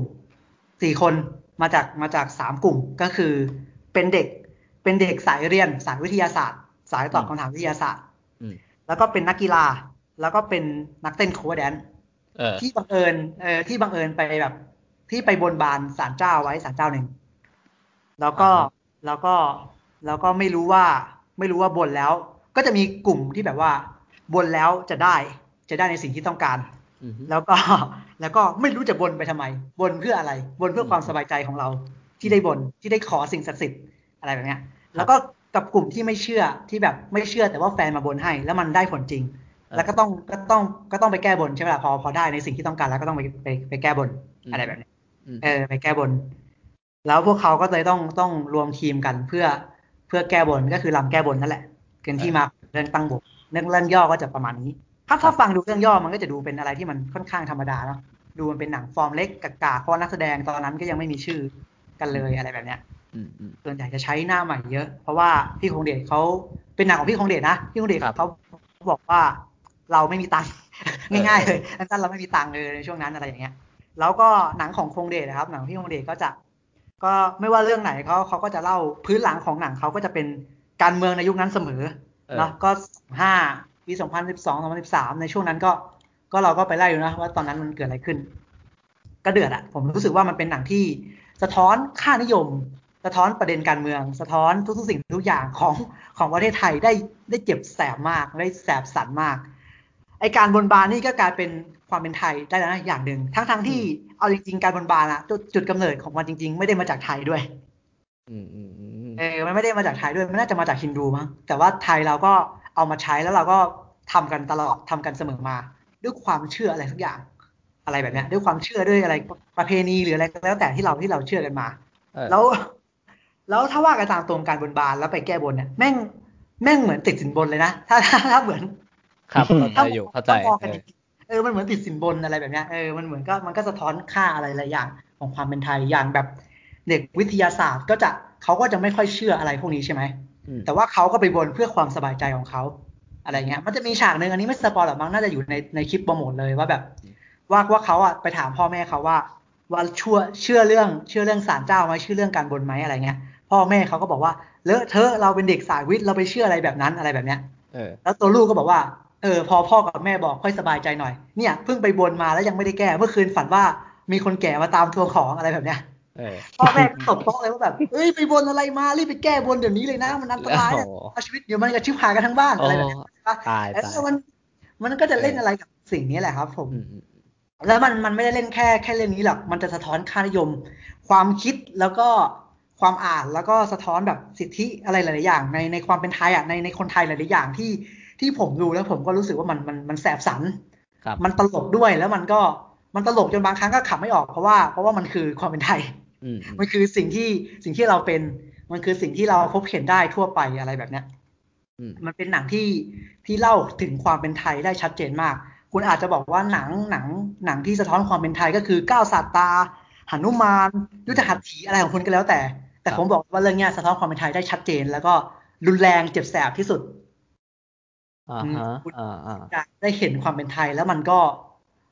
มันก็ดูสนุกมากด้วย มันดูสนุกมากแล้วมันก็แสบมาก ผมว่าดูดูเรื่องนี้จบ ถึงมันจะเป็นหนังเมื่อหลายปีที่แล้วนะ แต่ผมรู้สึกว่ามันไปดูไปดูตอนนี้ก็ยังได้ตระหนักอะไรหลายอย่างเหมือนกัน แล้วก็สัญญาทางภาพ สัญญาฉากหลังสัญญาอะไรแล้ว แต่ก็ยังสะท้อนกับกับสิ่งที่เป็นอยู่ในปัจจุบันได้ชัดเจนอืมอืมอืมเป็นการไปแตะทุกๆประเด็นในความเป็นไทยที่ผมรู้สึกว่าแสบแสบมากร้ายกาจสุดๆ อะไรแบบเนี้ยในการเล่าในการเล่น มันอาจจะบางประเด็นมันอาจจะ ไปแตะแค่ผิวๆอะแต่ถ้าลองลองจับลองมองลึกลงไป ในสิ่งที่เขาอยากจะเล่าจริง ๆ ผมรู้สึกว่าภาพสะท้อนหลายอย่างมันมันชัดเจนมากอืมจริง อืม ก็ผมแนะนำนะ สนุกมากแล้วก็ตลก มันก็มีซีนตลกเยอะแล้วก็สะท้อนสะท้อนเยอะทำให้เราตระหนักอะไรได้หลายอย่างแล้วก็แสบสันมากแสบสันแบบจี๊ดๆเลยอะที่จริงก็เป็นหนังอีกเรื่องหนึ่งที่ผมรู้สึกว่าน่าคุยเพราะมีอะไรให้คุยเยอะมากเออตอนผมเข้าไปใน Clubhouse หรือดูตามโซเชียลช่วงเนี้ย ก็จะมีคนพูดเสมอว่า เราไม่มีหนังไทยดีๆ สักเรื่องเลย เราไม่มีหนังไทยที่มัน สะท้อนภาพความเป็นไทยหรือจะเป็นหนังที่ไปสไปขายนู่นนี่นั่นได้เลย แต่ผมรู้สึกว่าไปขายเมืองนอกไปส่งเข้ารางวัลแต่ผมรู้สึกว่า เรื่องเนี้ยจะจะให้คำตอบคุณได้อืมอืมเรื่องเนี้ยจะให้คำตอบคุณได้ ถ้าคุณอยากดูหนังไทยดีสักเรื่อง คุณดูตั้งวง เออ จริง ๆ เรื่องนี้ออฟก็เคยพูดมาก่อนหน้านั้นแล้วใช่ไหมตั้งพูดแต่มาหลายครั้งเอแล้วคอรับผมใช่เรื่องคงเดชอันเนี้ยผมได้ยินอยู่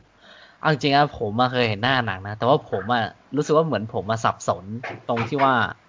เหมือนว่าผมไปจำสลับกับเรื่องหนึ่งหรือไงไม่รู้ที่มันเป็นเรื่องเกี่ยวกับอ่าแม่งเอาเอาเหมือนว่าเอานาฏศิลป์ไปแข่งกับดนตรีอีกอันหนึ่งอะผมเลยนึกว่าเรื่องตั้งวงอะเป็นเรื่องนั้น ก็เลยแบบไม่ได้สนใจ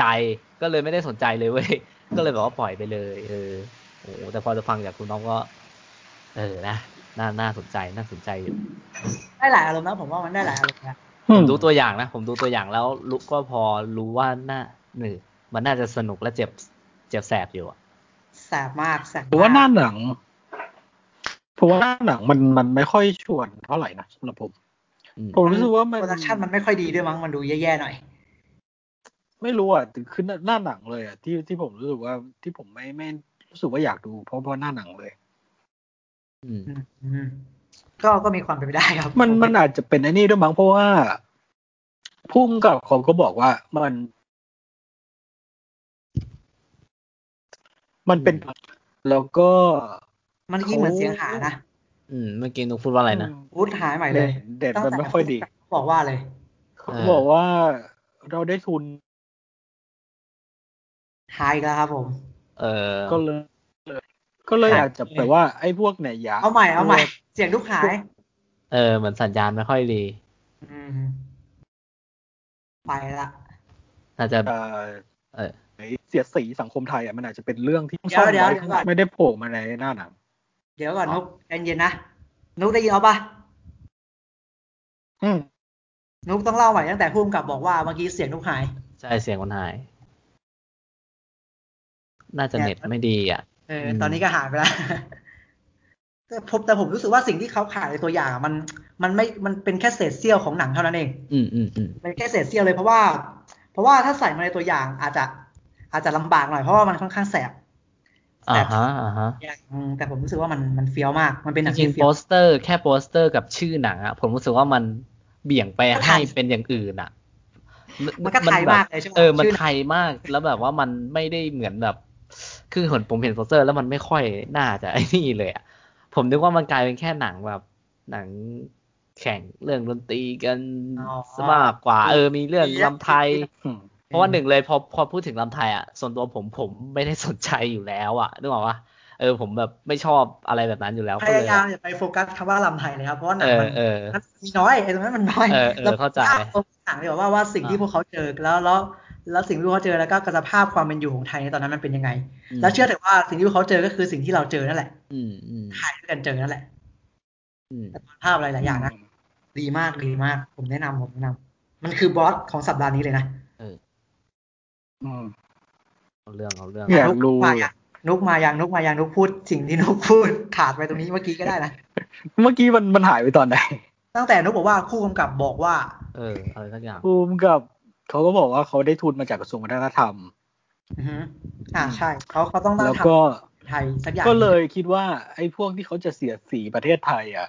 มันก็เลยต้องเป็นซ่อนไว้ไม่ได้อยู่ในหน้าหนัง ใช่ใช่แค่คล้ายกับว่าที่เขาทำใน Where We Belong อะ ก็คือเวลาเขาทำหน้าหนังเขาจะทำให้มันดูเป็นหนังตลาดอืมอืม อืมก็รู้รู้สึกว่ามันไม่ค่อยได้น่าดู เพราะด้วยความที่ว่าเราไม่ได้รู้จักผู้กำกับมาก่อนว่าเขาเออ เราไม่ได้ไม่ได้เคยเห็นผลงานว่าเออเขาจริง ๆ แล้วเขาแนวนี้นะอะไรอย่างเงี้ยอ่า ไม่ใช่แฟนว่าอืมประมาณว่าตอนนั้นยังไม่ได้ไม่ไม่ได้สัมผัสผลงานอะไรเขาเลยอะอ่าอ่าก็เลยก็เลยรู้สึกว่ามันดูเป็นหนังตลาดในในในที่มันโผล่มาในหน้าหลัง ก็เลยรู้สึกว่าไม่ได้ไม่ได้น่าสนใจสักเท่าไหร่ ครับ แล้วตอนเนี้ยรู้สึกรู้สึกว่ามันน่าสนใจบ้างไหมหลังจาก เคยดูแวร์วีบีลองมาก่อนอะไรแบบเนี้ยน่าดูน่าดูอืมรู้สึกว่าอยากหาดูเลยล่ะอืม ก็คือพี่เล็กคงเดชเนี่ยผมเป็นผู้กำกับไทยที่ผมชอบที่สุดเลยนะ ถ้าคุณแบบชอบหนังที่ผมดูที่ผมชอบอะ ผมว่ารู้สึกว่าถ้าเราคลิกกันอะ ผมว่าเราก็น่าจะชอบอะไรแบบเนี้ยได้ไม่ยาก อืม อะไรแบบเนี้ยนะแนะนำนะ แนะนำมากเออ น่าสนใจ น่าสนใจ คงเดทๆอืมผู้กำกับคงเดชอ่า และนั่นก็คือบอสของคุณออฟ นะ ในอาทิตย์นี้ใช่ไหมใช่ครับผมเรียมมาตั้งวงหนังไทยนั่นเองเออเออพอทุกครั้งที่พูดถึงหนังไทย ผมก็จะรู้สึกรู้สึกผิดบาปเหมือนกันนะ อันนี้คือคือสำหรับใช่สำหรับผมผมแบบผมพูดกับตัวเองเสมอว่า เออเหี้ยคือ ผมก็พูดมักจะพูดบอกแหล้วว่าแบบผมกล้าพูดเลยว่าผมแทบจะมีอคติจริง ๆ คือยากมากที่แบบว่าจะดู เออ ถ้ามันไม่ได้มีอะไรที่น่าสนใจจริงๆถ้าคุณอ๊อฟไม่ได้บอกอะไรอย่างเงี้ยเอออืม นะแต่พอเห็นคุณอ๊อฟเล่ามาอย่างนี้ปุ๊บก็ทำให้เรารู้สึกผิดเหมือนกันว่า เออ เชื่อเราก็พลาดเรื่องนี้ไปนี่หว่าตั้งกี่ปีแล้วสำหรับตั้งวง เออ นะผมเอาเป็นว่า อืม อืม พูดพูดเรื่องหนังไทยแล้วผมก็มีความรู้สึก ที่รู้สึกว่าช่วงนี้มีมีขึ้นมาเหมือนกันเกี่ยวกับหนังไทยคือ รู้สึกว่า ไอ้ไอ้ความที่เรามีอคติกับหนังไทยในช่วงสี่ห้าปีที่ผ่านมาเนี่ย หรือสามสี่ปีเนี่ยรู้สึกว่า คนจะมองหรือพูดกันบ่อยว่าหนังไทยมัน มันไม่ค่อยดีอะช่วงเนี้ย ไม่ค่อยมีหนังดีๆอืมแต่ผมหลังจากมาทำรายการนะก็ได้ได้ไปประมาณว่าได้ไปตามดูคนที่เขาเป็นแบบซินิฟายหรือคนที่เขาดูหนังจริงจังอะไรเงี้ย ก็รู้สึกว่ารู้สึกว่ามองกลับไปอีกด้านหนึ่งเลย กลายเป็นว่าผมรู้สึกว่าหนังไทยดี ๆ มันมีอือฮึแต่ว่า เราหาไม่เจอ และเออเราไม่ได้ไปอยู่ในวงของคนที่เขาก็เผยแพร่ก็เป็นอินฟลูเอนเซอร์ในในด้านหนังไทยดีๆอยู่ผมว่ามีแค่ว่าเราไม่ได้ไปหาหรือมันอาจจะไม่ได้ถูกจริตคนไทยหมู่มากแค่นั้นเองอืมหนังไทยที่มันดีๆอะอืมอืมอืมจริง ๆอะคือผมตอนนี้ผมรู้สึกว่ามันมี แค่ว่าเรายังไม่ได้ เข้าไปหามันจริง ๆ แค่นั้นเอง หรือมันอาจจะไม่ได้ถูกจริตคุณจริงๆแค่นั้นอืมผที่หลายๆ คนจากตอนที่ผมเคยก็เคยมองว่าหนังไทยเอ่อมันไม่ค่อยมีดีๆ ในช่วงที่ผ่านมา มันอาจจะเออมันอาจจะเอออาจจะเป็นอย่างนั้นก็ได้ว่าในช่วงที่ผ่านมาเป็นแบบนั้นจริง ๆ แต่ว่าดีๆเก่าๆที่มันก็มีอยู่ แต่ว่าเราไม่ได้ไม่ได้ไปขนขวายหามันก็ก็อยากให้ไปลองหามันดูสำหรับ คนที่ยังยังรู้สึกว่าหนังไทยดีๆ ช่วงนี้ไม่ค่อยมีเออนะคือคือผมอยากจะบอกว่าที่จริงอะหนังไทยอะมันมีดีทุกปีอะอย่างน้อยก็ปีละเรื่องสองเรื่องอะเพียงแต่ว่าเวลาเวลาเขาออกมานำเสนออะเวลาเขาออกมาเผชิญแสงอะพวกคุณอะ พวกคุณอะ ช่วยไปอุดหนุนเขาด้วยใช่คือหนังไทยดีอะผมผมบอกเลยในช่วงสองสามปีเนี้ยอย่างน้อยมันปีหนึ่งอะมันต้องมีสักเรื่องหนึ่งแหละเรามีเมนตัลเลเรามีแบบีบีลอง อะไรแบบเนี้ยเรามีเรามีลุงมีเรามีหูเรามีเยอะทุกปีเรามีกระบี่อย่างเงี้ยเรามีดาวคนองอย่างเงี้ยแล้วว่าพวกคุณพวกคุณไม่ไม่ไม่ไม่อุดหนุนเขาอะแล้วแบบว่าพยายามเหมือนไม่ไม่ได้ตอพอมันมีแล้วคุณไม่ได้ไปสนับสนุนมันอะแล้วคุณก็จะมาบ่นว่ามันไม่มีอะมันไม่ได้ อย่างน้อยก็พยายามรับรู้หน่อย หรือไม่ก็ไปอุดหนุนหน่อย รับรู้รับรู้ว่ามันมีหน่อยก็ได้อะไรแบบนี้อย่างเมนตาเลผมเชื่อว่าเจ็ดสิบเปอร์เซ็นไม่รู้จักเมนตาเล แล้วก็มาบ่นว่าหนังไทยไม่ดี ไม่มีดีๆ อะไรแบบเนี้ยเออเออแบบอยากให้ลองแบบเปิดใจหรือลองขนขวายหน่อย คือบางครั้งเราต้องเข้าใจว่า ในอุตสาหกรรมหนังไทยอะเรียกว่าอุตสาหกรรมยังยากด้วยซ้ำหนังไทยในตอนเนี้ยเออใช่มันค่อนข้างซบเซาแล้วเราเรามีพื้นที่ให้ให้คนทำจริงๆอะน้อย ผมไปฟังในข่าวเขามาหลักผู้ใหญ่เขายังพูดเลยนะว่าแบบมันเป็นเรื่องที่น่าเศร้ามากที่เขาสั่งเขาที่เขาบอกว่า อาชีพผู้กำกับอะคำว่าผู้กำกับมันใช้เป็นอาชีพไม่ได้แล้ว ถ้าคุณไม่มีอาชีพเสริมอะ เออมันทำมาหากินลำบากก็พูดอย่างนี้เลยนะครับ มันหมายถึงว่าคนทำหนังในปัจจุบันมันมันมันอยู่ยากแล้วครับ มันแลกการสนุนน้อย หรือบางครั้งเราเราหักดิบเราทำขึ้นมา เราเราก็ไม่ได้รับการสนับสนุนจากภาครัฐ ไม่พอคนดูยังไม่ดูอีกอะไรแบบเนี้ยใช่ไม่ได้พื้นที่ตรงนั้น แล้วเราต่อให้เราสเกียรแต่กายมา แล้วเราก็แบบพยายามพยายามมาอยู่ในจุดที่ที่ผู้คนผู้คนเห็นอะ เออผู้คนเห็นอะพอคุณเห็นแล้วคุณช่วยไปไปดูหน่อยไปพิสูจน์หน่อยว่ามันมันดีไหมอะไรเงี้ย คุณชอบรสชาติแบบนี้ไหมที่เขานำเสนอผมรู้สึกว่าเขาก็พยายามนำเสนอในหลาย ๆ ทางที่เขาจะนำเสนอได้นะเพียงแต่ว่าพวกคุณไม่ได้สนใจหรือเปล่ากระบี่อย่างเงี้ยกระบี่ก็มีให้ดูทั่วไป YouTube ก็มีให้ดูอะไรเงี้ยคุณก็ลองไปสัมผัสดูก็ได้หรือแบบเมนตัลเลไปวิลองอะไรเงี้ย Netflix ก็มีให้ดูอะไรเงี้ย คุณยังคุณยังสนใจในหนังหนังสตูดิโออยู่คุณยังสนใจใน mainstream อยู่ แล้วคุณก็จะมาบอกว่าหนังไทยไม่ดี ไม่มีดีๆอะไรเงี้ย มันไม่ได้นะ คุณต้องพยายามขวนขวายมากกว่านี้หน่อยเนี่ยคือคือคุณต้องเข้าใจด้วยว่าตอนนี้หนังไทยมัน คือนอกจากมันจะมีด้วยภาครัฐหรืออะไรก็แล้วแต่มันไม่เอื้ออำนวยครับทำให้หนังหนังอิสระมันไม่ค่อยมีพื้นที่ คือเขาก็พยายามพยายามมายืนอยู่ในจุดที่สปอตไลท์ส่องส่องแสงของเขาเท่าที่เขาจะยืนได้แล้วแหละ เพียงแต่คุณต้องพยายามหาแสงนั้นหน่อย อะไรแบบเนี้ย คือเขาไม่สามารถไปยืนอยู่ในพื้นที่ใหญ่ ๆ ในโรงใหญ่ ๆ ไปเบียดกับบล็อกบัสเตอร์ได้ถ้าเขาไม่ใช่หนังสตูดิโออะแต่เขาจะมีพื้นที่ของเขานะ ซึ่งพื้นที่ของเขาก็หาไม่ยากด้วย ถ้าคุณ ถ้าคุณลองลองพยายามมองซ้ายมองขวาสักหน่อยคุณก็จะเจออย่างที่เป็นกระแสอย่าง Come and See เนี่ยที่มันเป็นกระแสมากๆ ผมก็อยากจะรู้ว่าพอพอมันฉายจริง ๆ แล้วจะมีคนไปดูมากน้อยแค่ไหนจริง ๆอะอะไรแบบนี้เออผมก็อยากให้คุณแบบลองพยายามไปดูหน่อยลองไปเปิดใจดูหน่อยอะไรแบบนี้อย่างหรืออย่างหนังของผู้กำกับของผู้กำกับอโนชาอย่างใจจำลองอย่างเงี้ย เขาก็พยายามไปสร้างชื่อเสียงที่เมืองนอกมา เพื่อหวังว่ากลับมาฉายในไทยมันจะมีพื้นที่มากพอที่จะได้ฉายอะไรแบบนี้หรืออย่างอย่างที่มันพอที่คุณจะรับรู้ได้อย่างพวกอ่าหนังของพี่บาสเรื่องใหม่ชื่อเรื่องว่าอะไรนะอ่าที่เรื่องใหม่วันโร Road อะไรสักอย่างวะ One for the Road เหรอเอออย่าง One for the Road เขาก็เขาก็ผมเชื่อว่า One for the Road จะได้มาฉายในไทย อันเนี้ย อันนี้ก็อันนี้ก็จะเป็นหนังทางเลือก ผมไม่รู้เหมือนกันว่ามันมันจะมันหน้าหนังมันจะเป็นแนวไหน แต่ว่าผมรู้สึกว่าเรื่องนี้ก็ก็จะพอมีแสงให้คุณไปจับจองได้ อย่างน้อยคุณก็น่าจะลองจับจองพอคุณเห็น One for the Road แล้วปุ๊บคุณน่าจะไปมองเห็นพวกใจจำลอง ไปพวก ไปพวกพยาโสพิโยค่ำอะไรพวกเนี้ย คุณน่าจะมองหาอะไรพวกนี้บ้าง แล้วแล้วแล้วหนังพวกเนี้ยมันมันไปอยู่ในเวทีระดับสูงของเมืองนอกครับทำไมเขาถึงต้องไปสั่งส่งในเวทีระดับสูงของเมืองนอก เพราะว่าไทยมันไม่มีพื้นที่ไงครับใช่ คุณต้องพยายามให้พื้นที่ให้กับเขาด้วย เวลาเขากลับมาเฉิดฉายอะผมผมเวลาผมมองย้อนกลับไปผมแซดทุกครั้งเลย ในในวันที่ลุงบุญมีลิกชาติไปประสบความสำเร็จมา แล้วกลับมาไม่ได้รับการต้อนรับที่ดีของเมืองไทยอะไม่เหมือนที่พาราไซต์ไปประสบความสำเร็จ แล้วแล้วคนทั้งเกาหลีอะทั้งภาครัฐเขาช่วยกันช่วยกันสนับสนุนแล้วก็ผลักดันมันจนจนมันไปได้ไกลถึงระดับนั้นไง ครับเออของเรามันไม่ได้รับการผลักดันไง ทุกคนลืมมันทุกคนไม่รู้จักมันทุกคนไม่สนใจมันด้วยซ้ำอะไรแบบเนี้ยอืมเออ พี่เจ้ยออกมาพูดเลยนะว่าเขาไม่เคยได้เงินจากการทำหนังอิสระของเขาเลย ซึ่งมันเป็นเรื่องน่าเศร้ามาก ไอ้เรื่องได้เงินหรือไม่ได้เงินมันไม่ใช่ประเด็นสำคัญ แต่ว่ามันมันมันมันสะท้อนว่า เราไม่ได้รับการสนับสนุนสนับสนุนที่มากพอ ใช่ฮะเออคุณคุณไม่ดูด้วยซ้ำอะคุณไม่สนใจด้วยซ้ำแล้วคุณก็มาบอกว่าไม่มีหนังไทยดีๆเลยอืมคุณรอดูแต่อะไรก็ไม่รู้อะ นะถ้าคุณลองมองกว้างๆหน่อย ผมว่าคุณน่าจะเห็นอะไรดีๆเยอะนะที่ที่ตอนเนี้ยเขากำลังผลักดันกันอยู่กำลังกำลังกำลังทำกันอยู่ อะไรอย่างเงี้ย ผมผมสนใจหลายเรื่องเลยนะ ที่เขาไปเฉิดฉายอยู่ข้างนอกอย่างพวกใจจำลองหรือพญาโศกโยธค่ำอะไรแบบเนี้ยมัน for the road ด้วยอืมอืมก็มีอะไรน่าสนใจเยอะ ถ้าเขาได้มีโอกาสกลับมากลับมาฉายในประเทศบ้านเกิด ก็ก็อยากให้ทุกคนไปสนับสนุนกันดู เพราะว่าเพ ราะว่าคือเขาเขาไม่ใช่สตูดิโอครับ แล้วแล้วเขาพยายามจะเอามาฉายอะพื้นที่เขาจะน้อยหน่อยอืมก็อยากอยากให้แบบคนดูคนดูเองก็ต้องช่วยสนับสนุนด้วยเนาะถ้าอยากให้ให้เราอยากเดือดดูอะไรแบบนี้อีกอะอยากเห็นหนังดีอะเออก็อยากให้ให้แบบช่วยกันสนับสนุนหน่อย มันน่าจะถ้าถ้าทุกคนช่วยกันผมว่ามันก็น่าจะยกระดับได้ มันจะสามารถเรียกว่าอุตสาหกรรมหนังได้ อืมนะอืมส่วนหนึ่งที่เกาหลีไปได้ไกลเพราะว่ามันได้รับการผลักดัน แล้วทุกคนสนับสนุนอืม ผมรู้สึกว่าถ้าเราสนับสนุนก็ก็หนังไทยก็ไม่ได้ไม่ได้ด้อยไปกว่าเกาหลีเท่าไหร่นักอืมผมว่าปัญหาอยู่แค่อะสัญญาณเน็ตดีไหมดีฮะดีครับ อ่า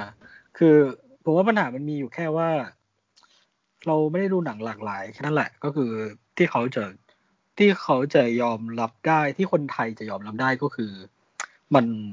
มันต้องดีด้วย ต้องดูง่ายด้วยอืมต้อง เอ่อ บันเทิงด้วยอะไรเงี้ยอืมครับ ก็ปัญหามันก็มีแค่นี้แหละว่า เออถ้า อ่าถ้าไป ถ้าจะพูดถึงอ่าฝั่งเบื้องหลังหรือผู้สร้างด้วยก็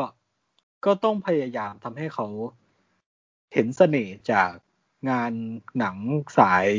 รางวัล หรือหนังสายประกวดหนังอาร์ตหรืออยากให้คนอันเนี้ยก็ต้องค่อยๆ แทรกเข้าไป หรือทำให้เขาเห็นเสน่ห์ในหนังพวกนั้นในหนังอาร์ตอืม ส่วนคนไทยก็ต้องค่อยๆ เปิดใจไปดูหนังที่มันไม่ได้จะ entertain ด้วยอะไรเงี้ยด้วย คนดูก็ต้องลองเปิดใจไปหา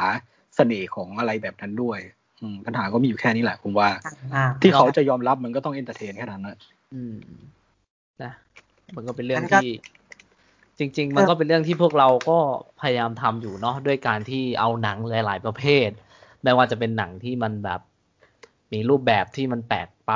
หรือว่าอะไรที่ไม่เคยเจอแล้วมาพูดคุยดีแล้วก็มาชวนคุยกันอยู่ตลอดนะนะเพื่อที่จะให้ผู้ฟังได้แบบว่าลองเปิดใจดูในบางเรื่องนะครับผมนั่นแหละคือสิ่งที่พวกเรากำลังทำอยู่ ถูกไหมที่เราทำเพจนี้กับคุณน็อฟที่เราคุยกันเนาะเออบางเรื่องคุณควรที่จะเสพอะไรที่มันแบบแปลกใหม่บ้าง เพื่อคุณจะได้รู้ว่าภาพยนตร์มันไม่ได้มีไว้แค่ entertain อย่างเดียวก็เป็นได้นะ มันไม่ได้มีแค่ตลกหรือว่าอะไรก็แล้วแต่เนาะก็ลองลองเปิดใจดูลองเปิดใจ ว่ามันมันจะเราจะได้ยกระดับ เหมือนที่เอเวอร์อย่างเคยบอกครับ ผมหนังมาทำให้เราได้รู้อะไรหลายอย่างที่เราไม่เคยรู้อะอืมคุณต้องลองดูอะไรใหม่ๆบ้าง คุณอาจจะได้รู้อะไรที่คุณไม่เคยรู้ อาจจะเปิดโลกอีกใบหนึ่งของคุณเลยก็ได้ ในสิ่งที่คุณไม่เคยเห็นมาก่อนใช่ว่าแบบครับเฮ้ยความ cinematic มันทำแบบนี้ได้ด้วยนะเออมันทำให้เราตระหนักรู้มันมันมันไปมันทำอะไรสักอย่างกับหัวเรา มันฝังไว้อยู่ในหัวเรา ไปเป็นวันๆได้นะ อะไรแบบเนี้ยมันทำให้เกิดใช่อะไรแบบนี้ได้อะไรแบบอืเนี้มยก็แบบถ้าอยากจะดูอะไรแบบเนี้ยก็เริ่มต้นที่ตั้งวงก่อนก็ได้ ใช่ฮะอ่ามันดูง่ายแล้วมันก็ผมรู้สึกว่ามันก็สะท้อน แล้วก็สามารถไปฟังอยู่ในหัวของคุณได้ อืมนั่นแหละครับ แล้วคุณก็จะได้รู้ว่า ภาพยนตร์มันมีอะไรมากกว่าแค่ความสนุกเนาะถ้าคุณอยากรู้ว่ามันเป็นยังไง คุณก็ต้องย้อนกลับไปฟังพอดแคสต์ของเราเพราะเราเคยคุยกันไปแล้ว นะว่าภาพยนตร์มันมันมีมากกว่าความสนุกนั่นเองนะครับผม อืม โอเค นั่นก็คือบอสตัวสุดท้ายของคุณอ๊อฟนะ ที่ปล่อยมานั่นก็คือเรื่องตั้งวงหนังไทย นะ ทั้งหมด เนาะทั้งหมดแล้วนี่วันนี้สำหรับอัปเดตจริงๆ คุณอ๊อฟมีเยอะกว่านี้คุณอ๊อฟบอกผมแต่ว่าเออนะเก็บไว้เก็บไว้แค่บ้างนี้ก็แหละได้เดี๋ยวมันเออเดี๋ยวมันจะแปดชั่วโมงจริงเออๆนะแล้วจะพยายามนะจะพยายามหาบอสมามาให้ได้ในทุกๆ สัปดาห์ คือบอสของผมอะอาจจะไม่ใช่บอสของคุณหรอก แต่ว่า แต่ว่ามันก็จะเป็นคำว่าแบบบอสของผมอาจจะแบบการันตีจากผมเองอะไรแบบเนี้ยครับหรือบอสของคุณคุณอาจจะชอบ WandaVision คุณจะชอบ Boss Level อะไรอย่างนี้ก็ได้ ก็ก็ก็ไม่ไม่ใช่สิ่งที่ผิดนะ ใช่ครับเรามีความชอบที่แตกต่างกันเราสามารถแลกเปลี่ยนกันได้ตลอดอะไรแบบเนี้ยก็มาเล่าสู่กันฟังเฉยๆว่าแบบเนี่ยเราชอบหนังแนวนี้นะถึงแม้เราจะเราจะชอบตั้งวงเป็นบอสแต่เราก็ยังมี quest อย่าง Boss Level ได้อะไรแบบเนี้ยเออเออมันมันมีความสนุกตรงนี้แหละอย่างอัปเดตเราก็จะมีหนังหลากหลาย วันนี้คุณได้อะไรคุณได้ คุณได้หนังฝรั่งเศสจากคุณนุกด้วยไงคุณได้คุณได้แบ็คแบร์จากเอ็มด้วยอะไรเงี้ยอืมอืมเออแล้วคุณก็มาได้อุปทานหมู่จากผมอีกต่างหากอะไรแบบเนี้ยเออเออก็หลากหลายอะไรแบบเนี้ยเราก็จะพยายามหามาให้ฟังเลย จะพยายาม ถ้าถ้าเป็นไม่ได้ก็อยากให้มันมีทุกๆอาทิตย์แหละอืมอืมถ้ามันเป็นไปได้นะเอออันนะ โอเค แล้วแบบเราจะต่อกันด้วยข่าวหรือว่าจะพอแค่นี้ แล้วแต่ยังไงดีผมยังไงก็เพได้ราะว่า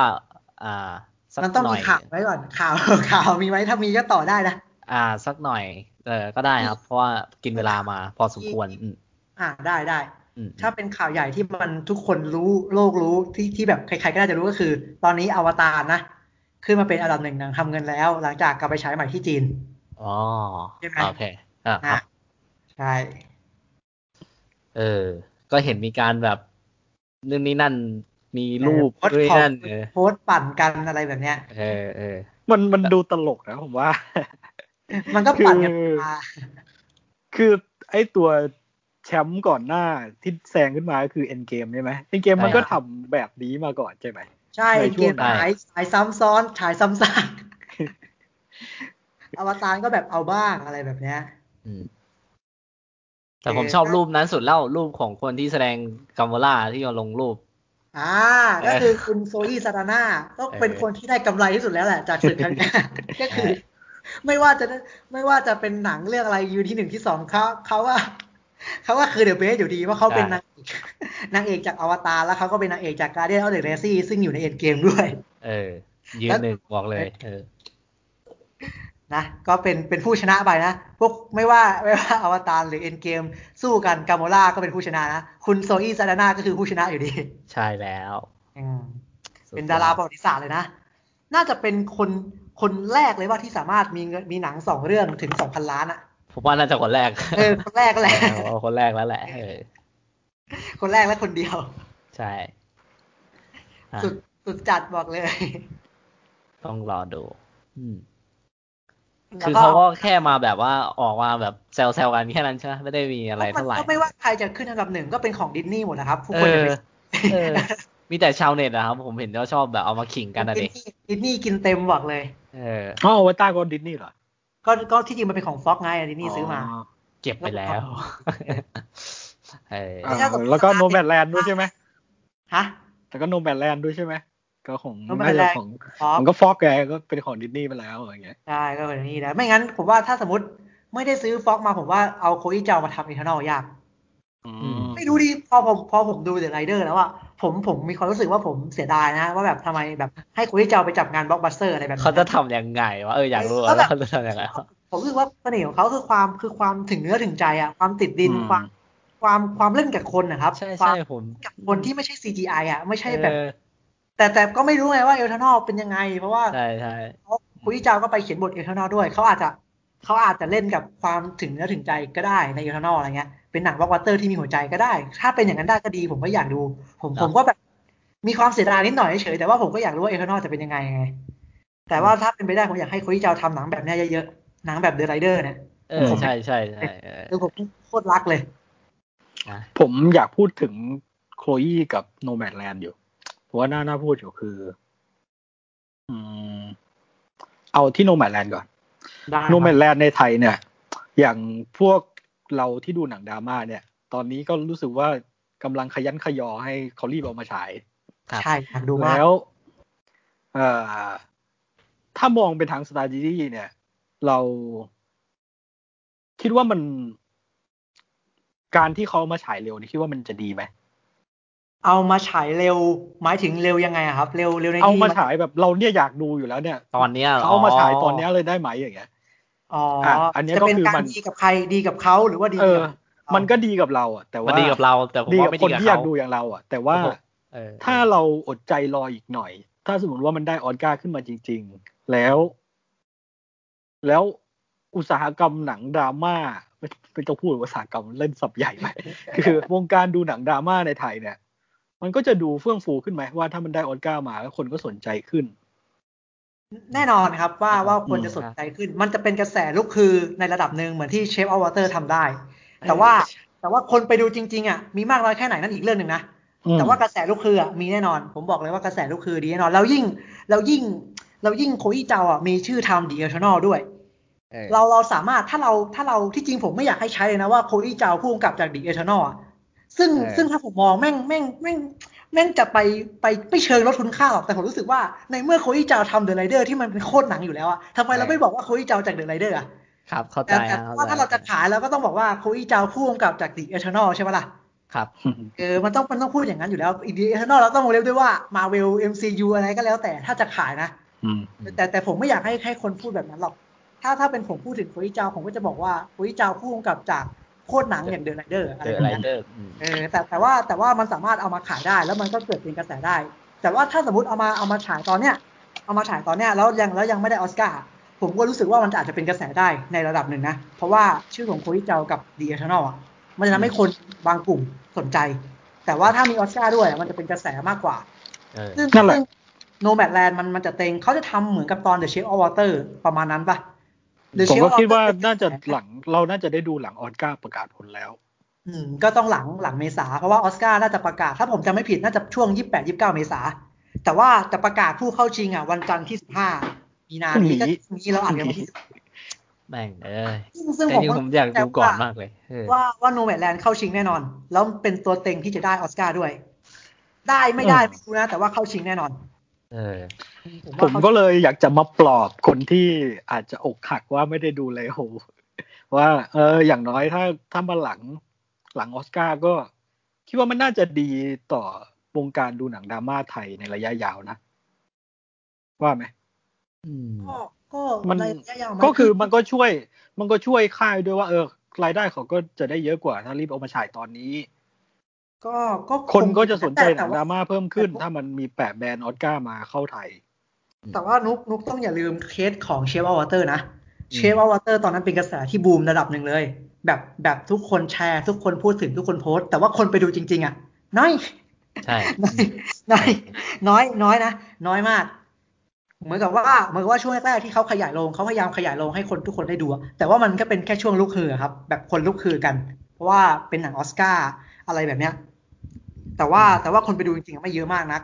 ในในในในตัวของ Shape of Water นะ แต่ว่าผมว่า Nomadland อะจะจะไปได้ไกลกว่า Shape of Water หนึ่ง Chloé Zhao ทำ Marvel Chloé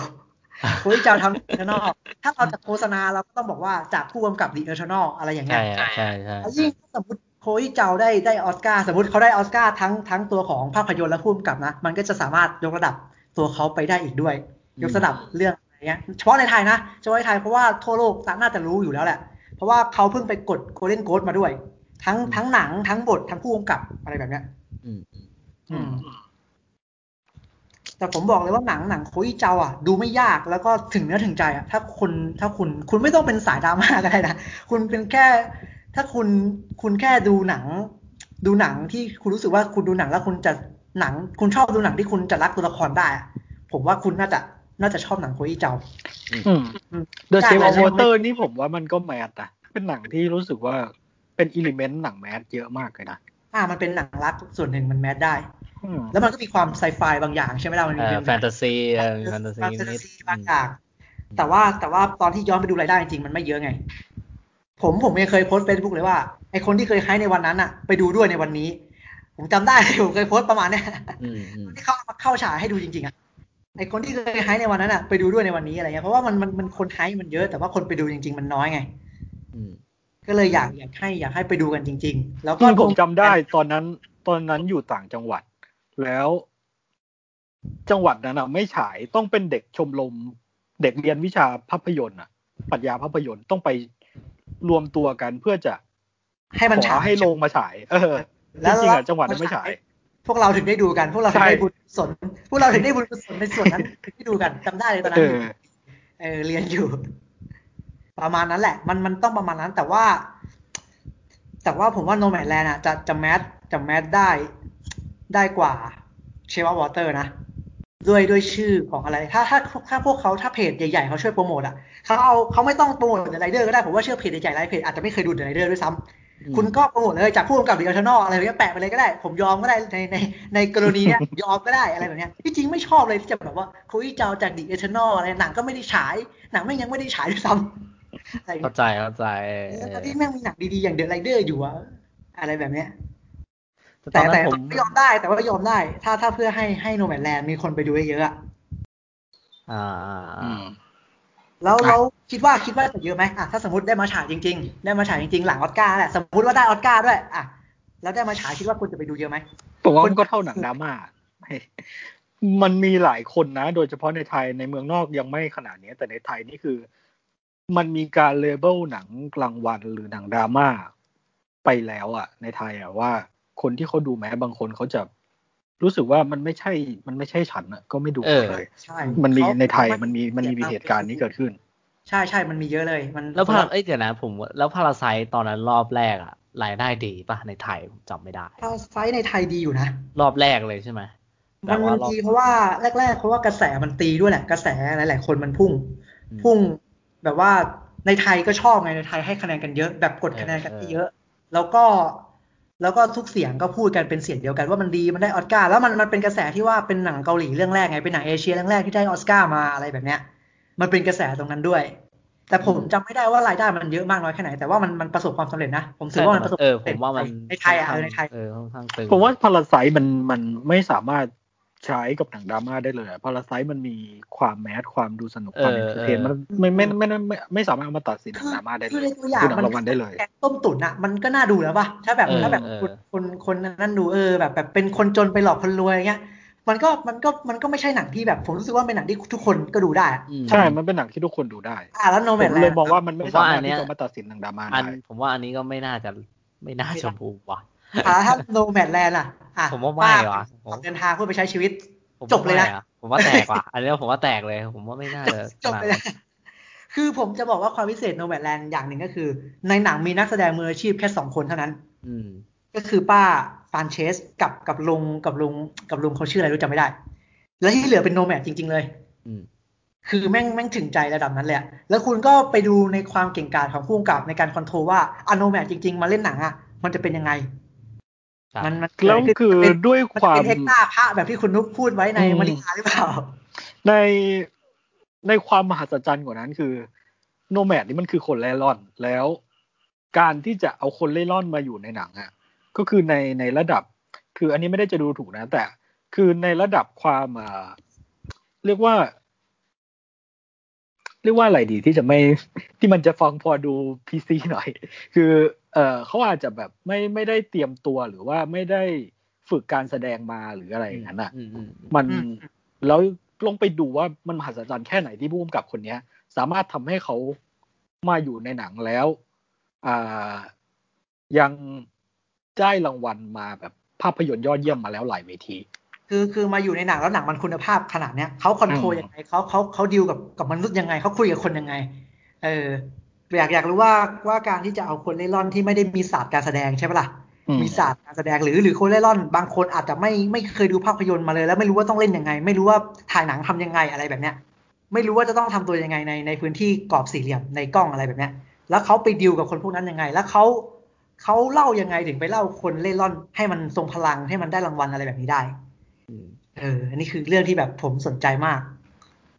เพราะว่าหลังจากหลังจากไปจับเดอะไรเดอร์มาแล้วรู้สึกว่าเออคนนี้มันมันต้องมาหัศจรรย์แน่ๆอะถ้าไปดูแล้วมัน มันต้องมีอะไรที่เรา ที่เรารู้สึกว่าเราจะมันจะให้คุณค่ากับเราได้อะผมรู้สึกอย่างนี้เลยนะว่ามันจะต้องให้อะไรบางอย่างกับผมได้แน่อะเหมือนที่เดอะไรเดอร์ทำได้อะอืมอืมแล้วแล้วพอมารู้ว่ามีนักแสดงมืออาชีพแค่สองคนเท่านั้นอะที่เหลือเป็นโนแมดหมดเลยอะคุณไม่คิดหรอกว่าหนังมันมันจะมหัศจรรย์ขนาดไหนอะมันจะน่าดูขนาดไหน อืมอืมแล้วก็แบบอยากให้ไปพิสูจน์ว่า การไปดูการไปดูการผจญภัยของคนคนหนึ่งที่มันได้รางวัลมาเยอะที่มันมีการันตีมาเยอะอะไรอย่างเงี้ย พวกเราผมผมกล้าการันตีว่ามันจะดีนะทั้งๆที่ผมไม่เคยดูอะผมก็เออเออผมก็กล้าการันตีเหมือนกันเอเอออทั้งที่ผมไม่เคยดูโนแมดแลนด์นะ ผมเคยดูงานโคอี้เจ้าแค่งานเดียวเพแต่ราะผมกไรล้าเดอร์ถ้าไรเดอร์เราก็สุดยอดการันตีไปแล้วอะผมว่างานนี้ก็น่าจะการันตีคือเลยคืออะไรเดอร์มันก็สุดยอดมากๆแล้วแต่ไรเดอร์ไม่ได้อเอออสการ์ไม่ได้อะไรใช่ป่ะไม่ได้ออสการ์ใช่แต่ไปได้ เวทีอินดี้เยอะ แต่เรื่องเนี้ยผลักดันจนมาถึงเป็นออสการ์เพราะว่าอาจส่วนหนึ่งอาจจะเป็นหนังสตูดิโอด้วยแหละ แต่ว่าเออมันต้องมีความพิเศษระดับนั้นแหละ มันถึงได้ได้ถูกพูดถึง แล้วมันถึงได้เป็นตัวเต็งมาทุกเวทีขนาดเนี้ยมันถึงได้นอนมาอะไรแบบเนี้ย มันต้องมันต้องพิเศษอย่างหนึ่งก็คือผู้กำกับเป็นเอเชีย แล้วไปทำหนังในอเมริกาอะไรแบบเนี้ยอืมมันถึงใจขนาดไหนอะมันถึงจะทำอะไรแบบนี้ได้ โอเคนะงั้นผมจะเข้าเรื่องต่อไปก็เกี่ยวกับโนแมดแลนด์เหมือนเดิม ก็คือ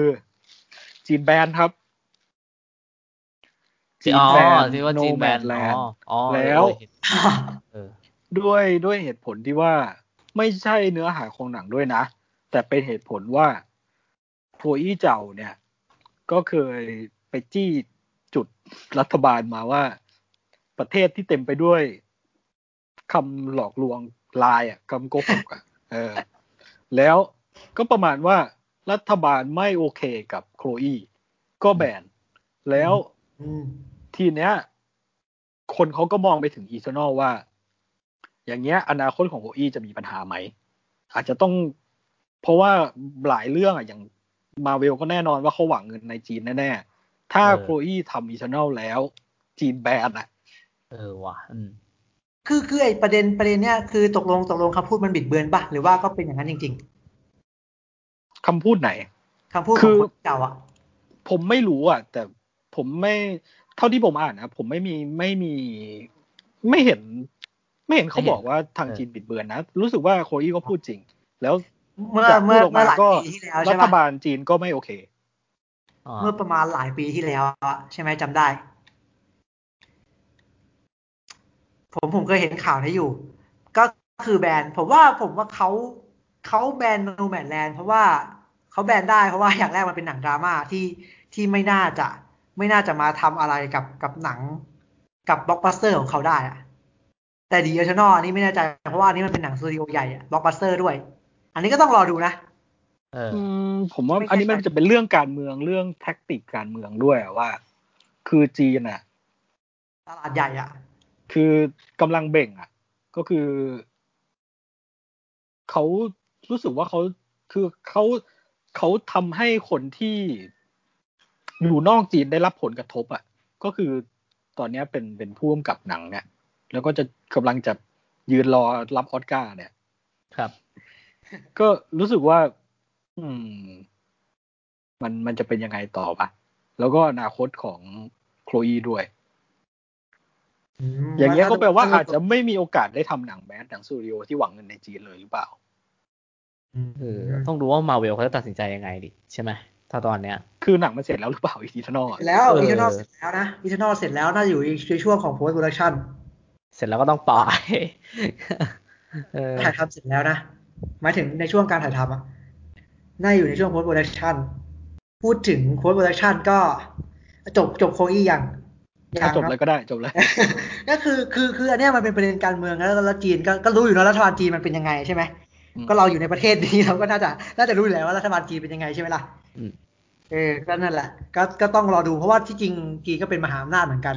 แล้วก็กับการที่เขาตัดสินใจแบบเนี้ย ผมจำได้ว่าสิ่งที่โคอี้มันมันนานมาแล้วใช่ไหมมันพูดมันพูดหลายปีแล้วแหละ ไม่ได้ไม่ได้ไม่ใช่เพิ่งพูดในในเร็วๆนี้หรอกมันพูดมาหลายปีแล้วแหละไอไออืมประเด็นเนี้ยแล้วก็เหมือนกับมีคนมาขุดขุดขึ้นมาอะไรแบบเนี้ยจีนก็เลยเกิดความโมโหอะไรเงี้ย เพราะว่าเขาก็เส้นใหญ่เหมือนกันอืมแล้วเขาก็ไม่พอใจเพราะว่า คือถ้าโคอี้ไม่ไม่ไม่ไม่มาโด่งดังอะไรขนาดเนี้ย ไม่มาจับออสการ์ก็คง คงก็คงไม่มีประเด็นหรอกมั้งแต่พอเออก็คงโด่งดังมาถึงจนจะได้จับออสการ์จนจับโกลเด้นโกลบอะไรเงี้ยชื่อเสียงมันมาไง ใช่ใช่เอเอออต้องมีคนไปพูดถึงพอชื่อเสียงมามันก็ต้องมาพร้อมกับแรงแรงครับ ผู้คนพูดถึงนั่นแหละจีนก็เลยรับไม่ได้กับสิ่งนี้อะไรแบบเนี้ยอืมอืมนี่ก็ต้องไปรอดูเนาะอันนี้ก็อยู่เหนือการการคาดเดาแล้วก็อยู่เหนือการควบคุมของเราด้วย ใช่ไม่มันฟังดูเป็นเรื่องน่าเศร้านะเอาดิก็ดูรัฐบาลทำดิเราดูรัฐบาลทำดิ เพราะว่าก็ก็น่าจะรู้อยู่นะแล้วถ้าถ้าใครตามข่าวการเมืองก็รัฐบาลจีนก็ ก็แซวอะรัฐบาลจีนมันก็ นั่นแหละ รัฐบาลจีนอะอืมอืมแล้วก็ มันมันมัไม่นก็ข้ามไปเลยใช่มันไม่ได้เสรีภาพอะไรขนาดนั้นอืมรัฐบาลจีนแหละกันก็ไปข่าวต่อไป อะไรที่ออฟพูดอะไรโพสต์โพสต์นะช่วงอ่าพูด Post production ก็แบทแมนเอหรืออแบทแมนแบทลิฟก็ถ่ายทำเสร็จแล้วเมื่อวันที่สี่มีนาคมที่ผ่านมาเออใช่ไหมว่าสี่เออสี่นั่นแหละก็ต่อไปนี้ก็จะอยู่ในช่วงของ เอ้ย ไม่ใช่สี่สิสี่มีนาคมคือสี่มีนาคมปีหน้าจะฉายอ๋อเออแต่เพิ่งถ่ายทำเสร็จเมื่อไม่กี่วันก่อน วันที่ช่วงวันมาวันที่สิบกว่ามีนาคมนี่แหละ ครับ อ่านั่นแหละก็ก็ถ่ายทำเสร็จแล้วก็ จะต่อไปก็จะเป็นขั้นตอนในกระบวนการของ post production เนาะอืมแล้วก็จะปล่อยให้เราได้ดูกันในวันที่ 4 มีนาคม 2022 กำหนดฉายแรก ถ้าไม่มีประเด็นอะไรเกิดขึ้น น่าจะได้ฉายในช่วงเวลานี้ พูดถึงเรื่อง ผมคิดว่าประมาณเดือน 5 ช่วง summer อะเราน่าจะได้ดูตัวอย่าง The Batman กัน น่าจะประมาณเขาจะปล่อยเร็วขนาดนั้นเลยเหรอ ถ้ามันมีอะไรมาแปะหน้ามันน่าจะปล่อยนะ เดือน5มันเป็นเดือน summer อะมันมีมันมีหนังฉายหรือเปล่าอ๋อของอ่าของเนอร์หรือไม่ก็อาจจะต้องรอไปจนถึงเดือนเจ็ดอะไปแบบไปรอ The Suicide Squad เข้าอะไปฉายแปะหน้า The Suicide Squad อะไรประมาณนั้นนะอืมอืมเออถ้าปกติตัวอย่างเขาแปลข้ามค่ายไหมอะก็ปกติเขาแปลข้ามค่ายกันอยู่หรือเปล่า ถ้ามันมีถ้ามันมีประเด็นบล็อกบัตเตอร์มาก็ไม่ไม่ไม่แน่ใจนะแปะข้ามค่ายอันนี้ไม่แน่ใจ แต่มันจะมีแบบว่า ถ้าถ้าไอ้เรื่องเนี้ยจะปล่อยมาเราก็จะปล่อยตัวอย่างมาสู้อะไรแบบเนี้ยอืมอืมเออ มันจะมีอยู่ ไม่แน่ก็ที่ผมบอกเดือนเดือนสี่เดือนห้าก็ช่วงแบ็กวีดช่วงอะไรพวกนั้นแหละ เดือนห้านะต้องรอดูอืมต้องรอดู ผมคิดว่าผมคิดว่าน่าจะประมาณช่วงเนี้ยช่วงตัวอย่างตัวอย่างที่สองอะน่าจะปล่อยให้ดู อย่างอย่างช่วงซัมเมอร์เดือนเดือนสี่เดือนห้าหรือไม่ก็ไม่ก็เดือนสุดเลยคอแหละ ประมาณนั้นอืมไม่น่าเกิดนี้น่าจะ พูดได้ถึงดูพูดถึงเรื่องกองถ่ายแบทแมนแล้วมันก็ มันมันรู้สึกว่ามันแบบเกิดขึ้นลงตัวอย่างประหลาดนะว่าเป็นหนังมนุษย์ค้างคาวกับโควิดที่มาแล้วมาอีกในกองถ่ายเนี่ยแล้วแม่งปัญหาโควิดกับกับแบทแมนนี่หนักนะนักแสดงเอ่ยทีมงานเอ่ยแล้วไม่แม่งมีจุดสองสามรอบอะแล้วแม่งตลกตรงนี้มันเป็นเรื่องเกี่ยวกับค้างข่าวไงค้างข่าวแม่งนำพาโควิดอะ เดอะแบทแมนของจริงเดอะแบทแมนของจริงเนี่ยอันนี้เรียวเฮ้ยมีข่าวอะไรอีกนะทำไหมใช่ไหมอ่าเออ Thirteen Lives ใช่ไหมใช่ใช่ที่เห็นอยู่ใครนะเวียร์มีเวียร์มีพี่วิวิยามีเจมส์เจมส์อ่าเออแล้วก็มีมีใครอีก มี Colin ลืมอะ Farrell ใช่ป่ะเออใช่มี Colin Farrell ใช่ แล้วก็มี The Lord of the Rings อะชื่ออะไรอ่ามีมีไอ้นั่น มีเขาชื่อเลยนะ The Lord of the Rings อะรู้แค่นั้นแหละแต่ผมไม่ไม่ได้ดูนะแต่รู้ มีมีมี Viggo Viggo ก็คือเออ Green Book กับ Green Book เขาชื่อ Viggo ใช่ Green ใช่ ป่ะเออ Green Book ใช่เออเออมันนึกชื่อออก อืม ก็ Aragorn The Lord The Ring อะแล้วก็พระเอก Green Book อะใช่อ่า Farrellการนักแสดงไทยน่าสนใจแล้วนะก็คนไทยที่ คนที่ที่เขาว่าน่าจะมาเล่นเป็นผู้ว่าน่ะ ที่อะไรวะ ที่เล่น Only God Forgives อะ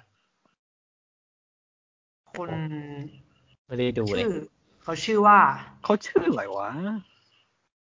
คือจำได้แต่นึกไม่ออกอืมเขาผมจำได้แค่ว่ามีพี่เวียร์ใช่ไหม มีพี่เวียร์มีเจมส์แล้วก็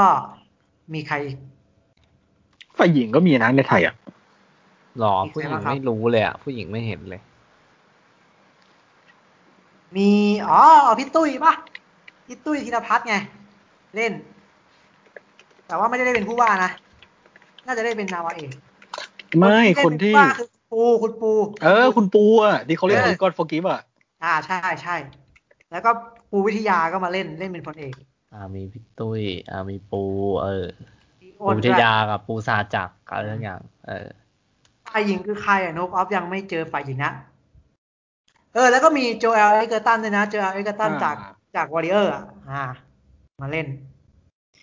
มันเป็นผู้มันเป็นหนังของผู้กำกับ Ron Howard ใช่ปะจาก A Beautiful อะจาก A Beautiful Mind อืมผมยังไม่ได้เห็นพุ่มกับอะเออ ยังไม่เห็นพุ่มกับเลยอืมฮาวเวิร์ดไงจากจาก Beautiful Mind นั่นแหละพี่ฟูมายนี่ได้ออสการ์ด้วยไม่ใช่เหรอว้าวเฉยผิดเออ แล้วเซลโควะเออลัสเซลใช่โฮใช่ใช่ใช่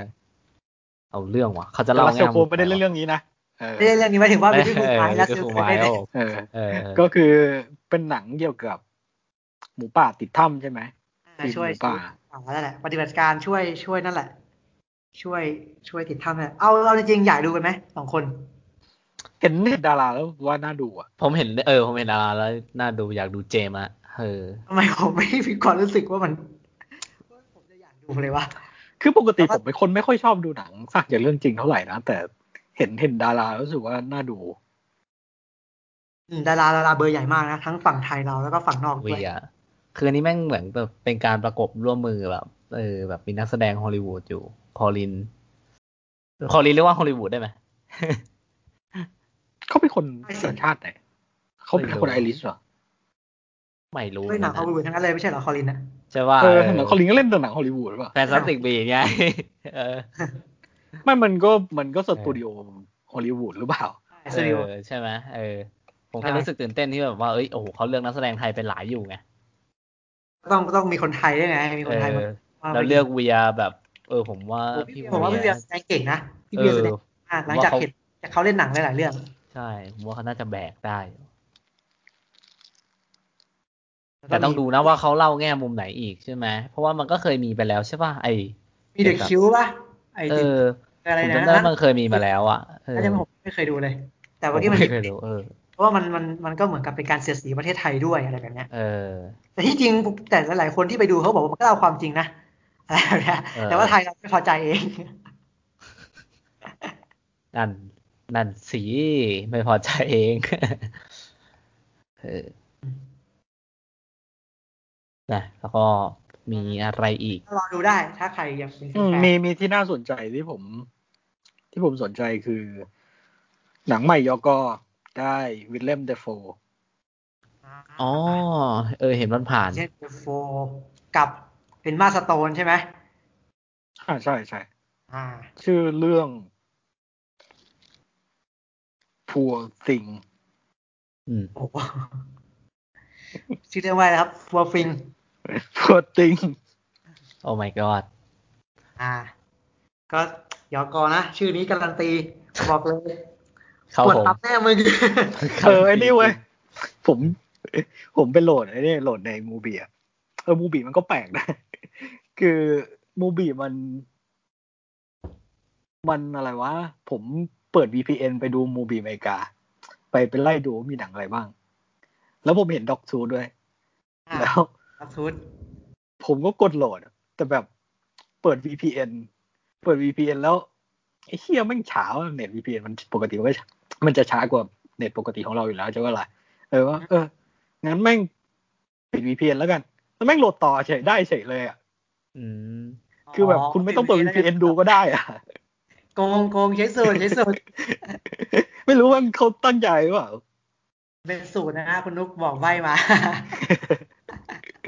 ก็อันนี้คือ report bug นะครับ ถ้าถ้าไม่แก้ก็แล้วแต่คุณผู้ฟังล็อกทูตนะล็อกทูตยอกอก็เออเฮ้ยอันนี้แสบอันนี้แสบ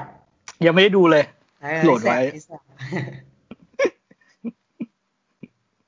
อืมอะอันนี้คือหนังใหม่เขาใช่ไหมหนังใหม่หนังใหม่ชื่อเรื่องอะไรนะนุกอีกสักครั้งหนึ่งได้ไหม Poor Things โอเค เอาเป็นว่า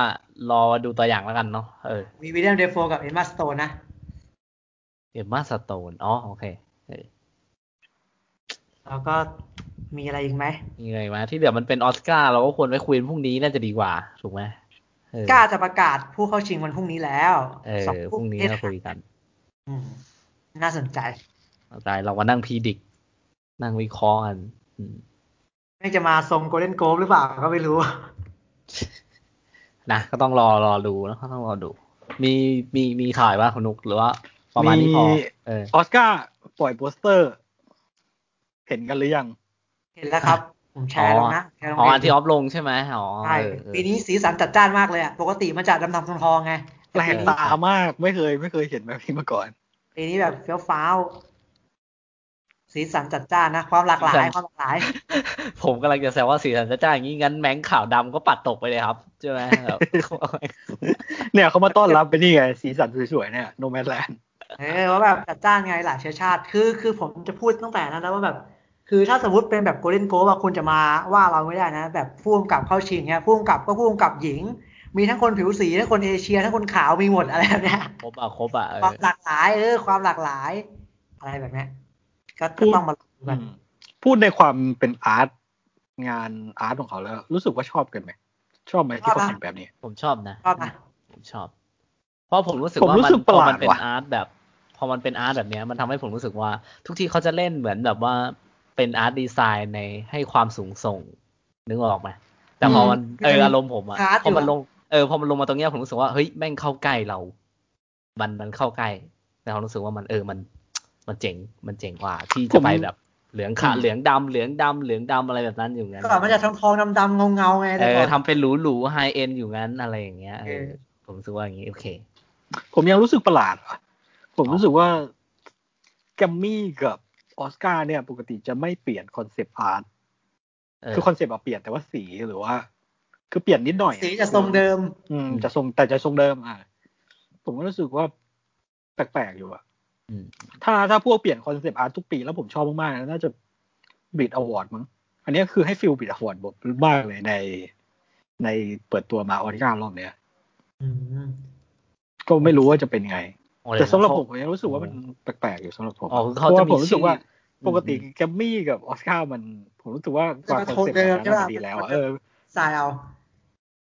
พวกคุณสองคนอาจจะไม่รู้ว่าผมอะผมไปเดินหอศิลป์เดือนละครั้งเลยนะผมอะโอ้โหผมนัดเลยนะผมว่าอ๋อผมจะชอบอะไรแบบเนี้ยครับ ไปดูหอศิลป์แล้วผมจะชอบอะไรวิ่งวิ่งวิ่งวังเนี่ยอาจจะไม่เข้าเข้าใจมันหรอกแต่ว่าชอบไปดูครับ มันจะลงใจดีวันไหนมันแบบเครียดเครียดๆวันไหนมัน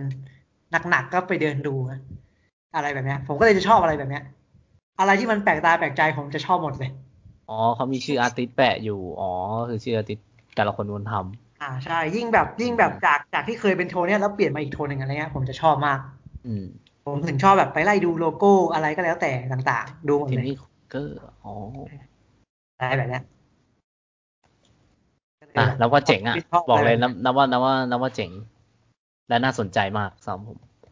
จริง ๆ จริง ๆ แบบว่าผมอยากคุยไอ้พอพูดถึงไอ้ศิลปะเจ๋งๆ แล้วคราวนี้ก็พานให้นึกถึงแมกกาซีน W ที่แบบมีประเด็นอยู่ช่วงหนึ่งที่แชร์แชร์รูปกันที่เขาถ่ายรูปเซเลบที่เขาถ่ายรูปพวกเนี้ย พวกที่เข้าชิงออสการ์ที่แบบคนจะชอบแซวว่าถ่ายแบบนี้ใครๆก็ถ่ายได้อะไม่จำได้ไหมยังไงจำได้วะใช่ไหมที่ออฟออฟน่าจะเห็นดิก็ออฟก็แชร์อยู่นะตอนไหนตอนไหนนานยัง ไม่นาน ไอ้ที่ที่เขาเป็นศิลปินถ่ายรูปที่เขาถ่ายรูป ไอ้ที่เล่น Minari ที่ถ่ายรูป LaKeith ถ่ายรูป Tessa Thompson ที่แบบว่าเออที่ถ่ายแบบ ที่เขาแซวกันว่าถ่ายแบบนี้ใครๆก็ถ่ายได้อะเออแบบ ผมว่าแม่งแต่ผมโคตรชอบเลยเว้ยผมโคตรชอบงานแบบนี้เลย ผมบอกตรงแมกแมกกาซีน W อะเออผมแบบ คือผมอะผมแบบ ผมหา comment นะคือผมแบบโอ้โหนี่จะไป discredit อะไรกันขนาดนั้นนะคือคือเพราะผมไม่ได้ผมมองยังไง ผมก็ไม่รู้สึกว่ามันดูแย่นะไอ้ภาพโอ้ผมไม่ถ่ายครับผมอย่างชอบเลยผมรู้สึกว่ามันเป็นอะไรที่ contrast รูปไหนมากๆในรูรูปไหนปอะเออมันต้องแมกกาซีนอะไรวะแต่ผมจำได้ว่ามันเป็น W เว้ยมันจะเป็นตัว W ไม่เลยปกปกอะไร ปกปกเป็นวิกใครลี่ปะเดี๋ยวนะ ผมจำไม่ได้ว่าของของอะไรอืมผมวิจำกลี่ปะผมจำไม่ได้เหมือนกันว่าของอะไร ออสการ์สองพันผมหาอ๋ก่อนออ๋อก็คือปกออริก้าไม่เอ้ยมันไม่ไม่ไม่ไม่ไม่เชิงออสการ์เท่าไหร่แต่เหมือนว่าเขาถ่ายพวกนักแสดงที่แบบ ในในนิตยสารภาพยนตร์สักอย่างนี่แหละเออในนิตยสารใช่ ซึ่งเขาจะแชร์อะไรมีอีแบกบแล้วเนี่ยมันเพจกูนี่เนี่ยนี่ดับเดี๋ยวนะ W Magazine Performance Best Performance 2021 W เออ W Magazine Cover ทิ้งลิงก์หน่อยได้ไหมอ่าได้ได้อันเนี้ยจะเป็นลิงก์คือเขาโดนแซวกันแบบมากก็แบบ เอ้ยคุณศิลปินคนนี้แบบ เฮ้ยอะไรอะไรอย่างเงี้ย แต่แบบคือผมรู้สึกว่าผมชอบมากๆเลย ผมแบบข้างมากอะผมชอบมากงานแบบเนี้ย ผมชอบ ผมรู้สึกมันทำให้ให้รู้สึกว่า เพราะว่าจริง ๆอะผมชอบงานศิลปะที่มันเป็น conceptual อยู่แล้วอะ เออที่มันเป็นพวกด้านความคิดอยู่แล้ว ที่มันไม่จำเป็นจะต้องแบบศิลปะมันต้องเป็นแบบนี้แบบนี้ผมชอบแบบเนี้ยเออผมรู้สึกว่าภาพมันคอนทราสต์มากเลยนะที่ผมว่าทุกคนก็มีสไตล์นะเอาจริงๆเราเราไม่ใช่ควรอ๋อคัดอะไรเขาอะผมว่าภาพแม่งคอนทราสต์มากเลยใช่ในเรื่องแบบ เราถ่ายเซเลบริตี้คนเนี้ยเรายอมเราปฏิเสธไม่ได้หรอกว่าเขาแม่งเป็นคนดังอะว่าเขาแม่งเป็นป๊อปปูล่าของแบบ ของมนุษย์อะเออแต่บอกพอมาถ่ายเขาในรูปแบบเนี้ยผมรู้สึกว่าโอ้เชี่ยแม่งดีสัตว์เลยเพราะทุกทีอะส่วนใหญ่เขาก็ต้องจับพวกนี้ไปถ่ายในที่ที่มันสวยๆที่ที่มันคุดูณแดงดีเนี่ยต้องเล็กคาเป็ดเอไงอแล้วต้องผมแดงต้องแต่งตัวหรูคือมันจะมีอยู่ปีหนึ่งถ้าคุณเห็นนะเป็นรูปอดัมไดรเวอร์แบบกำลังหยิบแก้วกาแฟขึ้นมาดื่มอะคือแบบจี้มากเลยแบบ ซึ่งเป็นคนเดิมศิลปินคนเดิมที่ถ่ายอะเออแบบๆเท่มากดูในนิตยสารนี้ดิดูเลโต้อย่างหล่อเลยเออโคตรเท่คือเนี่ยบาง compose อะเราเราไปเสกไม่ได้หรอก ถ้าแบบว่า อ่าถ้าให้พวกคนงานถ่ายรูปหรือว่าเอาแบบเอาเชิงศิลปะมาเนี่ยติดรถอะไรแบบเนี้ย คือเขาก็คงแบบไม่มีใครถ่ายหรอกถ้าพูดตรงๆอะเออแต่แบบเออคนเนี้ยแม่งมาแบบเนี้ยสตีเวนยอนที่ถ่ายมาในในอันเนี้ยโคตรสวยเลยผมโคตรชอบเออเลยพี่สตีเวนยอนอะเออโคตรสวยเลยแม่งเฟี้ยวมากอันนี้เฟี้ยวมาก นั่นแหละอันนี้ก็คุมัณนนุกคิดว่าไงอะคุณนุกคิดว่าไงอะที่เป็นจวนอะภาพสุดไม่ท้ายอะคือคอนเซปต์เขาคืออะไรวะ ผมไม่มั่นใจกับคอนเซปต์อะเออไม่เนี่ยวอเจอร์ผมพาดหัวว่าอะไรเนี่ย เจอศิลปินข้างทางเนี่ย How much pain they are in ผมว่าเขาน่าจะสื่อไปทางนั้นแหละว่าเซเลบริตี้มันแบบ น่าจะแบบ ไม่จำเป็นที่จะต้องอยู่ในแบบนั้นอย่างเดียวหรือเปล่าอะไม่รู้ดิความรู้สึกผมนะที่ได้จากงานเนี้ยผมรู้สึกแบบนั้นว่ามันแบบ เออว่ะ เออมันต้องแบบนี้ดีวะอะไรแบบเนี้ยขนาดจอร์จ คลูนีย์อะไอภาพที่ถือจักรยานเอาจริงแม่งจี้มากเลยสำหรับผมอะแล้วคุณนี่อะเออแม่งจี้มากเลยตัวแบบเท่าปีนี้ชอบจอร์กูนี่มากมีมีบทอะไรในออสการ์ไม่ไม่อาจจะไม่เกี่ยวกับออสการ์ทั้งหมดก็ได้มั้งนุกในความอ่าฮะรู้สึกเรานะ เหมือนน่าจะเป็น best performance อะไรสักอย่างอะ เอออันอันนี้ไม่มั่นใจ คือพอมันเป็นเซเลบริตี้อะมันเลยมันเลยได้อะตอบในในอะไรที่มันพื้นบ้านแบบนี้ไงจะได้เห็นแก้วกระดาษตลอดใช่คือถ้ามันเป็นคนแบบว่าเป็นคนปกติที่ไม่ใช่เซเลบอะเราก็มองว่ามันก็คงอาจจะไม่ได้อะไรแต่พอมันเป็นเซเลบริตี้นั่นแหละแม่งเลยแม่งเลยยิ่งเดือดดาลขึ้นไปใหญ่เนี่ยโจนาธานเมเจอร์สเท่เออผมว่าเขาไปดูงานเก่าๆเขาอยู่เออเขาแบบเออคุณนี่เขามีจักรยานเนี่ย เอออันนี้แหละเออที่แบบเห็นก็เลยลากมานะโอเคถ้างั้นเรากลับมาของเราว่าไม่คงไว้เท่านี้เนาะข่าว น่าจะกินเวลามาเยอะแล้วก็ไว้ไปเจอกันเทปออสการ์อาจอาจจะมี อ่า อาจจะต้องมีแหละ เออ ผมก็อยากอยากคุยอยากรอลุ้นคุยกันไปด้วยเนาะสำหรับออสการ์วันพรุ่งนี้ อืมอ่าสำหรับวันนี้มีมีมีใครจะแบบเสริมอะไรอีกไหมหรือว่ามีอะไรก็อย่าลืม ผมอยากไปพูดถึเก็งบ The Handmaid's Tale แต่แม่งจังหวะไม่ได้แล้วว่ะอ๋ออ้าวเดี๋ยวคุณเอาจะขายัยงเจเลยอขายเลยมาถึงขั้นนี้แล้วก็ขายเลยพูดไม่ปแล้วไม่ได้จะขายแค่รู้สึกว่ามีเอออันหนึ่งที่ผมสังเกตได้แล้วผมลืมพูดก็คือมันมันประหลาดที่หนึ่งใน ในการที่เขาจะเรียกว่าประหลาดไหมแต่ผมรู้สึกว่ามันน่าสนใจอะมันน่าสนใจแล้วกันคือ เขาเซตโลก โลกของ เผด็จการกับโลกเสรีที่มันจะมีการตัดภาพมาให้ดูอะ ผมอยากให้ลองไปสังเกตกันดู ว่าผมรู้สึกว่ามันน่าสนใจแปลกๆในการเรื่องความระเบียบความสะอาดความวุ่นวายความอะไรอย่างเงี้ยเพราะว่าเขามันมันน่าสนใจดีอืมที่เขาจะเซตให้ความทุกข์ทรมานความเอ่อที่อยู่ใต้เผด็จการเนี่ย